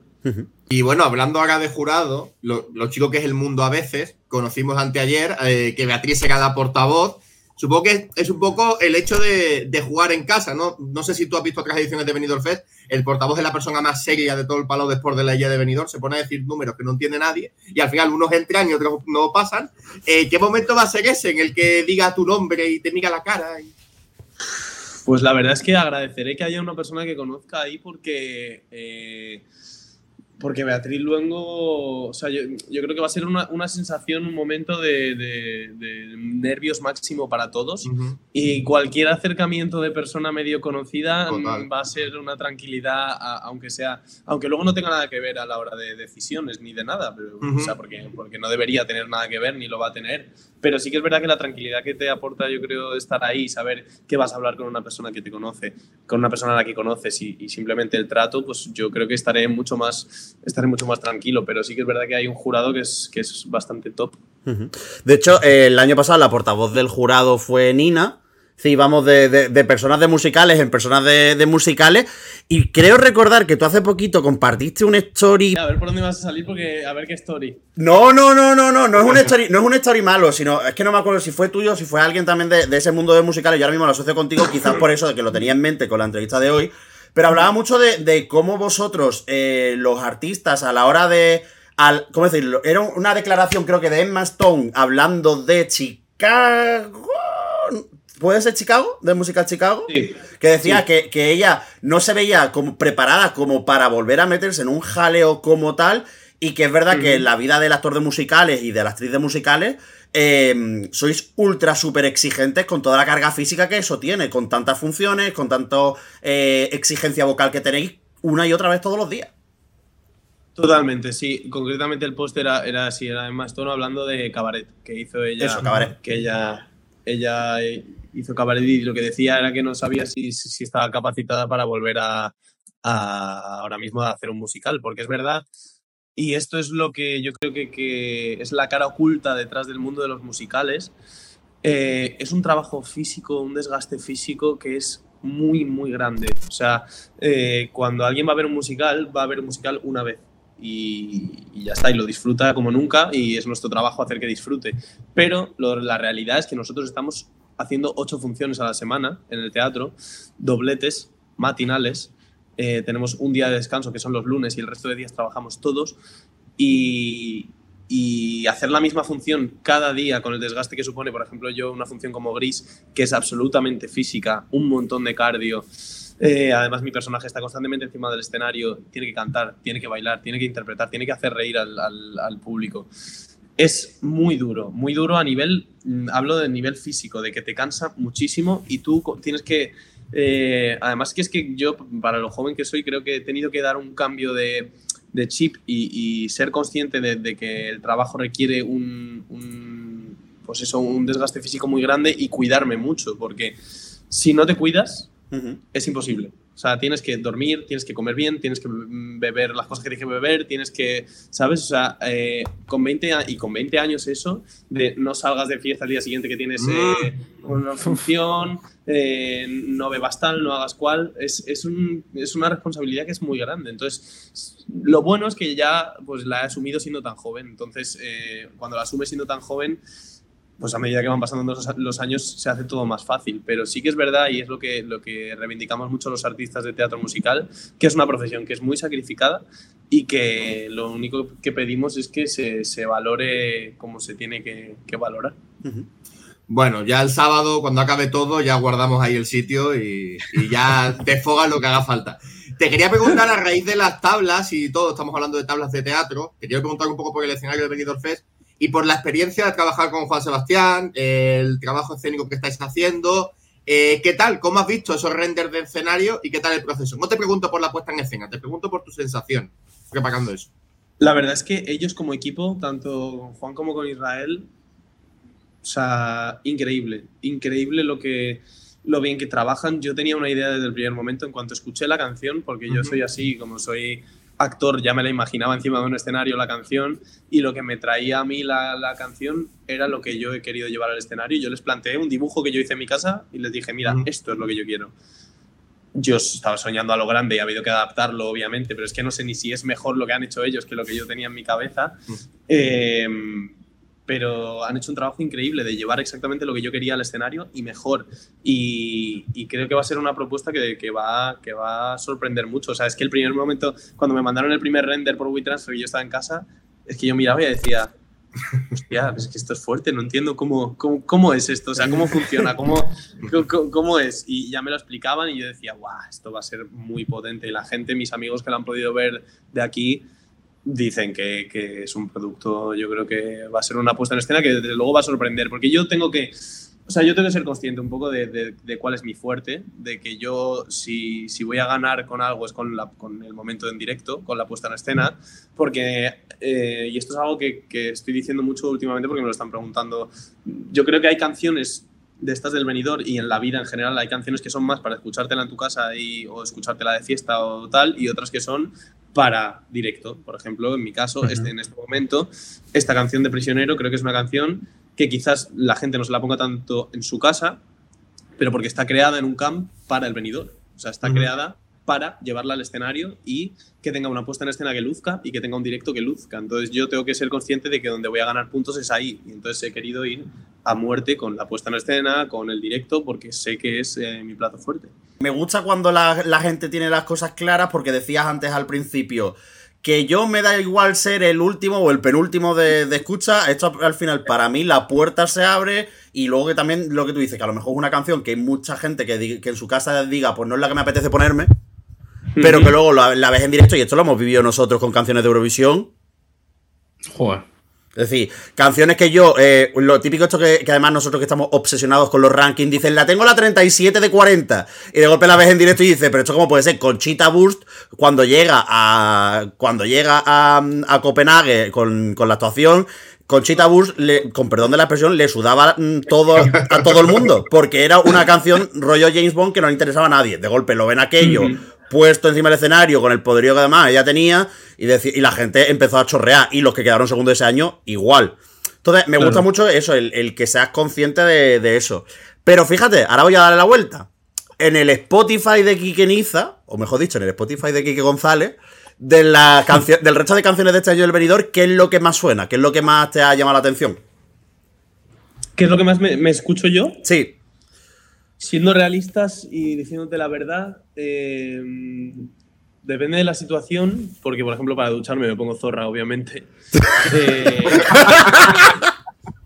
Este es el TikTok, chicos. este El, corte de TikTok, para ducharme, pongo zorra.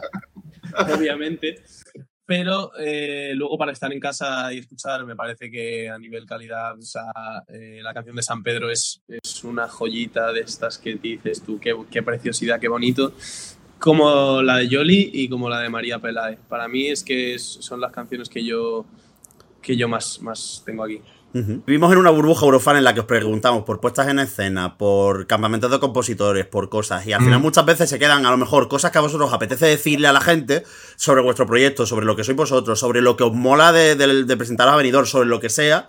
Y entonces siempre os dejamos como una especie como de minuto de oro, como si fuera hecho un debate electoral, para que vosotros os explayéis y le digáis a la gente lo que queráis que la gente se entere, que a lo mejor se os está quedando y decís, coño, me gustaría que me preguntaran sobre esto. Pues mira, ya que lo mencionas, creo que mm, me apetece y me molaría decir que, eh, porque no lo hemos hablado, eh, los, los dos te- los temas que no salieron del venidor, o sea, que, que compusimos en el camp, que no, que no llegaron a, a entrar en el venidor, tengo como una idea ahora mismo de EP como para hacer y, y- y juntarlos y, y sacarlos a la luz, porque creo que son temas que, que para mí hubieran pegado muy fuertes y hubieran salido en, en, en venidor. Y, y creo que la gente no se puede quedar sin escucharlo y, y es mi proyecto próximamente, empezar a sacar esos temas. Así que pues es, es lo que tengo que, que contar en mi minuto de oro, que, que me hace ilusión poder decir que esos temas van a salir y que la gente los va a poder escuchar. Genial. Pues Quique Niza, Quique González, Quique Niza 2, muchísimas gracias por haber echado este ratito con nosotros. Ha sido un placer y nos vemos ya en dos semanas y media. 15 días. 15 días. 15 días me ha contado. 15 días, vosotros venís para allá también, el Noso- 23. No, Bueno, nosotros, Sí. nosotros vamos eh, un, po- un par de días más tarde. Nos hemos enterado de que vosotros vais a mitad de semana, más o menos, si no me equivoco. Y nosotros Sí. iremos a más hacia, hacia el final de semana. El domingo creo que ya estamos por ahí dando por saco. Sí. Muy bien, pues allí nos, allí nos vemos que yo creo que nos lo vamos a pasar muy guay, van a ser días chulos. Es que todo el mundo, todo el mundo pone las expectativas súper altas, tío. Llevo escuchando semanas de, ¡buah! Va a ser increíble. Yo estoy como acojonado. Cumple, cumple, ¿eh? El Don Pancho, el don- el- en el Don Pancho además os van a tratar muy bien, que es una cosa que siempre se dice. El Don Pancho se- y, y además a ti te va a venir bien porque vas a estar desconectado durante una semana, me imagino, de- del musical, ¿no? Madre mía, dos semanas de vacaciones, es que no me lo puedo creer. Hace que no tengo dos semanas de vacaciones.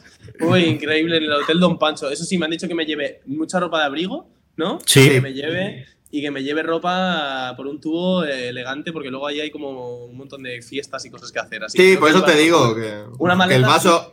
el- el- cuando ya haya actuado tal, el vaso con los tres hielos te va a la mano, como si fuese velcro. No, no va a notar. Madre mía, en fin. A ver, la cosa es que vosotros por lo menos vaya a poder ir elegantones y demás. Nosotros, entre que nos llevan de, de vuestros ensayos no sé dónde, de, de- de no sé dónde a la gala después, luego a la posgala, luego no sé dónde, tal. Es decir, yo no tengo momento y yo no tengo intención tampoco de ponerme. La gente se emperifolla, se pone unos, brilli Estamos brilli. al borde del chándal ya. Estamos al borde del chándal. Pues chándal siempre es bien también, ¿eh? Pues listo, Kike Niza, muchísimas gracias y nos vemos prontito. Gracias a vosotros. Y ya sabéis vosotros, eso, y ya sabéis vosotros, lo primero, a cuidarse, que en 15 días nos vemos, y que como dirían es Montenegro 2015. Luis, hoy te dejo a ti. ¿Qué dices en el Montenegro 2015? Adiós. El escenario ha salido ya, ¿no? Sí. ¿A ti te gusta o no te gusta? A mí me ha gustado, tío. A mí me ha gustado mucho. Es brillante, ¿eh? Sí, por eso, por eso. Yo le dije, yo le dije, ¿me habéis tenido, ¿me habéis tenido en cuenta? Eh, Luis, no quiero, no, quiero, no quiero arruinártelo, pero, pero era un render y era un multimedia. Lo de, lo de los brillitos, el brilli brilli y demás, era, era un multimedia. No, ya sé que no es verdad, que allí hay cuatro palés y tres señores fumando. cosas,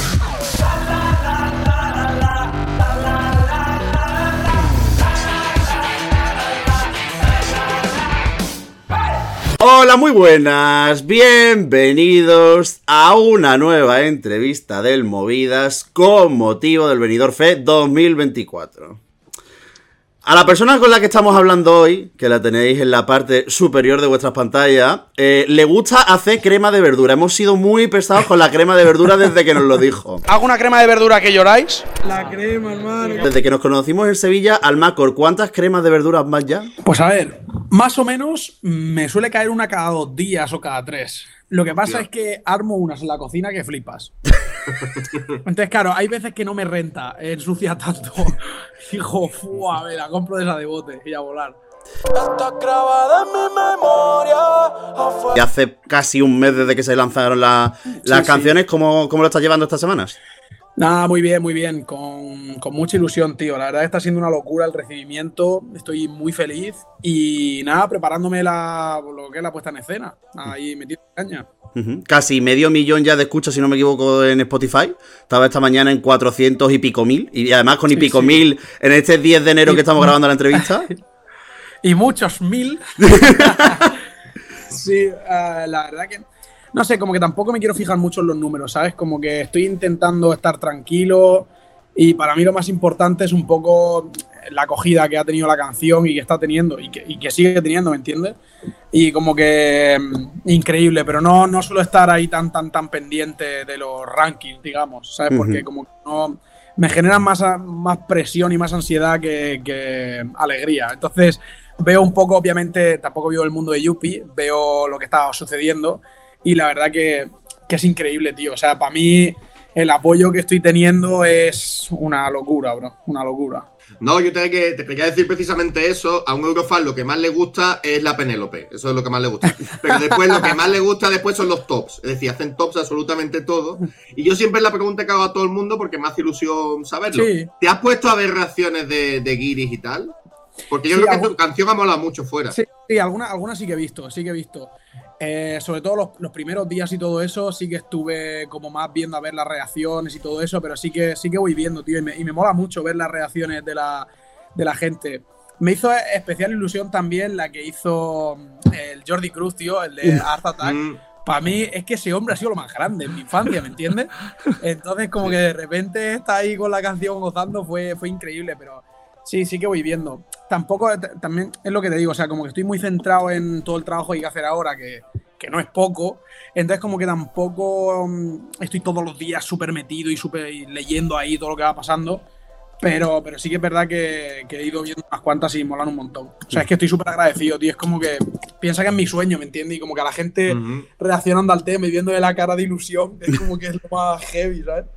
Sea, aparte porque es la primera vez que tenemos realmente, uno analiza un poco lo- las ediciones anteriores del Benidorm Fe. Analiza, evidentemente, todas esas preselecciones que hemos tenido, que España ha sido experta en hacer preselecciones raras, te digo así, literalmente, raras. Eh, y la última vez que hemos tenido a lo mejor algún tema urbano, y lo pongo entre comillas porque Sí. eh, eran muy maquetas y tal, fue una época en la que teníamos preselecciones con MySpace. Sí, la, la preselección de Chiquili 4 en 2008 fue con MySpace, que se presentó la Casa Azul, se presentó un chorreón de gente. Y por categorías a los, a los siguientes años era con plan de categoría urbano, hip hop, rap, todo metido en un, en un cajón Todo. desastre. Pero Sí, costelera. esta es la, la primera vez que tenemos realmente una candidatura de. Bueno, tenemos varias candidaturas del, del palo en una, en una pre. ¿Cómo te sientes siendo un poco embajador del género? Pues, a ver, con mucha responsabilidad, tío, porque creo que creo que el género urbano es al, o sea, es el de los géneros más importantes que hay ahora mismo, por no decir el más importante ahora mismo en España. Y la verdad que estoy muy, muy feliz y con mucha responsabilidad. Al final yo vengo a aportar mi granito de arena, ¿sabes? No soy el quien para decir yo vengo aquí a poner la bandera del, del urbano, ¿sabes? Pero, pero con mucha responsabilidad y por eso me lo estoy currando a fondo, ¿sabes? Porque al final también siento como... mm, Hay, hay que hacer las cosas bien, ¿sabes? Entonces Total. como que... no, estoy, estoy muy feliz, tío. Y sobre todo por ver el apoyo y todo eso. Y que digan que es del primer año y todo eso. También Lérica. Aunque no es un tema tan, tan, tan urbano, pero como que siguen siendo, for- forman parte también del movimiento. Es como que increíble poder compartirlo con ellos, ¿sabes? Sí, mira, decía Luis que a los eurofans que les gusta mucho la Penélope, los tops, hay otra cosa que les gusta mucho que es comparar.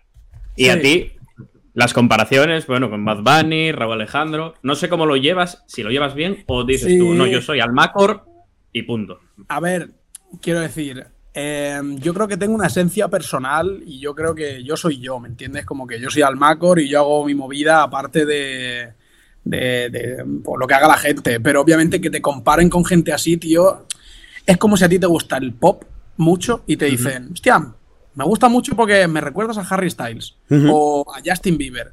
Es que es, realmente es un halago, ¿me entiendes? Porque dices, joder, qué locura, bro. O sea, qué locura. Al final, es como que te están comparando con la gente más grande y es, es increíble, ¿sabes? Como que, tío, son referentes, al final, quieras o no. Yo que sé, un Raúl Alejandro. Al final, cuando estábamos haciendo la canción, el, el- el género que ha ido haciendo Raúl Alejandro como que se parece también a lo que he hecho yo con Brillos Platino, con PopTech. Entonces mola mucho, ¿sabes? Como que para mí es la polla. De hecho, yo no, yo no sé si te has, da- te has dado cuenta de, de una cosa o si te habrá llegado a los oídos eh, las comparaciones con eh, Caria, con el finlandés del año pasado. Eh, Me musical, ha llegado mucho. Con Blanco también me ha llegado mucho. musi- musicalmente, musicalmente yo diría que estáis un poquito bastante alejados eh, el, uno de- el uno del otro, pero sí que a lo mejor por el feeling y tal, tú, lo, lo has leído y has dicho qué carajo es esta comparación. No, a ver, la, no sé, suelo meterme y cuando hay alguna que sí que se repite, pues la- a lo mejor la, la chequeo. Mi equipo me dice, tío, eh, han dicho que, que les mola mucho, que a ver si puedes hacer algo parecido a esto, en la puesta en escena, o se comenta esto, entonces sí que lo voy mirando. ¿Sabes? A ver, no todas, porque si no sería imposible. Estaría todo el día mirando cosas en YouTube, o sea, sería yo el CEO de YouTube, ¿sabes? Pero, pero sí que sí que mira algunas. Blanco me lo decían mucho, tío. Eso sí que me lo decían Espero, mucho. espero que no te hayan dicho que le pegues patas a todo lo que encuentres por el escenario, como dice Blanco San Remo. No, no, no, no, que va, que va. Qué va, qué va, qué va. El- el- eh, otro que le pegó patas a todo fue el, el John Blood, este en, en los 40, en los 40, cuando fue para allá, ¿lo visteis? No, yo no, Sí, lo, sí, yo no lo recuerdo. Pues luego ponerlo, creo que está, creo que fue los 40 Music Awards del 2022, si mal no recuerdo. Madre Que mía. se subió a la mesa y lió allí un gas del 15. No, pero es que la cosa es que Blanco cogió y no sé si es que empezó a sonar la canción mal o el playback o algo y de golpe, claro, en San Remo se da la curiosidad de que el, el Producto Interior Bruto de la ciudad, básicamente, eh, por una parte está Amadeu durante una semana llenándolo de gente y luego durante otra semana, eh, bueno, durante el resto del año es la venta de flores. ¿Qué pasa? Siempre dicen, las flores de San Remo, las flores de San Remo reparten flores, la gala es como noche de fiesta en los 2000. Y de golpe, claro, le pusieron a Blanco todo el escenario lleno de rosas y el tío se enfadó y empezó a meterle patadas a todo. Y digo yo, bueno, pues nada. Y pensamos Es que era un eso acting. es como. y no. Eso es como, como si tú al Macor coges y allí arriba coges el micrófono y dices, Los pajaritos me parece una canción de mierda. Pues igual, Hostia, allí venido se te echaría encima, ¿no? Claro, y me infló puñetazo con la pantalla. ¡Brillo platino, platino, tú muerto! No, hombre, no, hombre. Eh, Carlos. Yo creo, Perdón. yo creo que la puesta en escena que vamos a llevar puede sorprender. Desde mi humilde punto de vista, ¿sabes? Creo que, creo que va a molar. Y nada, eh, va a ser muy brillos platinos, ¿sabes lo que puedo decir? No. O sea, es como que va a molar, va a molar, va a molar. Sí, yo, yo, yo sabía que no. Vamos, soy consciente de que ningún artista puede decir nada sobre la puesta Claro. en escena, pero sí que te quería preguntar cómo es ese trasladar esas ideas a un programa de televisión, porque tú eres un artista, tú cantas, pero Claro. es un programa de televisión. ¿Cómo estás llevando tema? Voy a tener que mirar aquí, ahora allí, la escaleta Ya. que hayáis hecho de, de planos. eh, Pues la, la verdad es que ha sido. A ver, hasta que no llegas realmente y haces unos Mm. ensayos allí, mm, lo de las cámaras y todo eso, yo creo que eso es más ponerte allí y saber a dónde tienes que mirar, ¿sabes? Porque no se puede ensayar.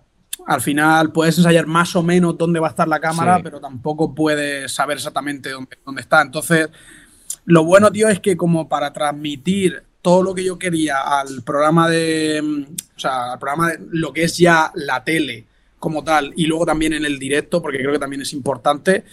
Tenía una idea muy clara y, y gracias a Mario, como que ha sido muy fácil trasladarla, ¿sabes? Entre, entre mi equipo. O sea, ha sido muy fácil trabajar con el tío, porque piensa que él es un, él es un fiera. Él es un fiera y viene a hacer lo que, decía, lo que, lo que decía vosotros antes y, y que he comentado algunas veces, que él ha hecho Álvaro de Luna, Aitana, ha hecho un montón de puestas en escena y sobre todo ellos dos porque son la- las más recientes, tío.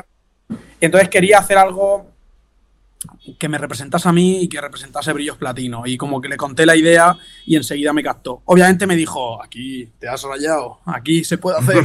y a partir de ahí, ¿sabes? Como que tampoco me dijo que sí a todo, pero, pero entre todos como que montamos algo guay. Entonces creo que, creo que va a molar, creo que va a molar. Porque, sí, va a molar, creo.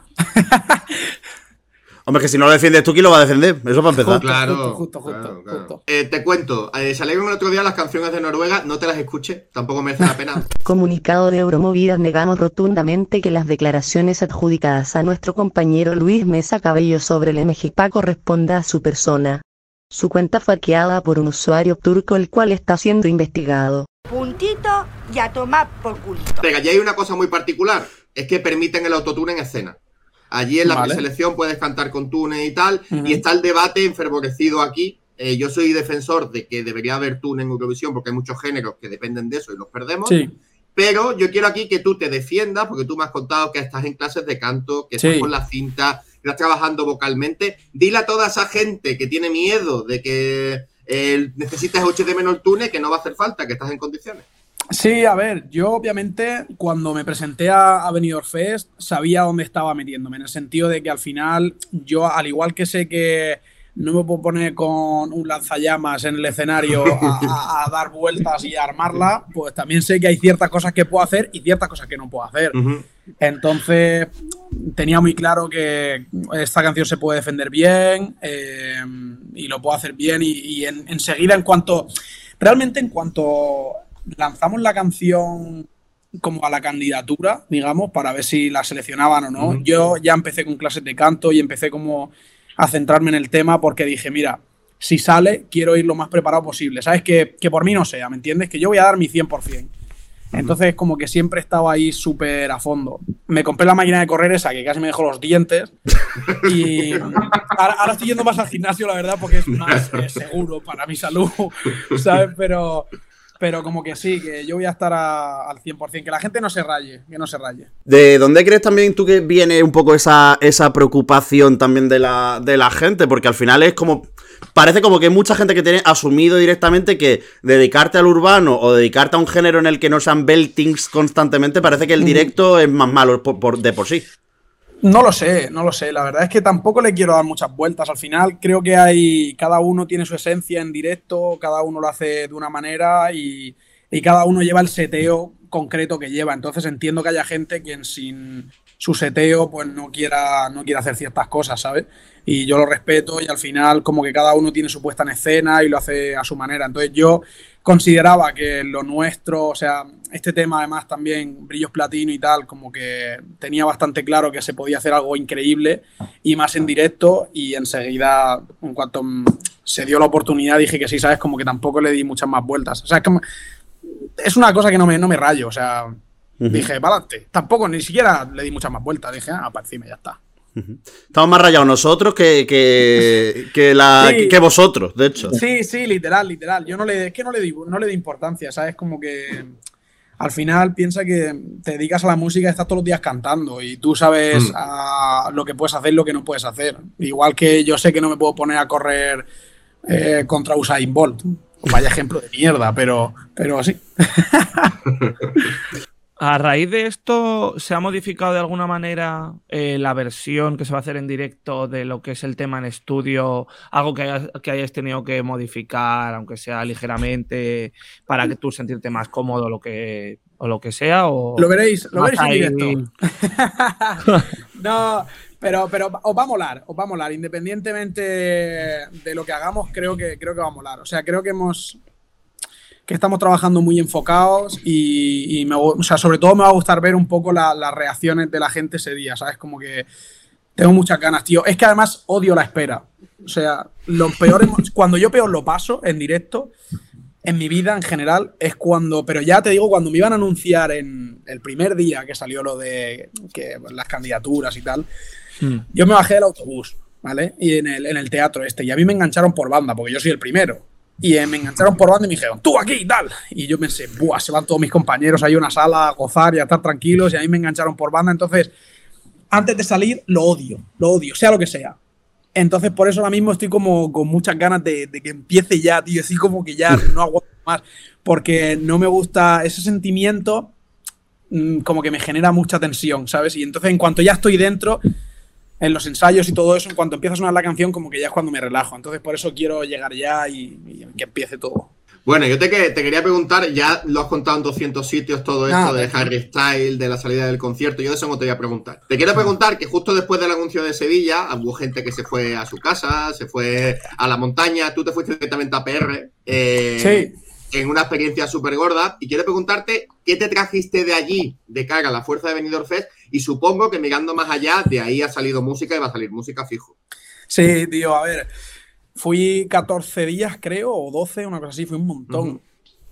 Eh, um, fui sobre todo, principalmente porque mi novia me regaló eh, ir al concierto de Daddy Yankee, que se despide, o sea, ya se retiró, y como que se retiraba con el, con el choriseo. Entonces había muchas cosas que luego yo, obviamente, con los medios que nosotros tenemos, sí que, sí que es verdad que he hablado mucho con Mario para, para intentar transmitir según qué momentos del concierto de Daddy Yankee yo veía que eran súper increíbles. Decía, hostia, qué cabrón, tío, cómo ha hecho esto, ¿sabes? Como, o cómo ha sorprendido aquí. Tío, de repente, el, el inicio del concierto tenía el escenario aquí y luego en la, en la otra parte del estadio como que tenía mm, una especie de, mm, no sé, como de, de estructura en la que estaba vacía la estructura. Entonces, dos plataformas de plástico, o de, no sé si era de cristal o que eran, como que se iban, se iban uniendo en lo alto de, de la estructura esta que estaba bastante alta, o sea, no era ras de suelo. Y de repente se unen, se abren y aparece él. O sea, es como que yo, estaba, o sea, yo sabía que iba a aparecer, pero y entonces por eso estaba pensando, a ver cómo lo va a hacer, porque es transparente. Y como que se unió, ¿sabes? Como que esas cosas como que me molan mucho, tío. Por eso como que me, me gusta me gustó centrarme para ver cómo podíamos transmitir como esa sensación también de, de sorpresa. Entonces, como, no sé, como que hay varias cosas que sí que, mm, sí que me, me traje y al final es que es Daddy Yankee, ¿me entiendes? Y luego, con el tema de, de música, aprovechamos un poco para, para trabajar allí con productores y la verdad que, que han salido cosas muy guays. Pude trabajar con, por ejemplo, con Full Harmony, que son los que han hecho Lala de Mike Towers, o son increíbles. También estuve con en el estudio de Rimas, que son los productores de Bad Bunny y todo eso. Es- Bro, es que es lo más grande del mundo, ¿sabes? Entonces, como que súper, súper motivado. Y creo que llegué con una energía súper positiva porque estaba pasando todo lo de todo lo de venidor, iban justo a salir las canciones tres días después de que yo regresase, entonces como que era todo, todo increíble, tío. Johnny. Y me alargo me lo decís, ¿eh? que es que me No, pongo aquí a... no, no, no, sí, no. precisamente es lo importante. Es decir, a ver, que nosotros podemos meter, eh, ¿cómo se dice? Chorizo, morcilla y todo lo que queráis de, de- y os contamos, vaya, eh, vida o- y obra de, de- de Eurovisión, lo que queráis. Eh, los raperos de Montenegro de 2013, lo que haga falta. Pero aquí lo importante es que vosotros también nos contéis un poco cómo lo estáis viviendo, ya no solo la experiencia de venido, sino también Sí, pues, sí. la- las experiencias que tenéis alrededor, que, que al final es lo que ahora mismo Mira, para mí es una cosa que es súper importante y de hecho lo hemos visto, o por lo menos desde fuera lo vemos mucho con los artistas, es el mindset al que llegáis. Creo que este año, por ejemplo, llegáis con un mindset en general muy sano con respecto a los dos últimos años, en los que sí que creo, o la sensación que da un poco desde fuera, que ha habido mucho enturbie de toxicidad y demás. Este año estáis como bastante bien mentalmente, pero claro, cuando llegas a Benidorm, eh, y le, pas- le ha pasado a varios artistas que llegan como súper eh, jodidos porque la candidatura no ha calado, porque se han mega metido en reacciones e historias.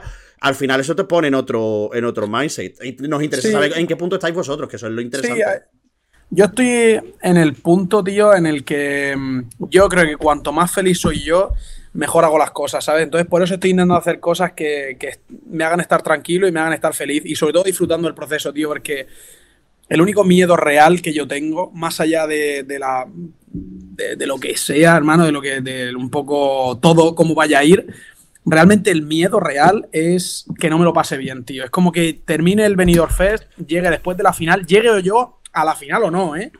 Pero como que el día 5, ¿me entiendes? Que ya ha pasado incluso la Hmm. fiesta de después.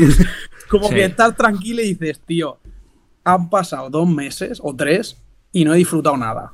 ¿Sabes? Como que ese es mi miedo. Entonces, por eso pienso, me lo quiero pasar de puta madre, ¿sabes? Como que quiero estar al 100%, ser yo, ¿me entiendes? Y porque creo que cuanto más soy yo, mejor hago las cosas y mejor transmito. Entonces, por eso quiero estar en ese, como dices tú, en ese mindset eh, súper positivo. Y por eso intento estar tranquilo, feliz con todo el mundo y como gozármela, ¿sabes? Sí, mira, yo no sé si sabes que en Benidorm, cuando acaba, cuando acaba el Benidorm Fest, se pone todo el mundo malo. El primer año, bueno, yo soy uno de ellos y tengo una pequeña Sí, ¿no? obsesión con esto. El primer año fue el Benicron. Segundo fue la, fue la noche, o sea, la gripe entera. Hostia. Y este año yo pregunté, digo yo, ¿qué nombre le van a poner? Y me dice Luis ayer, no, pues hay por Twitter gente que dice que va a ser el virus platino. no sé cómo lo ves. Hostia, tío. Pues a ver, el nombre la verdad que me hace bastante gracia, tío. Hostia, qué épico. Bueno, a ver. No sé, no sé, no sé.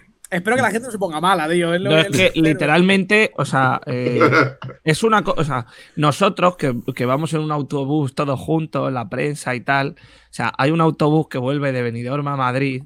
Y está el, día- mal. el último día, bueno, o sea, nada más que se oye. ¿sabes, sabes lo que creo, Así, tío? o sea, creo que. em, yo hablo de mi caso, ¿eh? A mí, por ejemplo, me pasa siempre que cuando tengo algo tan importante, o sea, nunca he tenido algo tan importante como esto en mi vida. Pero a lo mejor el año pasado, a lo mejor sí que tenía alguna fecha, algún festival o lo que sea, y sí que estaba bastante nervioso y acababa el festival y me ponía malo. Y yo creo que eso es Mm. porque estás tan centrado y tan metido y con tanta tensión y queriendo que salga bien, ¿me entiendes? Y como que tan. Ya no queriendo que salgas todo súper bien, porque tampoco creo que cuanto más perfeccionista eres, Dios, se me ha movido este pelo. Como que déjate disfrutar, ¿me entiendes?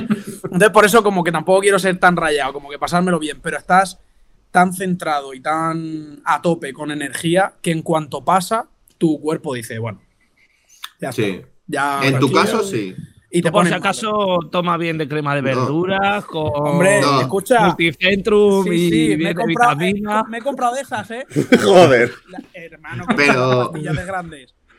Y que en tu caso sí, en tu caso sí, porque estás currando y tal. Johnny, Miguel, yo, es que también nos pasamos seis días con el vaso en la mano. A ver, vamos a ver,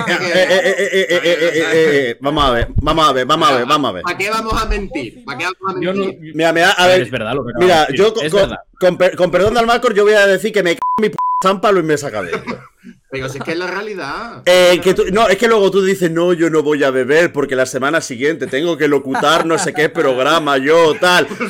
Y luego, no, y luego, no, y voy a levantarme para que tú lo veas, porque luego tú lo ves ¿qué y está, no, no, ¿Qué y luego está así, y tú lo ves en una barra, en la Penélope, así con las de estas, con las manitas. eh, Es la que de aquí, de aquí soy el único firme defensor de toda la historia de este programa de la música urbana. Y yo me lo gozo ahí, me grande. pego ahí, y los demás, pues no. tanto. Sí, eres el único, eres, eres, eres el, Codo, ¿eh? La Sí, del sí. codo. Eh, el defensor, el defensor de tirarnos al, al resto debajo de, la- como dicen los americanos, de tirarnos debajo del autobús y ponernos en evidencia de que borrachos, no sé qué. Entonces, el primer borracho, el primero que se pone malo. Anda ya. Evidencia por qué. Esa semana va a salir la gente con tendinitis en el brazo. 100%, ¿eh? La Bueno, bebida isotónica en la mano todo el. Joder, Es muy joder. necesario. Bebida. Que en Benidorm por la noche hace fresco. Sí, Y por la ¿Sabes mañana. Eh, calentar el cuerpo. No, hombre, por la mañana al solecito. Mañana Hemos estado bebiendo por la cerveza también en el partido. por la mañana, por la mañana, cuando Mec diga. Buenos días desde el mirador de aquí del Mediterráneo. Digo yo, por favor, Mec, para, para, señora. grande, tío. Es la jefa, tío. Tú, es la tú- jefa. tú con ella además que tienes esa relación eh, muy guay de, de que ella además Sí. te tira y tú le devuelves, ¿sabes? Que eso no lo hace todo el mundo. Ya, no, es que yo me lo paso bien, tío. Es como que al final me lo paso y por el grupo también. Estamos mandando todo el rato stickers haciendo el personaje. Entonces, como que creo que, no sé. Yo soy yo, ¿me entiendes? Con todo el mundo. Te Entonces, mandamos un sticker que tenemos de ella cuando dijo el nombre de la canción de Nebulosa. Zorra. Hostias. A ver, Es no que hay voy a mandar porque pues, a lo mejor me- se caga en mi estampa. Depende de sticker, ¿sabes? bueno, hablando ya de Benidorm, metidos en arena de Benidorm, que cómo te esperas esa semana. Si hay algo que digas, bueno, obviamente los ensayos y tal, lo que es lo estrictamente profesional, pero digas, yo me quiero ir a comer una tapa del tapafé, yo me quiero ir a. A ver, sé. Yo quiero vivir un poco también sin, sin rayarme porque tam- o sea, me quiero cuidar mucho la voz, ¿sabes?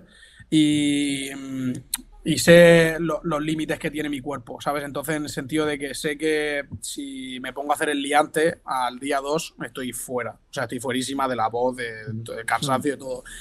Pero sí que quiero vivirme un poco la experiencia realmente, ¿sabes? Como que sí que quiero vivir lo que es. Porque nunca he ido esa semana, ¿me entiendes? Eh, entonces, como que sí que quiero estar metido en ese. como en ese ambiente. Quiero vivirme la experiencia realmente. Y sobre todo estar tranquilo y, concentrado con el equipo. Me gusta mucho de que enseguida todos hemos cuadrado de que tenemos que estar allí como una piña, todo el mundo. y que vayamos a estar tanto la gente de Universal como la gente que me lleva a mí y Mario, ¿sabes? Como que todo el mundo va a estar ahí súper piña. Y para mí es importante, ¿sabes? Y además, como mis abuelos tienen una panadería cerca, en Redobán, que es un... A ver, cerca, está a una hora.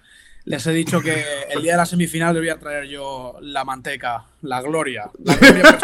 Eso, eso es importante. Eh, ¿Quién fue? Fue Shane la primera edición que trajo McDonald's el día de la final. Ah, no ganó, grande. pero nuestro corazón sí ganó. Así que si tu abuela, la panadería y tal, alguna bandejita va para la sala de prensa, nosotros estamos agradecidos. Venga, perfecto. Yo, yo hablo con ellos, que son unos Él coge y No, dice, y en que plan hablando- de, no, el resto no bebe, pero, pero comida tráeme toda la que quiera del mundo y más. Sí, sí, sí, sí. Y que no está la representación alicantina aquí en la entrevista, que nuestra compañera Susi, que es de Elche, pero bueno, guay. que me ha dicho a ti que por favor viva Villena, que el otro día te vimos con el alcalde, con tío. Fulgencio. Nosotros somos muy del alcalde de Benidorm, que le adoramos a Tony Pérez, tomándonos el típico cóctel que hacen allí, Pasión de Benidorm, que eso está, que es Gloria bendita. Qué guay, tío, qué guay. La verdad es que estoy súper agradecido con el apoyo de Villena y poder haber ido al ayuntamiento y que haya venido todo el mundo a darme su apoyo es como increíble, tío, es increíble. Me dieron además eh, un par de detallitos de, de Villena, un colgante, un, es como- no sé, es súper bonito poder estar viviendo esto y además mi madre vino y estaba ahí todo emocionada, ¿sabes? Que me emocioné yo casi, ¿sabes? Del rollo. Viéndola emocionarse me emocioné yo más, ¿sabes? Y, y que el pueblo en general, mi pueblo de toda la vida, esté conmigo en esto es como increíble, ¿sabes? Increíble. Más allá de que ya no solo Alicante, Elche y además... Es, es in- o sea, la, la provincia de Alicante es enorme, Sí, sí. ¿me entiendes? Pero que concretamente Villena esté tan a fuego conmigo es, es la polla, tío. Además, creo que van a montar algo. Van a, van a- me dijeron que van a montar algo muy guapo durante esa semana. O sea que, a ver, estoy ahí expectante. Como Bustamante que, que Revilla le puso cabinas telefónicas a la gente para que votara. ¡No jodas! Bustamante se salvó en la nominación con Nuria Fergó, que yo solo tengo muy claro porque Nuria Fergó es de mi tierra, entonces yo ahí estoy eh, ofendidísimo. Que le, que le puso cabinas telefónicas para que la gente votara a Bustamante. Ahora creo que es malversación, pero, pero mejor que no lo haga. Yo de, esto no me, yo de esto no me acuerdo, era pequeño. Entonces, para cerrar la entrevista, nosotros sí que vivimos en una burbuja, porque al final eh, somos un medio especializado principalmente en Eurovisión y poco a poco cada vez más en el Benidorm Fest, pero lo cierto es que, claro, cuando no sale, cuando muchas veces hablas tanto de, de Eurovisión, hay cosas que se te quedan en una burbuja y que a lo mejor pues tú te gustaría contarle a la gente, decirle a la, a la gente algo sobre la candidatura o sobre ti o sobre tu proyecto, lo que sea. eh, que a lo mejor nadie te está preguntando y que tú dices, oye, pues yo quiero que la gente sepa esto, yo quiero decirle a la gente esto. Entonces, lo que siempre hacemos es dejaros unos 30 segundos, un minutillo, para que le podáis decir a la gente, le mira a la cámara y le diga a la gente lo que te apetezca que contarles. En plan, te damos libertad, es como en plan de tienes tu minuto para decir lo que te dé la gana. El minuto ese de oro, ¿no? Como hacen ahí los políticos. Total, total.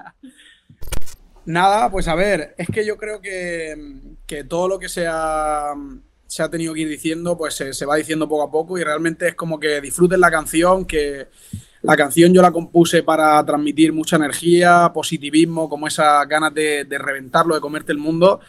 Y al final es que escuchen la canción y que, que se la pongan, sea donde sea, ¿me entiendes? Como cuando te quieres sentir que la vas a romper, te pongas el tema y digas, Dios, este es mi día.